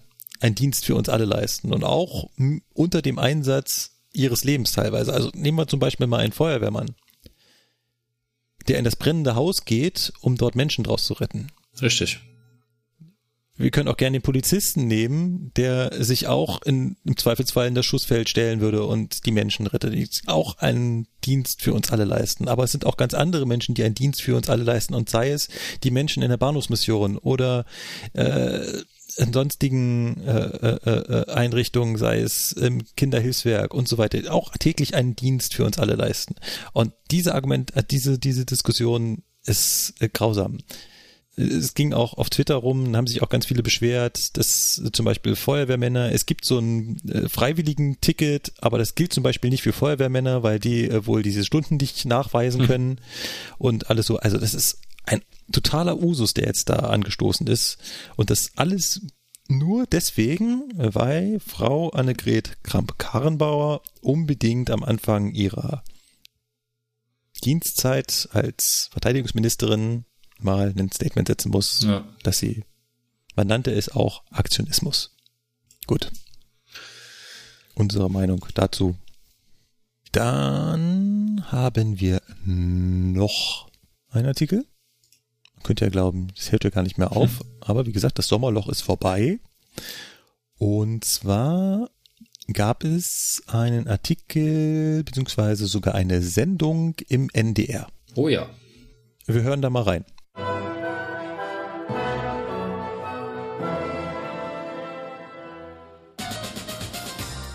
Ersten Mal dachte ich echt, wow. Das war was ganz Neues. Das war ein ganz toller Zug. Der Metropolitan soll etwas ganz Innovatives sein. Die Deutsche Bahn verspricht mit dem Luxuszug ein neues Fahrerlebnis. Also es wurde natürlich vorher Werbung für diesen Zug äh, gefahren, um einfach auch die Klientel anzusprechen, die Geschäftsreisenden vorüberwiegend, aber natürlich auch äh, Eisenbahnfans. Am 1. August 1999 beginnt der Betrieb zwischen Hamburg und Köln. Wir lassen uns einfach mal überraschen, sag ich mal. Ich über erwarte eigentlich ja, Luxus pur. Er ist besonders schnell. Die Strecke von Hamburg nach Köln sind nur dreieinhalb Stunden. Dann mit dem EC dauert es vier Stunden. Die Erwartungen sind hoch und werden wohl auch meist erfüllt. An Bord gibt es den Rundum-Service. Frühstück ist im Preis inbegriffen. Außerdem gibt es spezielle Arbeitsbereiche für die Kunden. Verglichen mit einer normalen Bahnfahrt hat es also gar nichts äh, gemein. Es ist einfach so gewesen, so der erste Eindruck im Zug. Ähm, sehr edel gestaltet gewesen, also viel Holz, äh, Edelstahl an der Decke, sehr ruhig. Also ein gediegenes Ambiente, so kann man sagen, so ein bisschen wie Business Class im Flugzeug. Und dem Flugzeug will die Bahn mit dem Metropolitan auch Konkurrenz machen. Für 180 Mark pro Fahrt ist das Ticket günstiger als das der Airlines. Dreieinhalb Stunden von Köln nach Hamburg ist schon sehr super. Ähm, würde ich immer vorziehen vor dem Flieger. Der Service war ausgezeichnet. Äh, ich werde öfter mit dem fahren. Es gab keine Seife auf der Toilette. Aber sonst nichts. Durchweg positiv.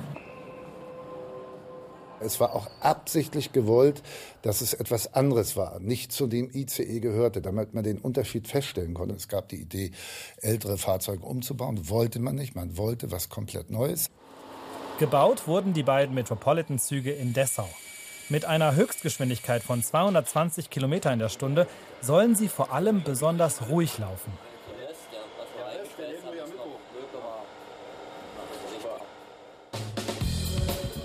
In den ersten Monaten nutzen viele Geschäftsreisende das neue Bahnangebot. Und sie sind zufrieden war absolut neu, dass es einen Stromanschluss am Platz gab. Ne, auch damals gab es schon äh, Laptops und ich konnte aus wirklich dreieinhalb Stunden dann problemlos an diesem Platz arbeiten. Auf dem Weg nach Köln und zurück hält der Metropolitan nur zweimal, in Essen und Düsseldorf.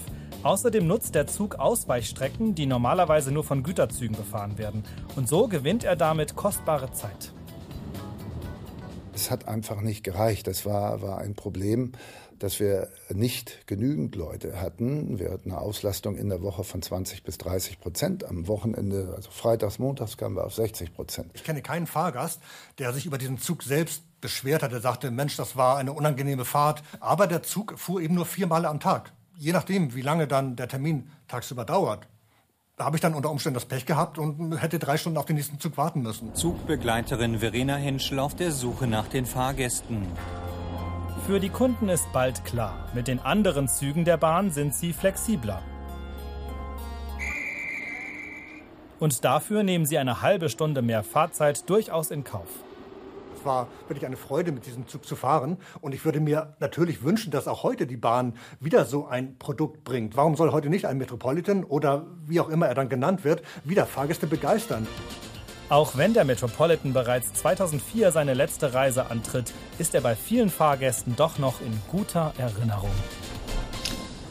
Ja, schöner Beitrag.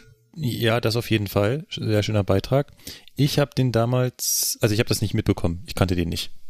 Überhaupt nicht. Also 1999 hatte ich, glaube ich, auch noch mit der Bahn gar nichts am Hut. Ich habe das erst so im Laufe meiner Eisenbahnkarriere quasi ja, kennengelernt, dass es so einen Zug wie Metropolitan gibt. Geht dir genauso? Mhm. Also ich hätte gedacht, du als Kölner hättest das, weil der ja von Hamburg nach Köln gefahren ist, vielleicht irgendwie mitbekommen. Äh, ja, ich bin ja nicht geborener Kölner. Ne? Also von daher, ähm, ich bin ja auch ja. nur zugezogen, ja. mittlerweile ja wieder weggezogen. Also von daher, äh, ich habe das auch erst äh, so im, ja, ich sag mal so seit der seit dem 13, 14 Lebensjahr, seitdem ich mich wirklich intensiv mit der Bahn beschäftige, da habe ich bin ich irgendwann mal drauf gestoßen und wusste also schon, das sind spezielle Wagen und äh, ja. Jetzt sagst du schon spezielle Wagen, denn das kommt im Beitrag so ein bisschen falsch rüber, dass der Zug zum letzten Mal gefahren sei. Stimmt ja gar nee, nicht. Der fährt immer noch. Meine Mutter ist vor kurzem mit gefahren, die war begeistert. Ich sagte, hör mal, Lukas, ich sitze in einem Intercity, aber der sieht ganz anders aus. Der ist so luxuriös und man sitzt hier so gut. Ich sag, ja, ich äh, weiß auch, mit welchem Zug du unterwegs bist. Ja, wie? Ja, ja, ich hab, ich hab das ja immer auf dem Schirm. Ne? Wenn meine, wenn irgendwer aus der Familie mit der Bahn unterwegs ist, ne, gibt's natürlich die Updates immer von einer Person, was so los ist. Dann sag ich, ja, du bist in einem ganz speziellen Zug unterwegs. Davon haben wir nur zwei Stück. Die war ja. wirklich begeistert. Äh, sie saß natürlich in einem äh, ICE.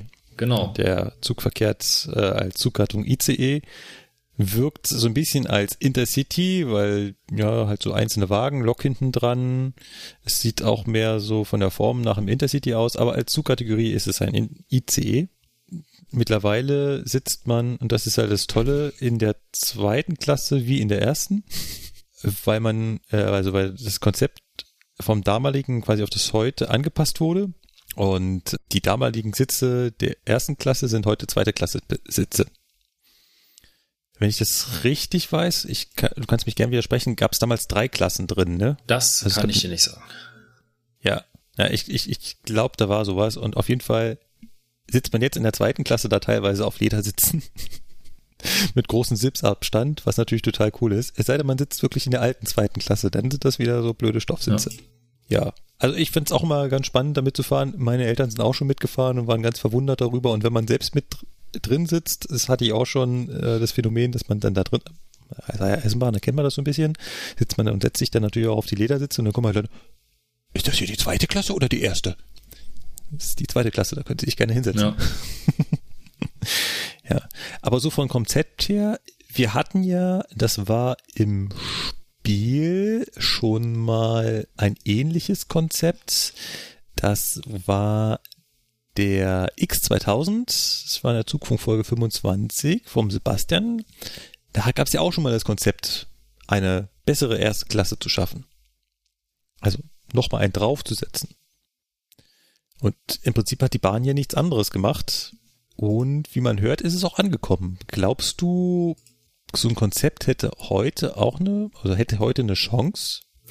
Ich glaube nicht. Weil äh, heute sind die meisten Reisenden noch viel spontaner als früher. Also es gibt einfach sehr, sehr viele Reisende, das ist meine Meinung, ähm, die spontan reisen. Das heißt also, die haben ihren Termin, ja. der ist vorbei und die wollen jetzt nach Hause. Und die warten nicht ja. auf einen speziellen Zug, sondern die wollen jetzt fahren. Und äh, deswegen glaube ich nicht, dass sich so ein Konzept mit nur vier Verbindungen am, am Tag äh, nochmal durchsetzt. Was ich aber richtig schade finde, ist, das ist halt ähm, was, was ich noch ansprechen wollte, unbedingt, es wird ja in dem Beitrag auch gesagt, das war eine tolle Sache. Und die Bahn hat leider bisher alles das, was mal toll war und was die Kunden begeistert hat, wieder abgeschafft. Den Interregio und auch den Met. Und ich wäre, es wäre halt echt super gewesen, wenn die die ganzen alten Wagen gegen diese Met-Wagen ersetzt hätten weil die sind einfach auch für das Zugpersonal und von der Technik her sind die einfach genial, weil du hast eine Türüberwachung, eine durchgehende, und du hast halt ganz viele Sachen, die halt äh, an den ICE angelehnt sind. Ne? Du kannst sehen, in welchem Fahrgast, äh, in welchem ja. Wagen die äh, Fahrgastnotbremse gezogen wurde. Du kannst die Türen ja. ständig einsehen. Du hast eine seitenselektive Türsteuerung. Das war damals schon Zugbus gesteuert. Genau. Das war, das war schon WTB das, quasi. Das, ich, ja, ich glaube, das, das ist sogar WTB. Das war schon, äh, schon richtig Hightech. Ja. Eigentlich hätte man sich gewünscht, dass sie anstatt den Met einzustellen, einfach das, was beim Met so gut funktioniert hat, einfach auf die anderen Züge adaptiert hätten, ja. oder? Das wäre das wäre schön gewesen und den nicht, nicht einfach streichen. Ja, funktionieren wird es heute wahrscheinlich nicht, wie du schon sagst. Die, die sich im Prinzip leisten könnten, mit so einem Zug zu fahren und die das vielleicht auch äh, ja wollen würden, also halt einfach ein bisschen mehr Luxus, mehr Platz, die wollen spontan fahren, die kaufen sich halt gerade eben die Flex-Tickets, damit sie jederzeit zum Zug gehen können und fahren. Und die, die im Voraus lange planen, die wollen eigentlich so günstig wie möglich fahren. Die wollen kein integriertes Frühstück und große Sitzabstände ja. und äh, man muss sich auch irgendwie meiner Meinung nach von dem Gedanken verabschieden, dass wir hier in Deutschland irgendwie so einen so einen Luxuszug braucht. Die meisten Leute wollen einfach von A nach B und dann ist das gut. Ne? Gab ja auch schon Überlegungen, so eine Business Class bei uns in den Zügen ja. einzu, einzurichten. Das heißt, dass man auch im normalen ICE halt eine zweite Klasse hat, eine erste Klasse und dann noch eine Business Class. Ich weiß nicht, ob sich das lohnt in dem Sinne. Wird es wahrscheinlich nicht. Es ist halt die Idee, dass man die Leute, also zahlungskräftige Fahrgäste noch mehr zahlen lässt. Ja. Ganz klar. Wo man da halt einfach sagt, okay, in der Business Class ist dann halt eben äh, das Frühstück oder so inklusive mhm. oder die Massage oder was weiß ich was. Ja. Ja, was ich noch sagen wollte ist, äh, wie gesagt, die Züge sind halt heutzutage noch unterwegs. Die zwei Garnituren gibt's auch noch, fahren aber als ganz normale ICEs rum, dürfen allerdings nicht von jedem Lokführer gefahren werden. Das heißt, man braucht dafür eine spezielle Ausbildung. Die dauert jetzt, jetzt nicht so mega kompliziert, dauert auch nicht so lange. Ich weiß nicht, jetzt glaube ich ein Tag Einweisung ja. in die Besonderheiten dieses Zuges. Ich glaube, der darf auch noch 220 fahren, ne? Der darf auch noch genau. 220 das fahren. Auch so eine Besonderheit. Richtig. Das heißt, genau, normalerweise darf die 101 ja nur 200 fahren und auch die Intercity-Garnituren alle nur 200, aber der darf mit seinen speziellen 101 äh, E-Loks sogar 220 fahren. Äh, die E-Loks, die kann man, also die können unabhängig von dem Zug verkehren. Das heißt, es kann sein, dass man vor einem normalen im Intercity eine Metlok hat. Das funktioniert. Das heißt, im Rahmen der Baureihenausbildung 101 macht man so ein bisschen die Met-Besonderheiten mit. Obwohl ich jetzt nicht behaupten würde, dass ich da jetzt mega firm bin. Ich auch Wenn ich nicht. was hätte, dann würde ich auch die Mappe schnell rausholen. Andersrum funktioniert es nicht. Also man kann die Met-Garnituren nicht einfach mit einer anderen Lok fahren. In der Rückfallebene funktioniert das irgendwie schon, aber halt nicht mit den Funktionen, die die Met-Garnitur eigentlich hat. Und genau, also um die Met-Funktion an sich äh, zu haben und zu bedienen, braucht man halt diese spezielle Ausbildung und ähm, das haben halt die entsprechenden Lokführer. Ich bin einmal bei der Streckenkunde, habe ich mir den mal rausgesucht und bin da mitgefahren, weil ich das mal sehen wollte. Und äh, ja, halt ganz lustig ist ja so ein klassischer Intercity-Steuerwagen quasi, aber hat halt ein äh, zusätzliches Display. Halt dieses Diagnose-Display, was man normalerweise nur von der Lok kennt. Hat der ein Ebola? Ja, ne? Ja, ja, der hat auch der Ebola. Hat trotzdem, der hat beides, ne? Okay. Ja, genau. Ja, Weil das siehst du nämlich, der ähm, 296.3, den gibt's ja auch als ganz normalen Intercity-Steuerwagen, der hat da so eine Blende. Der hat ein Ebola-Gerät, aber mhm. auf der Seite links von dem MFA ist dann so eine Blende, wo eigentlich dieses Terminal rein sollte. Der ist nämlich dafür ja. schon vorgerüstet ge gewesen oder ist es immer noch, aber wurde natürlich nie eingebaut. Ja. Auf jeden Fall 20 Jahre ist es her, dass der Zug zum ersten Mal gefahren ist und die Züge fahren immer noch, nur halt nicht mehr mit dem besonderen Service. So, und dann gibt's noch Nachrichten aus Köln. Oh ja. Der Kölner Hauptbahnhof soll wachsen. Was hat's denn damit auf sich? Ja, ähm, das ist ein ganz interessanter Beitrag, den werden wir auch auf jeden Fall verlinken, wie alle anderen Beiträge ja auch. Ähm, Leider wurde er mittlerweile schon depubliziert, ja. zumindest. Äh, Leider, also wir müssen noch mal gucken, ob der noch über die Original, also über die Originale, ja, äh, ob der noch mal über die äh, WDR-Homepage irgendwie abrufbar ist, ähm, vielleicht unter einem anderen Link. Ähm, aber er ist zum aktuellen Stand haben wir ihn nicht mehr gefunden. Es geht darum. Auf YouTube gibt's den ja, noch, auf YouTube ne? gibt's den. Da hat das jemand halt, ähm, na, kopiert, sage ich jetzt mal. Ja. Ähm, es geht darum, dass der Kölner Hauptbahnhof, wie allseits bekannt, äh, natürlich das Nadelöhr im Nordrhein-Westfalen schlechthin ist oder im Westen. War das nicht irgendwie der größte, der, der Knoten mit der größten Knoten, nee, der Bahnhof mit der größten Knotenverspätung oder Ich glaube ja, das ist er. Ja. Und es geht darum, diesen Bahnhof zu erweitern. Und ähm, wenn natürlich, ich sag mal, der, der Eisenbahner äh, das hört, äh, Erweiterung des Bahnhofs, dann fangen direkt die Träumereien an, ach wunderbar, noch eine vierte Brücke dahin, also noch, noch drei zusätzliche Brückenbögen, ne, dass man so ein viertes Gleis hat oder so ein viertes Doppelgleis über den Rhein hat und dann Deutz erweitern und so weiter. Ja, das wäre alles schön, das wird aber nicht passieren. Es geht nämlich nur um die Erweiterung des eigentlichen Kölner Hauptbahnhofes, nur des Bahnhofes. Und ähm, interessant an dem Beitrag ist, dass der Hauptbahnhof um einen Doppelbahnsteig äh, wachsen soll, also um zwei Gleise mit einem Mittelbahnsteig, und zwar Richtung Bles Breslauer Platz hin, also vom Dom weg Richtung Rhein. Zu der Seite soll er wachsen. Und dafür wurden schon in den 70ern, wo die S-Bahn gebaut wurde und auch als die U-Bahn neu gebaut wurde und der Breslauer Platz neu äh, gebaut wurde, wurden schon Bauvorleistungen getroffen. Und darauf gehen die in diesem Video unter anderem ein, dass also gewisse Bauvorleistungen in den U-Bahnhöfen und so weiter schon gegeben sind. Und das ist schon, finde ich, eine tolle Sache. Das heißt also, das zu bauen ist im Prinzip gar nicht so schwer. In dem Video wird auch eine schöne Animation gezeigt, wie man sich das vorstellt. Und auch das Glasdach, was auf dem Breslauer Platz so schön herausragt, das ist auch eine Bauvorleistung, weil da hat sich, habe ich mich auch immer gefragt, warum haben die so ein riesen Glasdach dahin gebaut? Ja, das ist ein Teil der Bahnhofsüberdachung für diesen neuen Bahnsteig. Da soll der hin. Und es geht, wie gesagt, nur darum, der Hauptbahnhof soll zwei Gleise mehr bekommen, damit man einfach den S-Bahn-Verkehr und den Regionalverkehr noch ein bisschen besser entzerren kann und halt auch ein bisschen mehr Gleise dann oder ein bisschen mehr verfügbare Slots ähm, für den Fernverkehr hat. Aber nicht, äh, man soll nicht, man will nicht die Zufahrten äh, erweitern, weder in Richtung Hohenzollernbrücke noch in die andere Das ist Richtung. nicht möglich. Das ist das Problem. Äh, die Hohenzollernbrücke kannst du theoretisch erweitern, hast aber dann die Engstelle in Deutz. Da ist leider die Bebauung mittlerweile so nah an der Bahn, dass du da auch wieder gucken musst, wohin mit den Gleisen. Ne? Und noch schlimmer sieht das Ganze leider aus äh, in Richtung Betriebsbahnhof, weil da ist die Bebauung direkt an der Bahn. Das heißt, Mhm. da müsstest du Bebauung entfernen, um da weitere Gleise verlegen zu können. Und das ist wahrscheinlich Okay. etwas, was wir nicht mehr erleben werden, weil ich glaube, ich weiß nicht, wie sie es damals gemacht haben, als sie die S-Bahn neu gebaut haben. Ich meine, die, ähm, die Hohenzollernbrücke war ja, bis die S-Bahn neu gebaut wurde, in Köln war sie ja auch nur zwei, also viergleisig, statt jetzt sechsgleisig.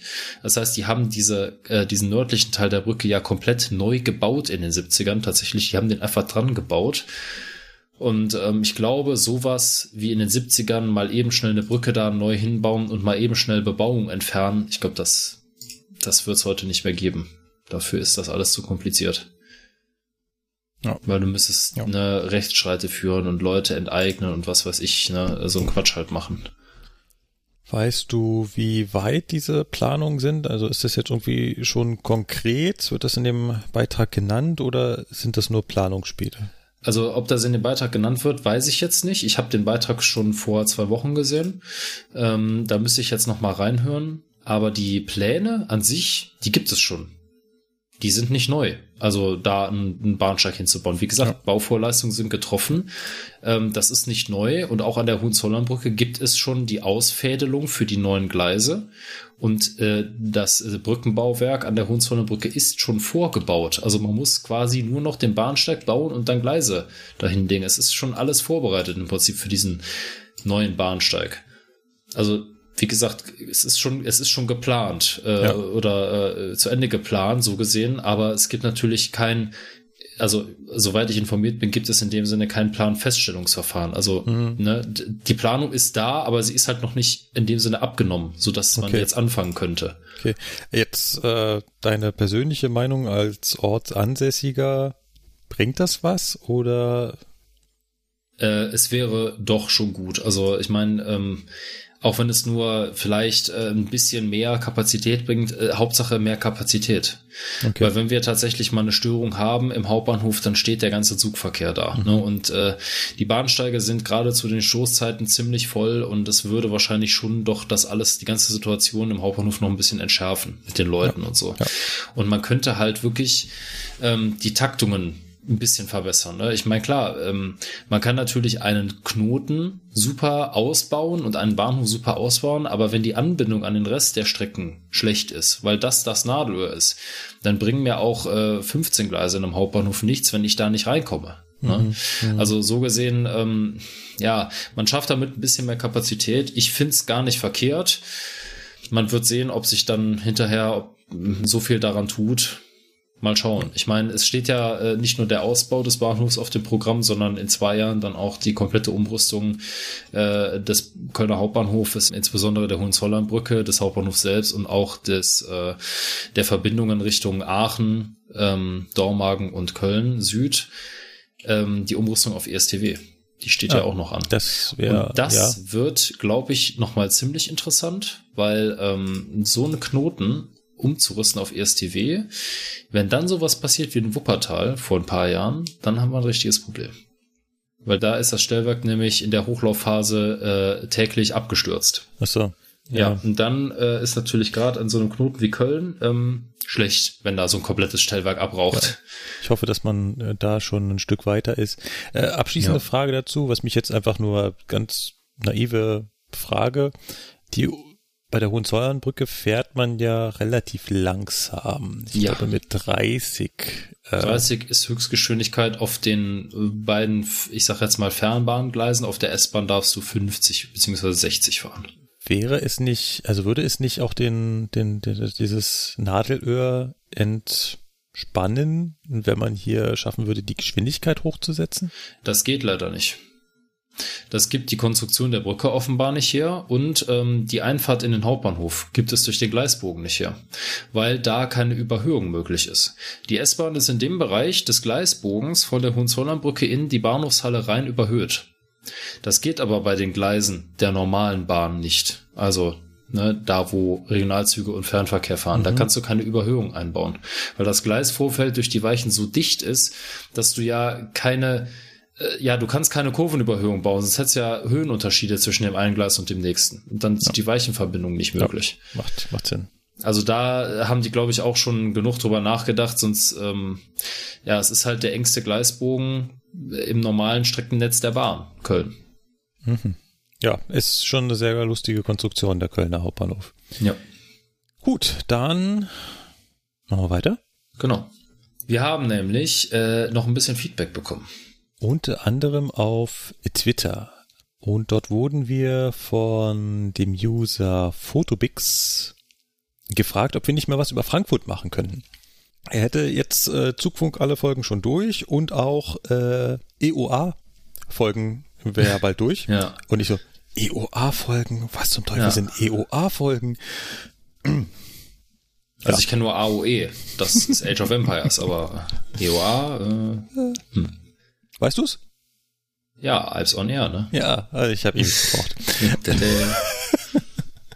ja, vor allem äh, die Stammstrecke in Frankfurt würde ihn interessieren. Die S-Bahn-Stammstrecke, die haben ja sowas ähnliches wie äh, München auch oder wie Stuttgart auch. Äh, quasi eine, ja, ein Tunnel durch die Stadt. Da würde er sich freuen, wenn wir mal was zu machen könnten. Ich fände das auch super.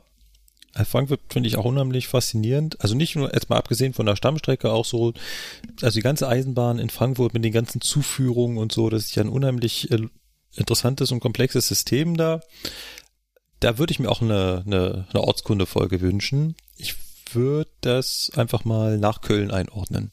Äh, nach Köln im Sinne von zeitlich gesehen nach Köln. Ja, ja, genau. Ja, äh, würde ich auch sagen. Ja. Also als nächstes steht Köln als Ortskunde auf dem Programm. Ähm, dieses Jahr wahrscheinlich nicht mehr, denn eher im Frühling 2020, wenn es wieder warm wird, dann pilgern wir mal durch Köln. Und dann machen wir das irgendwann auch in Frankfurt. Und dann schauen wir uns auch mal die Stammstrecke unten an. Genau. Ist natürlich immer nur schwierig, äh, sowas zu planen, weil Schichtdienstarbeiter, wir alle Markus, ja gut, Markus mittlerweile nicht mehr so, aber ja. Äh, Basti und ich. Und ähm, naja, da einen gemeinsamen Termin zu finden, nur um mal zusammen Bierchen zu trinken, ist schon schwer. Ja, wenn dann natürlich noch ein Dritter dazukommt, der auch noch so eine weite Anreise hat. Ja, ah, das kriegen wir schon irgendwie hin. Genau.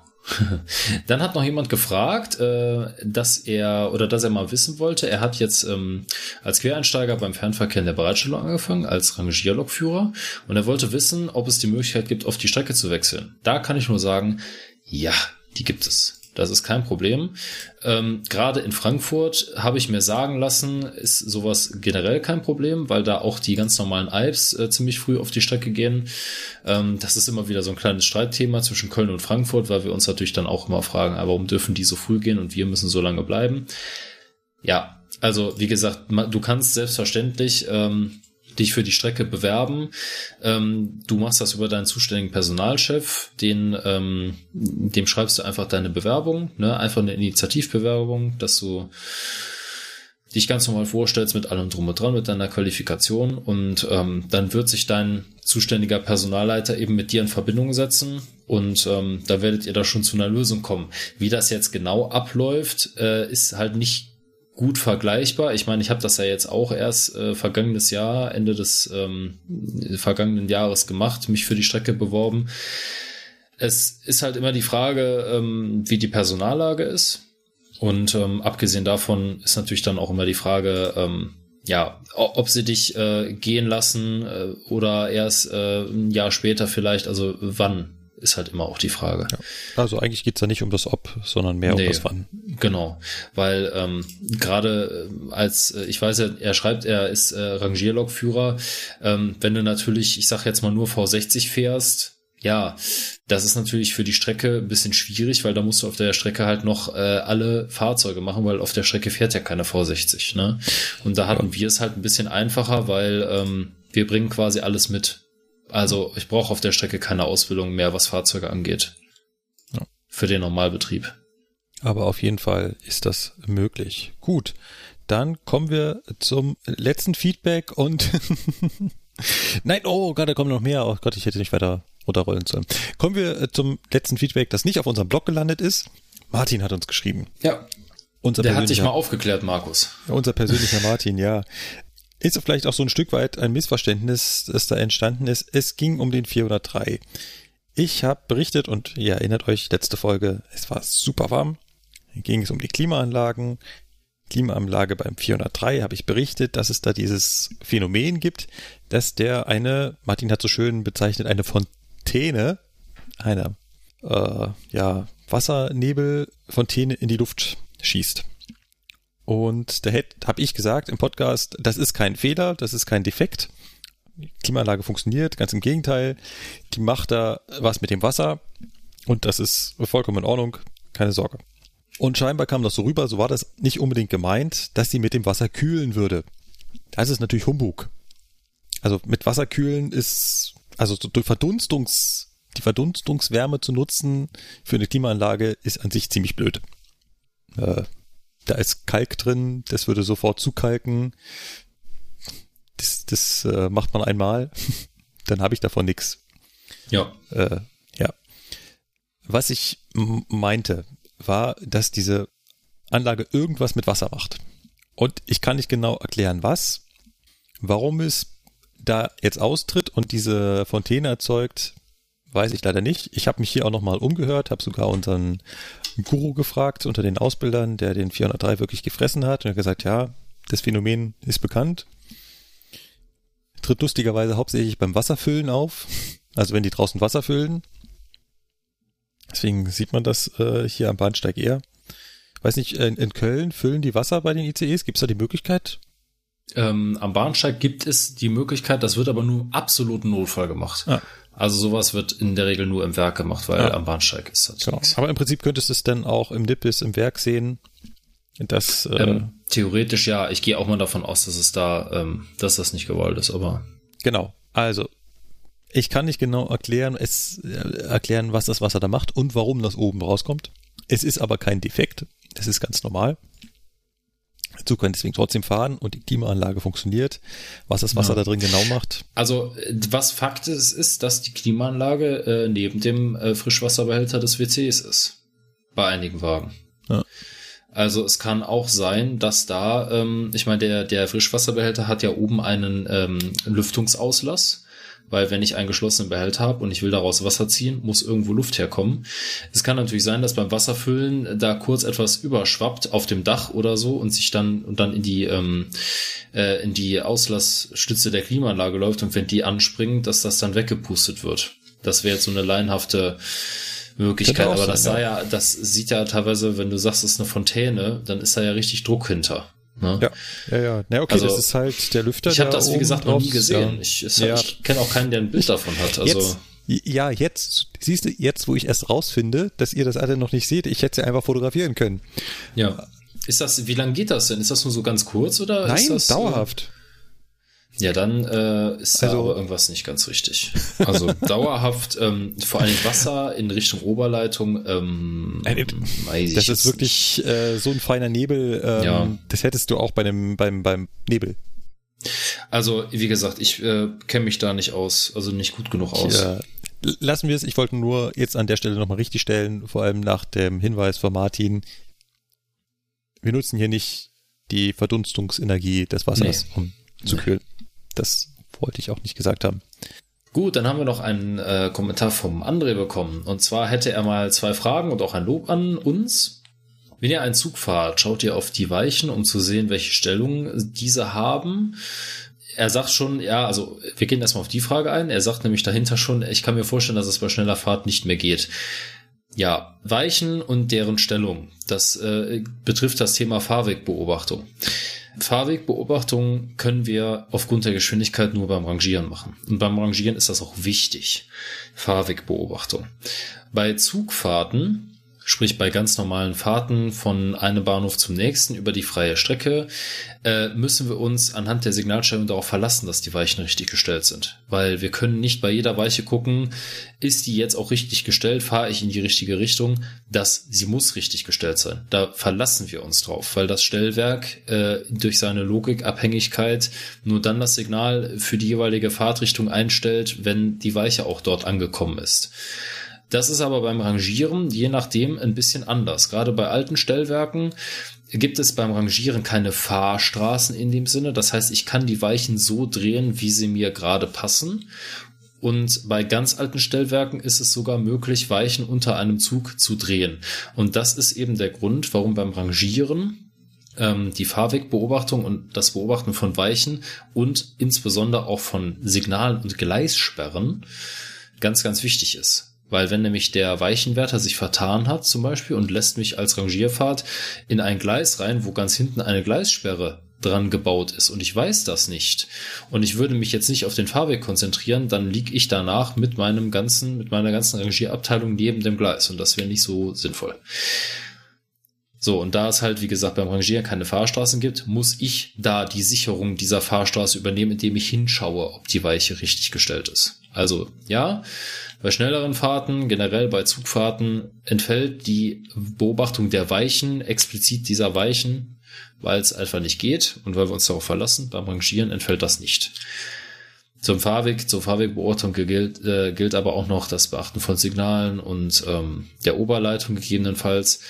Das müssen wir natürlich bei einer Zugfahrt auch machen. Also klar, da müssen wir auch auf Signale achten, da müssen wir auf die Oberleitung achten.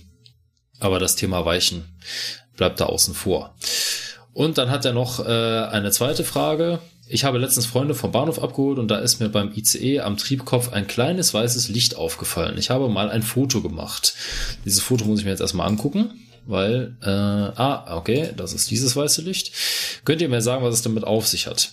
Ich würde sagen, das können wir ja mal verlinken in den Show Notes. Da kann sich ja jeder mal das weiße Licht angucken. Ganz einfach, bei diesem weißen Licht oder bei diesem Zug handelt es sich um einen ICE der Baureihe 412, also ein ICE 4. Und dieses weiße Licht ist die Kontrolllampe für die Sandstreuanlage. Das heißt also, Sandstreuanlage ist gut. Da ist ausreichend Sand drin. Das ist die einzige Funktion. Und dann hat er uns auch gelobt, äh, dass er alle unsere Folgen gehört hat und die Art sehr erfrischend und sympathisch findet. Und äh, ja, eben, dass wir halt, ohne dass das durch das Marketing optimiert ist, frei durch die Blume sagen, was halt bei der Bahn los ist. Das gefällt ihm sehr gut. Vielen ja. Dank. Lob geht immer gut runter. Wir haben natürlich noch einen zweiten 412-Experten jetzt, den Markus. Und Markus bestätigt so meine Aussage zu diesem Licht. Absolut. Gut, dann bin ich ja erleichtert. da kann ich ja morgen ganz entspannt meinen Nachtdienst mit dem 412 verbringen. Letzter Beitrag und äh, ein bisschen komischer, aber ich will ihn trotzdem mit reinnehmen. Und zwar hat ein ITler geschrieben und der nennt sich auch so im Blog. Und der bezieht sich auf die letzte Sendung. Dort hatte ich kurz über den Tag der offenen Tür berichtet im Eisenbahnbetriebsfeld und dass, dass dort ein, ein Gast sich äußerte von wegen, ja, bei gestörten Gleisfreimeldeanlagen könnte man das doch in der IT doch einfach rausrechnen. Und dann äh, schreibt er hier, ähm, dass es ja gar nicht gehen würde, dass man sowas rausrechnet. Und habe ich mal so drüber nachgedacht und dachte mir, ja, eigentlich könnte man schon. Oh, bei zwei Nerds, äh, äh, ich bin raus. Ja, ich meine. Ich bin kein ITler. Äh, ich finde das Thema halt so lustig, weil man da so ein bisschen über das System der Eisenbahn nachdenken kann. Deswegen habe ich das mit reingenommen. Mhm. Ähm, wir haben Gleisfreimeldeanlagen. Wir haben gesagt, Gleisfreimeldeanlagen funktionieren in der Regel mit sogenannten Achszählern. In Achszählern, was machen sie? Zählen die Achsen. Und ähm, wenn ich also wissen will, ob ein Gleisabschnitt belegt ist, dann zähle ich, wenn der Zug in den Gleisabschnitt reinfährt, wie viele Achsen da vorbeikommen. Und wenn er hinten wieder ausfährt, dann zähle ich auch wieder, wie viele vorbeikommen und die beiden Zahlen müssen übereinstimmen. Wenn die übereinstimmen, dann ist der Gleisabschnitt auf jeden Fall frei. Ja.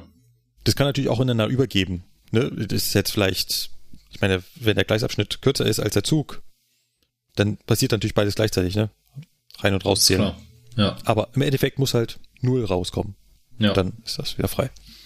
So, und in dem Vortrag in der, im Eisenbahnbetriebsfeld ging es halt darum, wenn man viele von denen hintereinander anbringt, dann könnte man damit ja auch äh, die Kapazität der Strecke erhöhen. Gleich, viele Gleisfreimeldeanlagen hintereinander und dann entsprechend viele Teilblöcke und so weiter. Und dann hätte man aber das Problem, wenn sich einer schon davon verzählen würde, hätte man Rotausleuchtung, es würde nicht mehr funktionieren. Ja. So, und jetzt stelle ich mir vor, dass der erste, über den ich fahre, also einer, sagt halt, oh, ich habe eine Achse zu wenig ausgezählt. Mhm. So. Der nächste sagt aber wieder, äh, genau, der nächste, äh, also du darfst dann, du müsstest anfangen, absolute Zahlen zu vergleichen. Genau, das ist äh, der, ne? Also aktuell ist ja so, es wird immer nur auf Null gezählt. Ja. Und wenn ich mit acht Achsen reinfahre und nur sieben rauszähle, dann ist einer stehen geblieben, scheinbar. Ja. Also jetzt muss ich davon ausgehen, eine Achse liegt noch auf der Strecke. Der nächste würde jetzt aber wieder null anzeigen, ne? weil er zählt ja sieben Achsen ein und sieben Achsen aus und sagt, alles ist in Ordnung. Mhm. Weil er ja nicht vorher weiß, was los ist. Genau. ITler, danke, jetzt habe ich verstanden, was du geschrieben hast. Ich müsste die Sachen natürlich intelligenter machen und sagen, der zweite muss jetzt natürlich immer noch mit den acht Achsen rechnen. Hat er, er ne? Das Klar. heißt, die absolute Anzahl muss, er muss mit dieser absoluten Ab äh, Anzahl äh, äh, arbeiten. Das heißt, wenn der erste acht Achsen eingezählt hat und nur sieben Achsen aus und der nächste fängt jetzt wieder an, acht Achsen zu zählen, dann kann er davon ausgehen, okay, der eine hat sich nur verzählt. Zählte aber allerdings beim zweiten Mal auch nur sieben Achsen, dann ist klar, okay, er hat sich nicht verzählt, es ist wirklich eine Achse liegen geblieben. Mhm. So könnte man das machen. Aber so macht die Eisenbahn das nicht. Nee. Das ist nämlich viel zu äh, unsicher, weil viel zu komplex, wenn ich da anfange, das abzugleichen. Und so. Der Punkt ist nur, was mir dabei eingefallen ist, an anderer Stelle, also es gibt Stellen, da macht man das so ein bisschen, aber halt nicht bei sowas Relevantem wie Gleisfreimeldeanlagen. Also äh, es gibt halt äh, Systeme, wo zwei Sensoren verbaut sind zum Beispiel und da wirklich auf Plausibilität geprüft wird. Okay. Beim Gleitschutz zum Beispiel. So Ja, gut, Mikroprozessor das ist gesteuerte Gleitschutz. Da findet sowas ja ständig statt. Oder auch ICE 4, gerade hatten wir ihn mit der Überwachung der Drehgestelle. Da sind auch mehrere Sensoren verbaut und auch äh, doppelt und da wird auch ständig Plausibilität geprüft. Ja, das stimmt. Also man macht das schon. So, die Siemens-Leute sind ja nicht dumm. Aber bei sowas Wichtigem wie äh, die Gleisfreimeldeanlagen baut man sowas nicht. Also vielleicht kommt man irgendwann noch da drauf, wer weiß, aber aktuell gibt sowas nicht. Aber danke ITler, jetzt habe ich verstanden, was du mir gesagt hast. Ja. Ja, gut. Ja. Dann. Sagen wir noch, wie ihr uns erreicht. Genau. Am besten geht ihr auf zugfunk-podcast.de. Das ist unsere Webseite. Dort seht ihr alle unsere Folgen. Dort seht ihr auch die Übersicht von unserem Spiel und könnt, mal, könnt nochmal durch alle Begriffe scrollen. Dann könnt ihr unter jeder Folge euren Kommentar hinterlassen. Das geht auch absolut anonym und DSGVO-kompatibel. Ihr könnt euch mittlerweile sogar benachrichtigen lassen, wann der Kommentar freigeschaltet wird, beziehungsweise wenn jemand darauf antwortet. Habt ihr keine Lust auf die Webseite, dann könnt ihr uns gerne auch unter Facebook erreichen. Dort braucht ihr einfach nur nach den Zugfunkern suchen, beziehungsweise nach dem Zugfunk-Podcast. Auf Twitter sind wir auch, at die Zugfunker. Selbst auf Instagram gibt es uns und gerne auch auf YouTube. Dort äh, versuche ich in unregelmäßigen Abständen die Folgen hochzuladen mit dem kleinen Schmankerl, dass ihr die Tonspuren verfolgen könnt. Also ihr seht nicht uns labern, aber ihr seht ähm, die Linien im Audioprogramm und seht auch, wo wir womöglich geschnitten haben. Und weil euch das alles nicht zusagt, erreicht ihr uns auch über dieses Oldschool-Medium E-Mail, mail at zugfunk-podcast.de. Ja, das war schon wieder, ne? Schon. Ja. Das war mal wieder eine. Sag mal ungefähr, wie viel wir jetzt drauf haben.